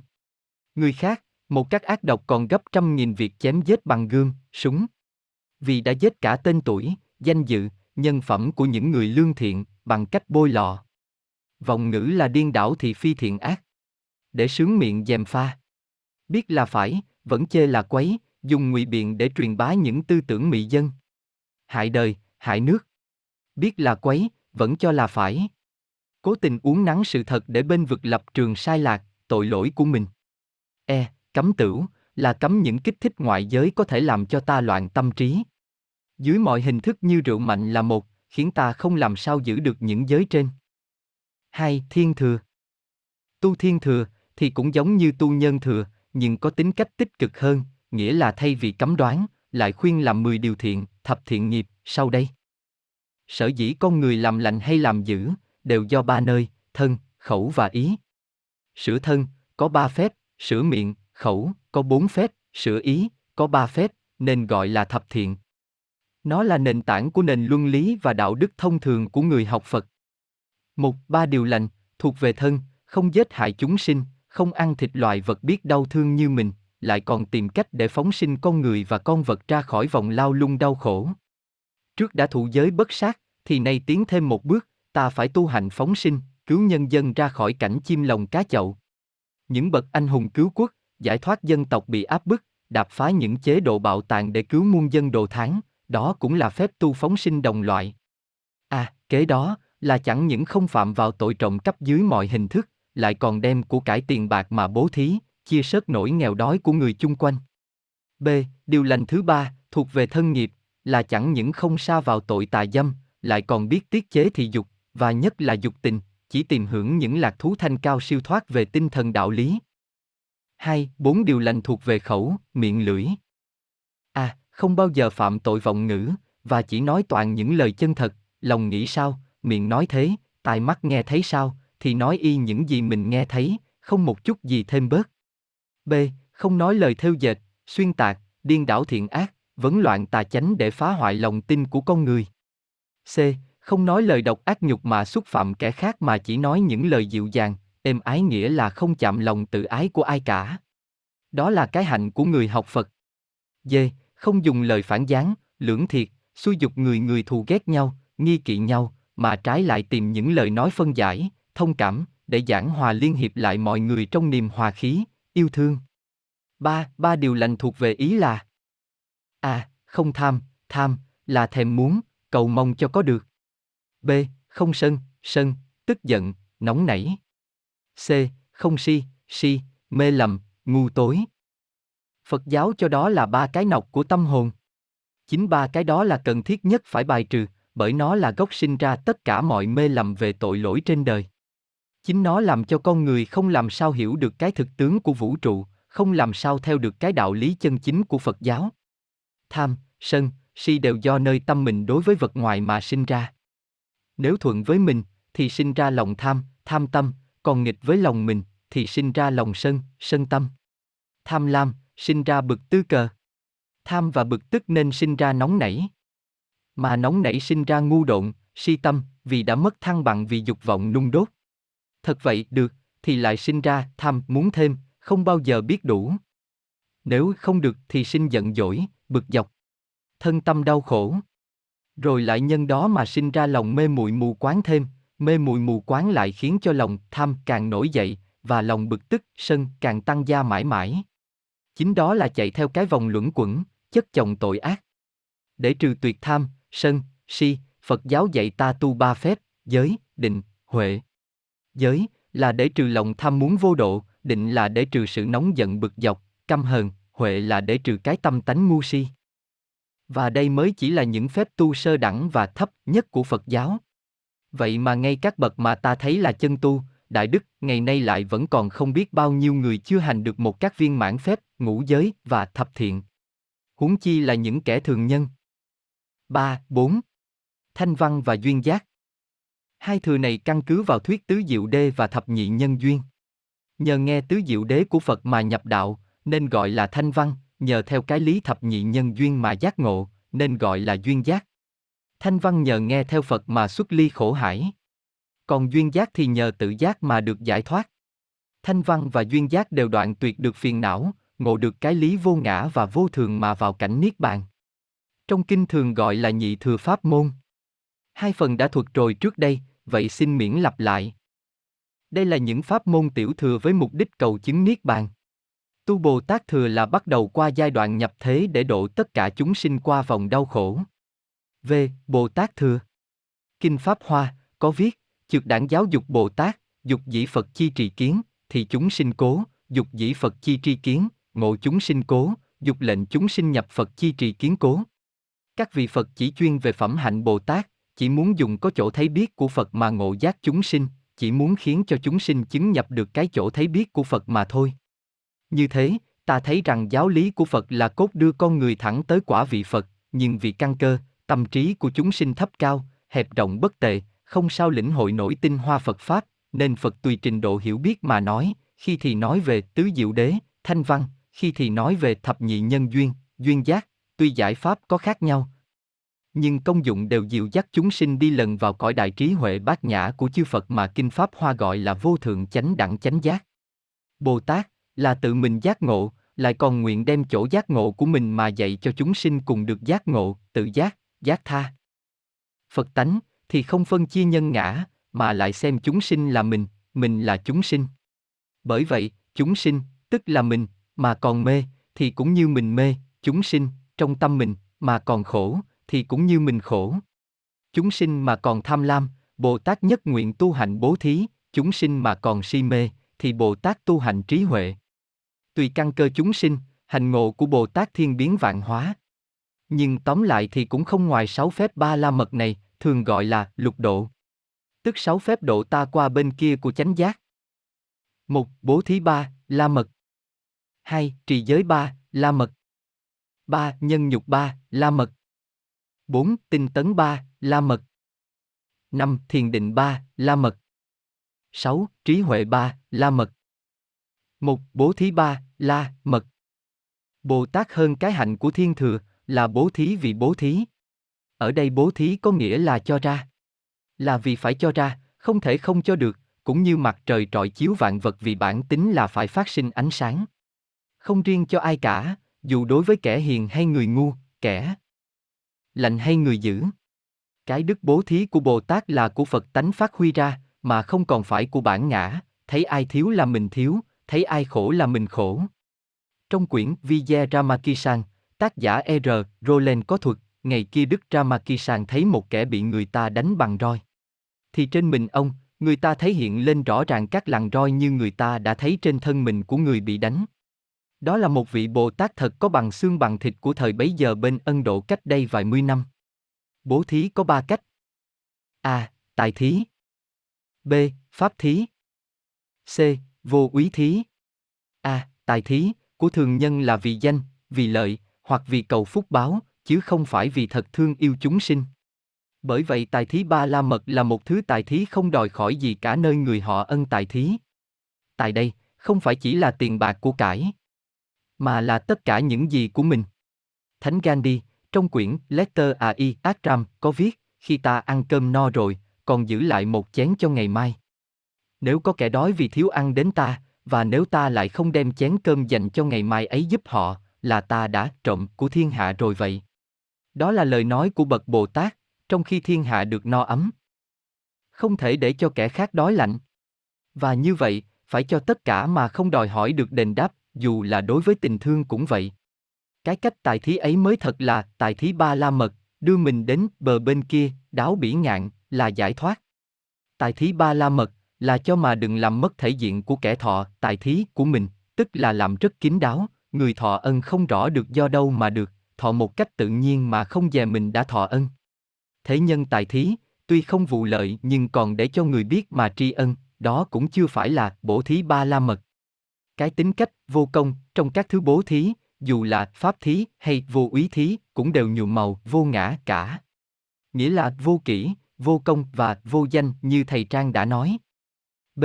Pháp thí là đem Phật Pháp mà bố thí. Nhưng thật sự chẳng luận là đem giáo lý của Phật để giảng dạy cho người được giác ngộ, mà bất cứ lời nói nào có thể đem lại sự yên tĩnh và soi sáng được lòng người đều được gọi là Bồ Tát thí. Có khi không cần phải trước thư lập ngôn hay đăng đàn thuyết pháp mà vẫn được gọi là pháp thí. Tại sao thế? Là vì Bồ Tát hành bất ngôn chi giáo, đem cái gương tận thiện của mình để cảm hóa chúng sinh. Cái lối dùng gương tận thiện của mình để giáo hóa dân, thay vì lời nói suông. Ảnh hưởng và cảm hóa người một cách hết sức hiệu quả và đó là hạnh tu cao nhất. Pháp chí công đức chắc chắn hơn là những kẻ hay giảng đạo lý mà ít làm. Pháp thí mà được viên mãn khi nào hội đủ hai điều kiện đã nói trên, nói và làm luôn luôn phải đi đôi với nhau. Nhưng pháp thí ba la mật phải tuyệt nhiên không vì mục đích lập công hay lập danh, nghĩa là để cầu phúc báo, hoặc để được chúng sinh ghi ân, tôn trọng hay phụng thờ. Nếu còn một mảy may cầu kỳ lập dị, tự cao tự đại, ra mặt thầy đời. Chứ đừng nói là cầu danh vụ lợi. Thì bố thí ấy không phải là bố thí đưa ra đến bờ giác ngộ. C. Vô úy thí, người chúng ta vì cái bệnh hiểu lầm nhận trật, chấp có một cái ta, ngã, nên hay đâm ra lo sợ một ngày kia nó sẽ mất đi. Vì vậy, ta tìm đủ cách để bảo tồn, nhân đó mà sinh ra cái bệnh sợ chết. Và bởi sợ chết, mới có ham sống và nhân đó sinh ra cái tính hèn nhát và cầu cạnh thần quyền. Giải thoát con người khỏi cái bệnh sợ ấy. Vì sợ là cái địa ngục của tâm hồn, Bồ Tát bèn tu cái hạnh vô úy thí. Bồ Tát lấy cái gương vô úy của mình trước vấn đề sinh tử để cảnh tỉnh chúng sinh đừng vì ham sống sợ chết, tham sinh úy tử, mà làm những điều ti tiện để cầu sống, trong khi sống chết là lẽ vô thường, không một lúc nào không có sinh tử nối tiếp nhau như trên một cái vòng tròn. Bằng đủ mọi phương tiện, Bồ Tát nhất quyết vào sinh ra tử, xem mạng sống như nắm lông hồng. Hoặc gặp tai nạn thì ra tay cứu vớt, hoặc gặp tật bệnh nguy hiểm thì săn sóc thuốc thang, thường tỏ ra là một bậc đại dũng để trấn an tấm lòng sợ hãi của chúng sinh. Bồ Tát hành vô úy thí giống như các bậc anh hùng hiệp sĩ thời xưa, thi ân bất cầu báo. Đó là hành vô úy thí ba la mật. 2. Trì giới ba la mật. Tất cả mọi điều răng cấm, giới của Phật giáo, Bồ Tát đều một mực giữ giới một cách hết sức nghiêm ngặt, để làm gương cho chúng sinh bắt chước mà tu hành không dám sai chạy. Nhưng, trì giới ba, là, mật, không phải vì cầu phúc mà trì giới, vì cầu danh mà trì giới, nghĩa là không phải được cái mã là người đạo hành khắc khổ. Họ trì giới để làm cái gương trì giới, chứ không bắt buộc khiển trách ai không trì giới như mình. Họ trì giới mà như không trì giới gì cả, vì họ không cần gắn gượng trì giới mà tự nhiên không bao giờ phạm giới. 3. Nhẫn nhục ba la mật Nhẫn nhục là nhường nhìn mọi khiêu khích. Là vì Bồ Tát tu hành nhẫn nhục luôn luôn tỏ ra là người đại dũng, không coi vào đâu những lăng nhục của kẻ khác.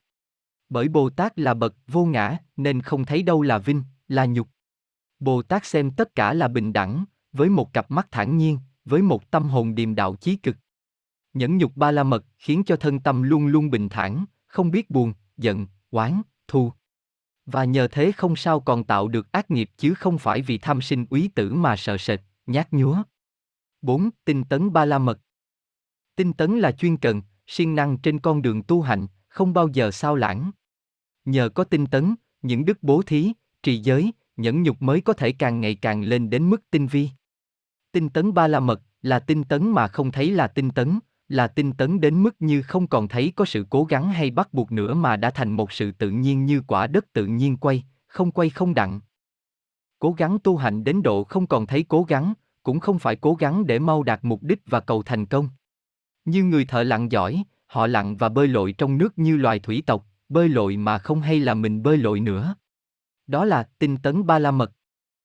5. Thiền định ba la mật Thiền định ba la mật có khác với những thứ thiền định tiểu thừa là quy tất cả tâm trí vào một việc, hoặc để quán xét một vấn đề nào đến mức cùng tột, vỡ lẽ.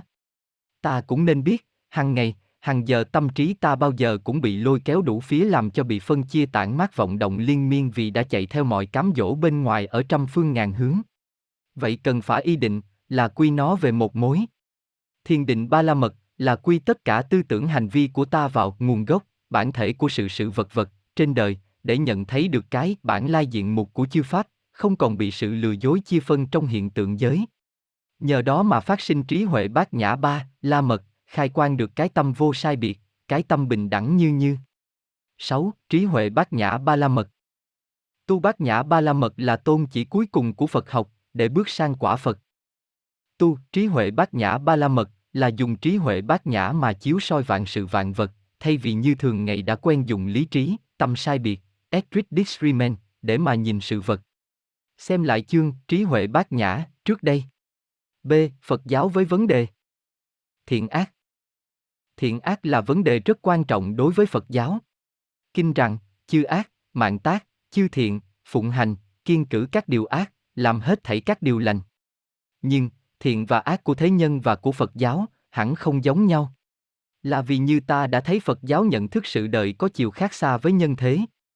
Phần đông, vì thiếu nhận xét một cách tế nhị sâu sắc hai từ thiện ác này, nên có điều ngộ nhận sau đây, tôn giáo nào cũng dạy làm lành lánh dữ. Cho nên tôn giáo nào tu theo cũng hay cả. Có kẻ lại bảo, tu Phật hay học Phật thì chung quy chỉ làm lành lánh dữ, vậy thì cần gì phải bàn đến giáo lý ấy làm gì cho nhọc tâm mệt trí. Người đưa ra những nhận xét ấy, chưa nhận xét đúng cái chân nghĩa của hai danh từ thiện ác trong Phật giáo. Đứng về phương diện luân lý xã hội, không có một lý tưởng luân lý đạo đức nào là đứng vững được. Trước thời gian và không gian. Có điều mà ở thời buổi này, tôn giáo này, xã hội này cho là phải, thời buổi khác, tôn giáo khác, xã hội khác sẽ cho là không phải nữa, một vấn đề hoàn toàn tương đối.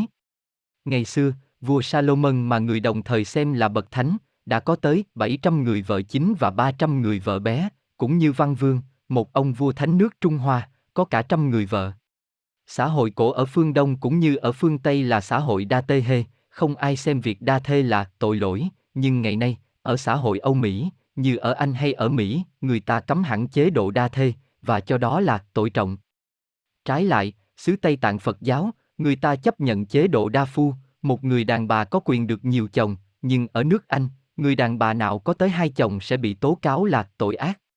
Bên các xứ Âu Mỹ, người đàn bà phạm gian, bị đưa ra tòa ly dị, vẫn không bao giờ bị buộc tội, trái lại, ở Arabi, người đàn bà nào phạm gian sẽ bị tử hình. Và ngay ở Việt Nam của chúng ta ngày xưa, người đàn bà phạm tội trắc nết bội phu cũng bị voi giày ngựa xé. Nhưng ngày nay, đàn bà mà phạm gian, đã không còn bị luật kết tội, mà ngay cả xã hội cũng không còn ai xem đó là tội ác như xưa nữa. Hoàn cảnh xã hội cũng thay đổi liền những giá trị cổ truyền của luân lý đạo đức. Không gì minh chứng sự rõ ràng sự thay đổi ấy bằng chiến tranh. Thời bình người Công dân có những điều mà luân lý cấm đoán, nhưng ở thời chiến tranh thì những điều cấm đoán ấy lại trở thành bổn phận bắt buộc. Giá trị luân lý đảo lộn tất cả. Đó là điều không cần minh chứng dài dòng, bởi không còn một ai là không nhận thấy. Nhà đạo học phương Tây PLOTIN có nói, dù là việc ác, cũng một phần nào cần thiết như việc thiện, vì nó phát sinh ra được nhiều việc tốt đẹp, nó dẫn dắt đi tìm những phát minh sáng tạo lợi ích và bắt buộc con người biết thận trọng và ngăn cản không cho xa vào giấc ngủ mê man, một sự an thân lười biếng. Bóng tối cần cho ánh sáng, ác cần cho thiện, vô minh cần cho giác ngộ. Và hơn nữa, phiền não tức bồ đề. Cả hai hay một. Người ta, ngày nào còn bị ràng buộc trong cái tư tưởng giả hữu của hiện tượng giới, thì còn dùng đến danh từ lợi hại, thiện ác, thị phi, hữu đạo vô đạo, rồi đặt thành quy luật để bảo vệ cái thiện, bài trừ cái ác, mà chẳng hay rằng tất cả vạn hữu trên thế. Gian này đều chằng chịt với nhau như các tế bào trong một thân thể chung, và bất cứ một hình phạt nào đối với một phần tử đều đụng chạm và thương tổn đến toàn thể của cơ thân. Hoa Nghiêm Tông bàn đến thuyết, nhất đa tương dung, chủ bạn cụ túc thật là hết sức rõ ràng và khoa học, không cần nhắc lại. Bởi hiểu ra cái lẽ, sự sự vô ngại của hiện hữu mà tất cả mọi người giác ngộ từ trước tới giờ, đều không chấp nhận luật tử hình hoặc hành hạ bất cứ một tội nhân nào, bởi tất cả chúng sinh là một. Từ ngàn xưa, những người chưa giác ngộ đều cho rằng giáo lý của các bậc đại giác, như phạt hay lão vờ vờ, không thể bao giờ áp dụng được trong hiện tình loài người, mà phải dùng đến cái luật trừng rú, lo dè la dung gồ, dĩ oán báo oán nghĩa là ai móc mình một con mắt, thì hãy móc lại con mắt, bẻ mình một cái răng thì bẻ lại một cái răng, oa pao oa, đen pao đen, nghĩa là thiện ác đáo đầu, chung hữu báo. Để chỉ ra cho nhân loại cái phương pháp vượt khỏi sự nô lệ ngoại cảnh, vượt khỏi sự hàng học, thù hận của loài người lẫn nhau, vì tranh nhau về vấn đề thiện ác, vượt lên những quan niệm sai lầm của các thứ nhận thức nhị nguyên đã ràng buộc con người trong vòng tội lỗi, sân si, tham dục, mà Thích Ca Như Lai mới hoàn dương Phật Pháp. Trong hàng đệ tử của Ngài, ta nhận thấy có đủ hạng người, sát nhân, trộm cướp, kỹ nữ, và đối với tất cả, Ngài không từ chối một ai. Nhà đạo học trứ danh Ấn Độ, Ramana Maharshi cũng nhận xét rằng, Sigarang et nombert que soen letet ye unhom, sependen itne yoni plura, ni se lamenter en disan, Jesus un techer, et comment un techer per uk il actinder aulalut. Cu il ritjet au loi tao pen xế ye, iter un techer, dù tội lỗi của mình có lớn lao, có nhiều đến bao nhiêu, cũng đừng khóc than rằng, tôi là một người tội lỗi, và người tội lỗi thì làm gì đi đến được giải thoát được. Hãy vứt đi cho xa mọi cảm tưởng rằng mình là người tội lỗi. Cái mặc cảm tội lỗi, complet de culpabilis, là một chướng ngại to tác cho người học Phật. Dù là cơ đốc giáo cũng không nhận thức khác hơn, mà Delin trước khi thành thánh là một kỹ nữ. Bà là một người đàn bà tội lỗi, sống một cuộc đời cực kỳ sa đọa. Nhưng được Đức Yes cảm hóa, bà theo bên. Chân đấng cứu thế không rời nửa bước. Yes nói, đức tin của nàng đã cứu nàng, sa phoi e L, a vai sau vé. Sau khi Di sức chết, bà sống một đời khổ hạnh, suốt 30 năm. Bà được phong thánh, và gương bà đã cảm hóa không biết bao nhiêu kẻ tội lỗi hồi đầu cải hóa.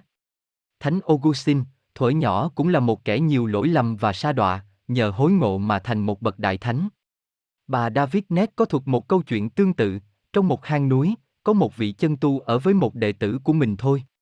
Ngày kia, có một người bạn đến thăm vị chân tu, và sau câu chuyện hàng huyên, người bạn đưa cho vị chân tu một thỏi vàng và yêu cầu vị chân tu nhận lãnh để chi tiêu trong am những lúc thiếu thốn. Không thể chối từ trước chân tình thâm thiết của bạn, vị chân tu nhận lấy và giao cho đệ tử cất đi. Nhưng tên đệ tử thấy thỏi vàng bèn động lòng tham. Khuya đến tên đệ tử lấy dao đâm thầy mình, và lật đật ôm thỏi vàng trốn đi. Sáng ngày một tên đệ tử khác dưới chân núi lên thăm thầy, mới khám phá ra thầy bị ám sát.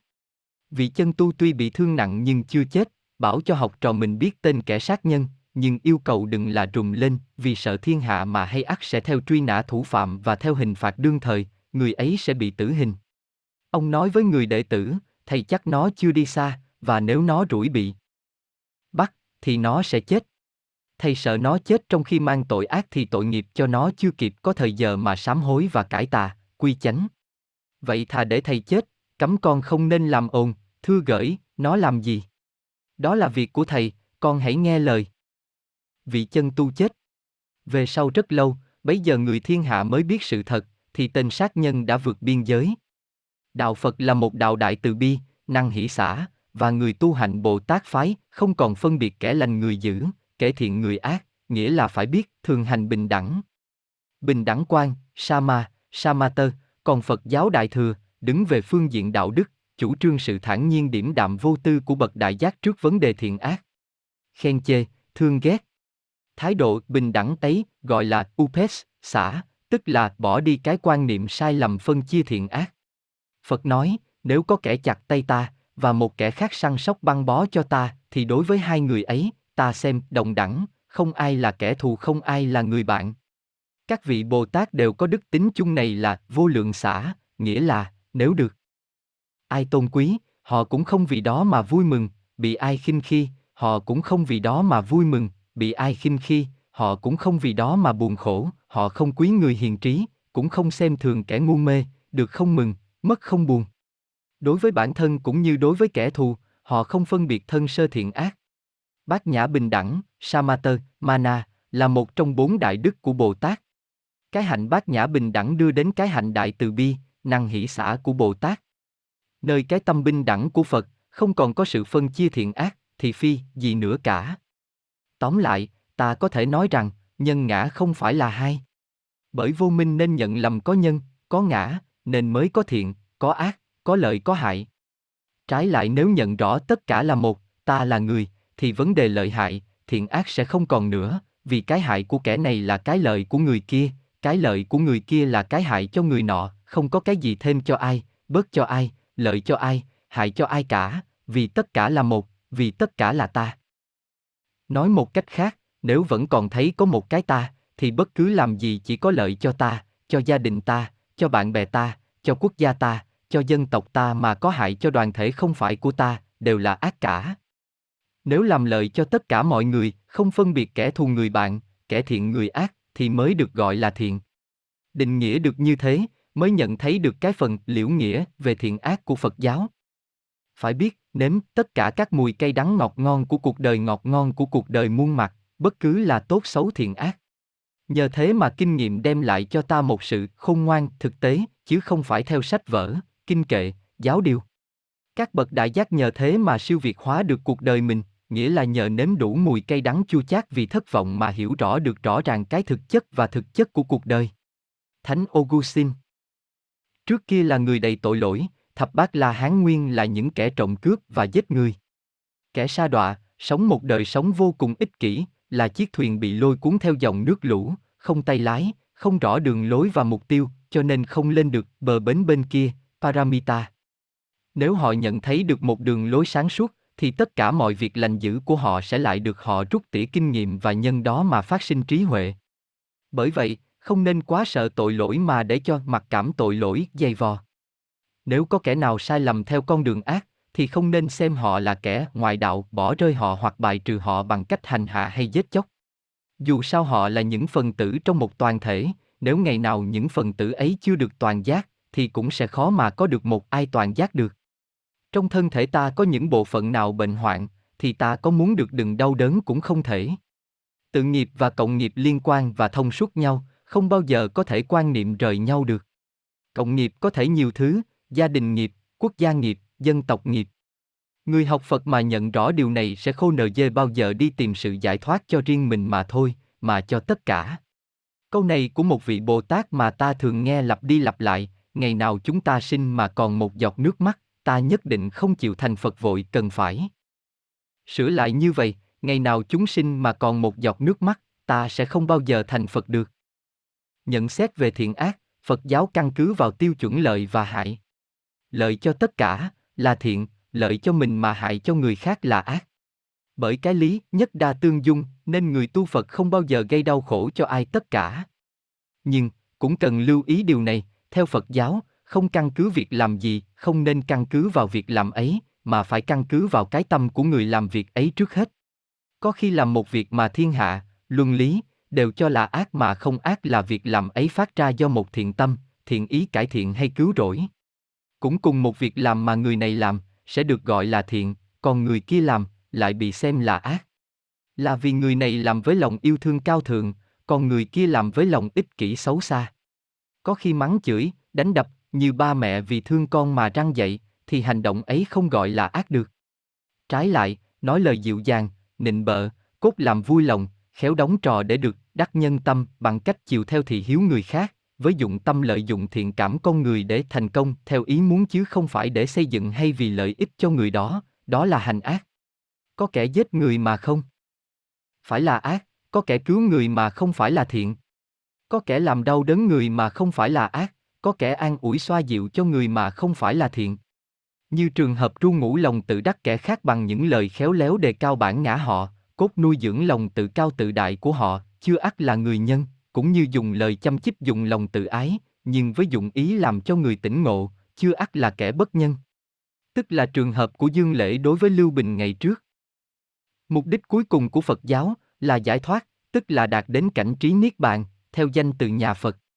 Và như vậy, bất cứ những hành vi, tư tưởng nào làm ngăn trở hay có lợi cho sự giải thoát của ta đều gọi là ác.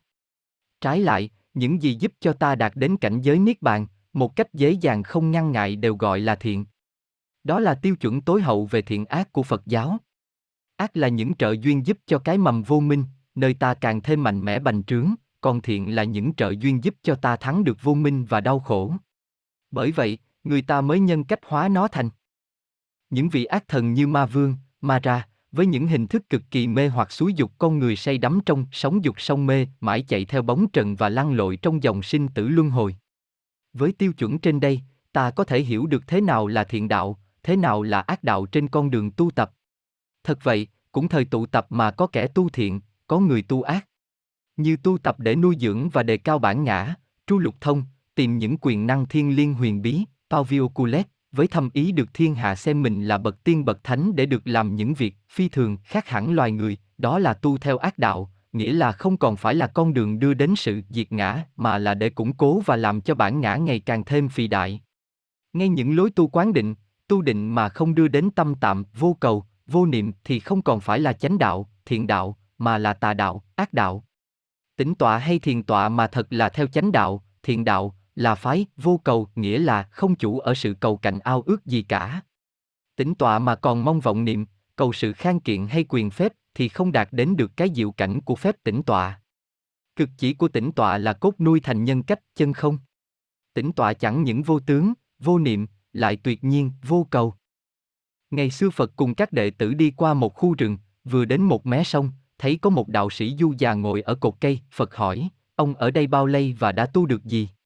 Đạo sĩ nói, tôi tu 40 năm và được phép khinh thân, đi qua con sông không cần phải ghe xuồng gì cả. Nói đoạn, đạo sĩ niệm chú, bước qua sông nhẹ như chiếc lá, trước những cặp mắt tháng phục của đệ tử Phật. Phật nói với đạo sĩ, tưởng gì là chứ để đi qua con sông như thế mà phải tu luyện 40 năm, thật là uổng phí công phu vô ích quá. Chỉ với đồng tiền này, người đưa đò sẽ đưa chúng tôi qua bên kia sông một cách dễ dàng. Phần đông những người tu Phật thường dễ sa vào tà đạo, như vị đạo sĩ trên đây là vì chưa dứt được lòng tham dục, chưa nhận thức rõ mục đích cuối cùng của Phật giáo. Tất cả mọi pháp môn tu trì của Phật giáo cần phải được quán xét rõ ràng trước khi đem ra áp dụng. Trước khi chấm dứt chương này, chúng tôi xin đề cập đến vấn đề tu thiện nghiệp mà một số đông người học Phật cho là một giai đoạn của Phật thừa. Thiện ác theo nghĩa thông thường cần phải được nhìn với cặp mắt đại đồng, cần phải được xem như hai đứa trẻ sinh đôi cùng một vú mẹ, như một quả tim với hai buồng máu đỏ đen, hay nói theo triết học kinh dịch của Trung Hoa. Thiện ác giống như cặp âm dương, tuy thấy như mâu thuẫn nhưng chẳng hề bao giờ rời nhau.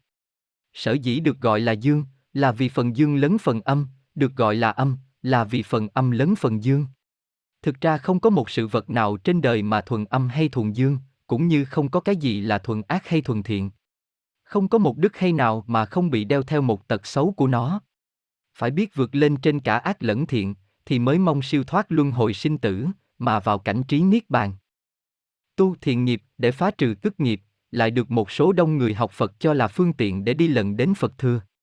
Họ lầm, họ lầm to. Họ đã quên rằng muốn được giải thoát, Muốn vào được Niết Bàn, phải vượt lên trên cặp mâu thuẫn thiện ác mới cầu được trí huệ bát nhã. Một cái ngã mà to lớn tốt đẹp bao nhiêu, vẫn là ngã, cũng như một sợi dây xích bằng sắt hay bằng vàng vẫn là sợi dây xích. Nó vẫn ràng buộc, cột chặt con người trong vòng sinh tử luân hồi và đau khổ của họ. Cả hai đều mê lầm như nhau, cả hai đều bị màn vô minh và ái, thủ, hữu, che lấp, bị tham, sân, si dày vò cấu xé tâm hồn. Cho nên tu thiện nghiệp, tu cầu phúc, sẽ không bao giờ đưa đến giải thoát được. Người ta vì không nhận được rõ cái chân lý ấy nên thường tưởng làm rằng tu giải thoát là lấy cái thiện mà trừ cái ác, không dè thiện hay ác, đều do vô minh mà ra cả. Bị ác nghiệp thì bị lăn trôi trong dòng sinh tử luân hồi, nhưng được thiện nghiệp, vẫn cũng bị lăn trôi trong dòng sinh tử luân hồi, như người bị ác nghiệp nào có khác gì phương diện bị bó mình trong nghiệp báo. Tu Phật là tu để chấm dứt dòng nhân quả nghiệp báo, là tu để chứng nhập niết bàn, nếu lại tu theo cách phúc báo, tu theo thiện nghiệp để rồi mãi bị trói buộc vào trong vòng sinh tử luân hồi, thì cái tu đó là tu ác đạo. Một nhà đạo học Ấn Độ trứ danh hiện nay cũng cùng một nhận xét như trên khi ông nói, kẻ đạo đức đầy đức tốt, cũng như người xấu xa đầy tật xấu đều không ai gần chân lý cả. Gần chân lý là kẻ đã vượt thoát khỏi cả hai. Đừng tìm cách để mà tạo cho mình những đức tốt, mà phải tìm cho ra cái nguyên nhân của sự phân chia, tức là cái ngã thức. Đừng lấy cái đức tốt này mà đã phá cái tật xấu kia, nghĩa là đừng dùng một trong cặp mâu thuẫn thiện ác để chết trí lẫn nhau, cũng đừng tìm cách lập lại quân bình giữa hai cái mâu thuẫn ấy, vì làm thế thì làm cho bên đối phương càng mạnh thêm lên. Nếu bạn oán hận ai, đừng tìm cách phủ lên tâm hồn bạn một tấm màn nhân ái, mà hãy lo giải thoát tinh thần bạn khỏi cái ý niệm chia rẽ cá nhân. Nếu bạn vượt khỏi cả hai, đức tốt và tật xấu, bạn sẽ hiểu được cái lẽ vô biên vô tận, rất dễ dàng. Cái mà gây ra những sự chống đối nhau, chính là lòng ích kỷ, là cái ý niệm phân chia. Chia phân thiện ác của cái tâm sai biệt của mình. Cái đối lập cũng chứa đựng ngay cái phần nó đối lập, nghĩa là cái phần mà nó trốn tránh. Thậm chí trong kinh Dhammapat, Pháp Cú, thuộc về kinh sách tiểu thừa mà ta có thể xem là đại diện chính thống của Phật giáo Nguyên Thủy chuyên dạy về tu thiện nghiệp, cũng lưu ý người tu tiểu thừa về sự cần phải thoát khỏi sự trói buộc của thiện nghiệp và ác nghiệp mới đi đến giải thoát. Ở chương chốc phạm chí phẩm, The Brahma Ahat, có ghi. Ư tội giữ phúc. Lưỡng hành vĩnh trừ. Vô ưu vô trấn. Thị vị phạm chí. Tạm dịch, dù làm tội, ác, hay làm phúc, thiện, hai việc ấy phải sạch trừ vĩnh viễn, thì mới mong, dứt được buồn phiền và bụi nhơ. Đó mới gọi là bậc phạm chí. Chữ phạm chí là ám chỉ kẻ giải thoát, người đạt đến trí huệ về Brahman nghĩa là về cái chân thể tuyệt đối, hay là chân lý cao tột. Đó là kẻ đã đáo bỉ ngạn, vượt thoát cảnh mộng huyễn bào ảnh của sinh tử luân hồi, tức là đã đạt đến bậc A-la-hán. Bà Alexandra David Neseel cũng có viết, đại ý đoạn văn trên đây cũng muốn chỉ cho ta thấy rằng con đường tu Phật của phần đông xưa nay là con đường tu thiện nghiệp, tu phúc báo, chỉ biết lo trau dồi những thiện tánh thiện đức để sau này được đầu thai lên các cõi trời đầy sung sướng hoang lạc. Đó là công việc la dồi mài sợi dây xích vàng, chai dê to. Con đường tiệm pháp, voi Gradel, tức là con đường tu thập thiện, thiên thừa, con đường mãi lo trau dồi các đức tính hay tốt, mà ta gọi là thánh đạo, voi đề sen, sẽ không bao giờ đưa ta đến giải thoát được. Bậc thánh, trên các bậc thánh, dù họ có hy sinh cả nghìn lần những gì quý báu nhất của đời họ, có hy sinh cả tính mạng họ cho nhân loại, cho một đấng thiên liêng. Cao cả nhất của họ, họ cũng vẫn bị mãi giam hãm trong con đường luân hồi sinh tử nếu họ không hiểu rằng tất cả cái đó, thực ra chỉ là những trò chơi con trẻ, những thứ mộng, huyễn, bào, ảnh do chính hành tướng, ký hiệu nhãn hiệu của mình tạo ra và phóng lên bức màn vô tận của hư không. Có đúng với câu nói này của một vị thiền sư? Đừng nghĩ đến thiện, cũng đừng nghĩ đến ác, thì trong lúc đó mới hiện tỏ ra được cái bản lai diện mục của mình thôi. Và chỉ thiên một chút thôi bên thiện hay bên ác, cũng đủ làm cho mặt biển chân như nổi sóng, cả trời đất sẽ bị phân chia và chênh lệch. Thập Ngưu Đồ Tiểu dẫn Phật giáo Thiền Tông có chế ra thập ngưu đồ, tức là 10 bức họa để miêu tả công trình lo thu hồi chân tánh, Phật tánh, vì vô minh che lấp. Phục kỳ chân Thập ngưu đồ, lược thuộc 10 đoạn đường tu của con người tu thiền, để đi từ vô minh đến kiến tánh thành thật. Chân tánh hay chân ngã, le mòi réo, cũng gọi là cái ta không phải ta, le mòi non mòi, mà nhà Phật gọi là Phật tánh, được tượng trưng bằng con bò có hai màu, màu đen và màu trắng. Màu đen để ám chỉ bản tính bị vô minh che lấp, nghĩa là bò đen và bò trắng ký thực chỉ có một, khác nhau một mê một ngộ. Cũng như mê là chúng sinh, ngộ là Phật. Nhờ các phép tu quán định mà người tu thiền đi lần từ mê đến ngộ. Dù là tu theo đốn pháp, thiền tông, người tu Phật bao giờ cũng cần phải trải qua một thời kỳ tâm trai.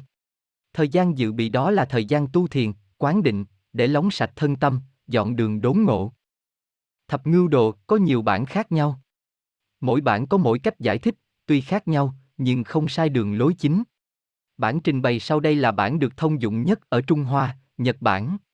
Các bản ghi trong Esasit Suole Baudim Gen, thì trùng với bản được đăng trong tạp chí Viên Âm. Thập ngưu đồ có thể chia ra làm ba bộ phận, tượng trưng ba giai đoạn chính. Tranh chấp với nội tấm, bốn bản, sau khi tranh chấp, ba bản, kết quả, ba bản. Y, phần thứ nhất, gồm bốn bản, một, hai, ba, bốn. Bản một, vị mục, chưa thu phục được con bò. Bản hai, sơ điêu, hai bên thuận với nhau. Bản ba, thủ chế, chịu mệnh lệnh của người chăn theo đúng giới luật. Bản bốn, hồi thủ, bò ngoảnh lại nhìn người chăn và chịu để người chăn cột vào cội cây một cách ngoan ngoãn. Hai, phần thứ hai, gồm ba bản, năm, sáu, bảy. Bản năm, tuần phục, hoàn toàn thuần phục, không cự nữ nữa. Bản sáu, vô ngại, không còn ngăn cách nữa. Bản bảy, nhậm vận, hết sức tin nhau, thành thực phục tùng. Ba, phần thứ ba, gồm ba bản, tám, chín, mười. Bản tám, tương vong, cả hai đều quên nhau, không ai để ý đến ai mà vẫn không bao giờ rời nhau. Bản 9, độc chiếu, cả hai đã thành một, không thấy có hai. Bản 10, song dẫn, hoàn toàn tiêu diệt cả người lẫn vật, chỉ còn là chân không. Phần thứ nhất Tranh chấp nội tâm Lâu nay bị vô minh che lấp, không biết được chân tánh. Nay nhờ kinh sách mới nhận thức rằng chúng sinh đều có Phật tánh nên tìm. Gặp nó, nhưng nó còn rừng rú lắm. Sợi dây còn dính nơi cổ, chứng minh rằng bò không phải là bò hoang, mà có chủ. Bò đen hắt, từ đâu đến đuôi, bị vô minh che lấp. Người chăn lấy cỏ lá mà dụ nó. Cảnh vật nặng nề. Nền trời đầy mâu đen u ám. Người chăn đã cột được cái mồng con bò, và giơ roi lên để dọa nó phải thuận theo. Mây đen đã biến mất, cảnh vật thấy mọi yên tịnh, quang đảng. Tuy vậy, mặt trời vẫn chưa mọc. mồm con vật đã biến trắng, tức là đã trị được khẩu nghiệp, tham ăn tham nói. Nên nhớ, chánh ngữ đứng đầu trong tứ giới của bác chánh đạo. Bước đầu tiên trên con đường tu hạnh. Tứ giới, chánh ngữ, chánh nghiệp, chánh mạng, chánh tinh tiến. Bò đã chịu phục tùng, nhưng chưa hoàn toàn nghe theo, còn cự nữ. Người chăn không còn dơ roi, nhưng vẫn cầm hờ trong tay và ngó chừng con vật. Mặt trời đã mọc lên, nhưng trời còn mây. Trọn cái đầu của bò đã biến trắng, phần trí tuy đã được giác ngộ, hiểu bằng trí, nhưng thân và giữa thân sau còn đen, nghĩa là chưa giác được phần tình cảm và sinh dục. Tâm và trí còn chưa hòa nhau. Bò ngoảnh mặt lại trong người chăn, và thuận để cho cột vào thân cây. Phần trên, luôn cả hai chân trước, đều trắng bạch, những tính tình cao thượng đều được chinh phục. Tâm và trí bắt đầu hòa nhau, phần sinh dục chưa chinh phục. Phần thứ hai. F. Sau khi tranh chấp nội tâm, người chăn không cần cột nữa, bò vẫn theo người chăn một cách ngoan ngoãn. Tuy vậy, người chăn chưa hoàn toàn tin cậy, nên còn giữ cây roi và sợi dây. Nước trên nguồn chảy xuống, mát mẻ. Mặt trời lên cao, nhưng trời còn mây. Phần trên và phần thân giữa con bò đã trổ trắng. Bò đã yên lặng và thần phục. Chỉ phía sau đuôi còn một vết đen, vấn đề sinh dục chưa hẳn được chinh phục. Người không còn lo ngại, thung dung ngồi thổi sáo. Bò nằm yên, lắng nghe tiếng nhạc. Nền trời quang đảng. Người, vật và cảnh vật đều hòa đồng. Hoa trổ hương thơm ngào ngạt. Dù đã được thả lỏng, tự do, bò vẫn lẫn quẩn bên người chăng, không rời. Người không cần dùng nhạc để thoa dịu, cũng chả cần nhìn chừng con vật nữa, lại ngủ đi, cũng không sao. Hoa lá mọc đầy, bò tha hồ ăn. Mặt trời lên cao đứng đầu non. Bò đã trở thành trắng lớp. Hoàn toàn thần phục.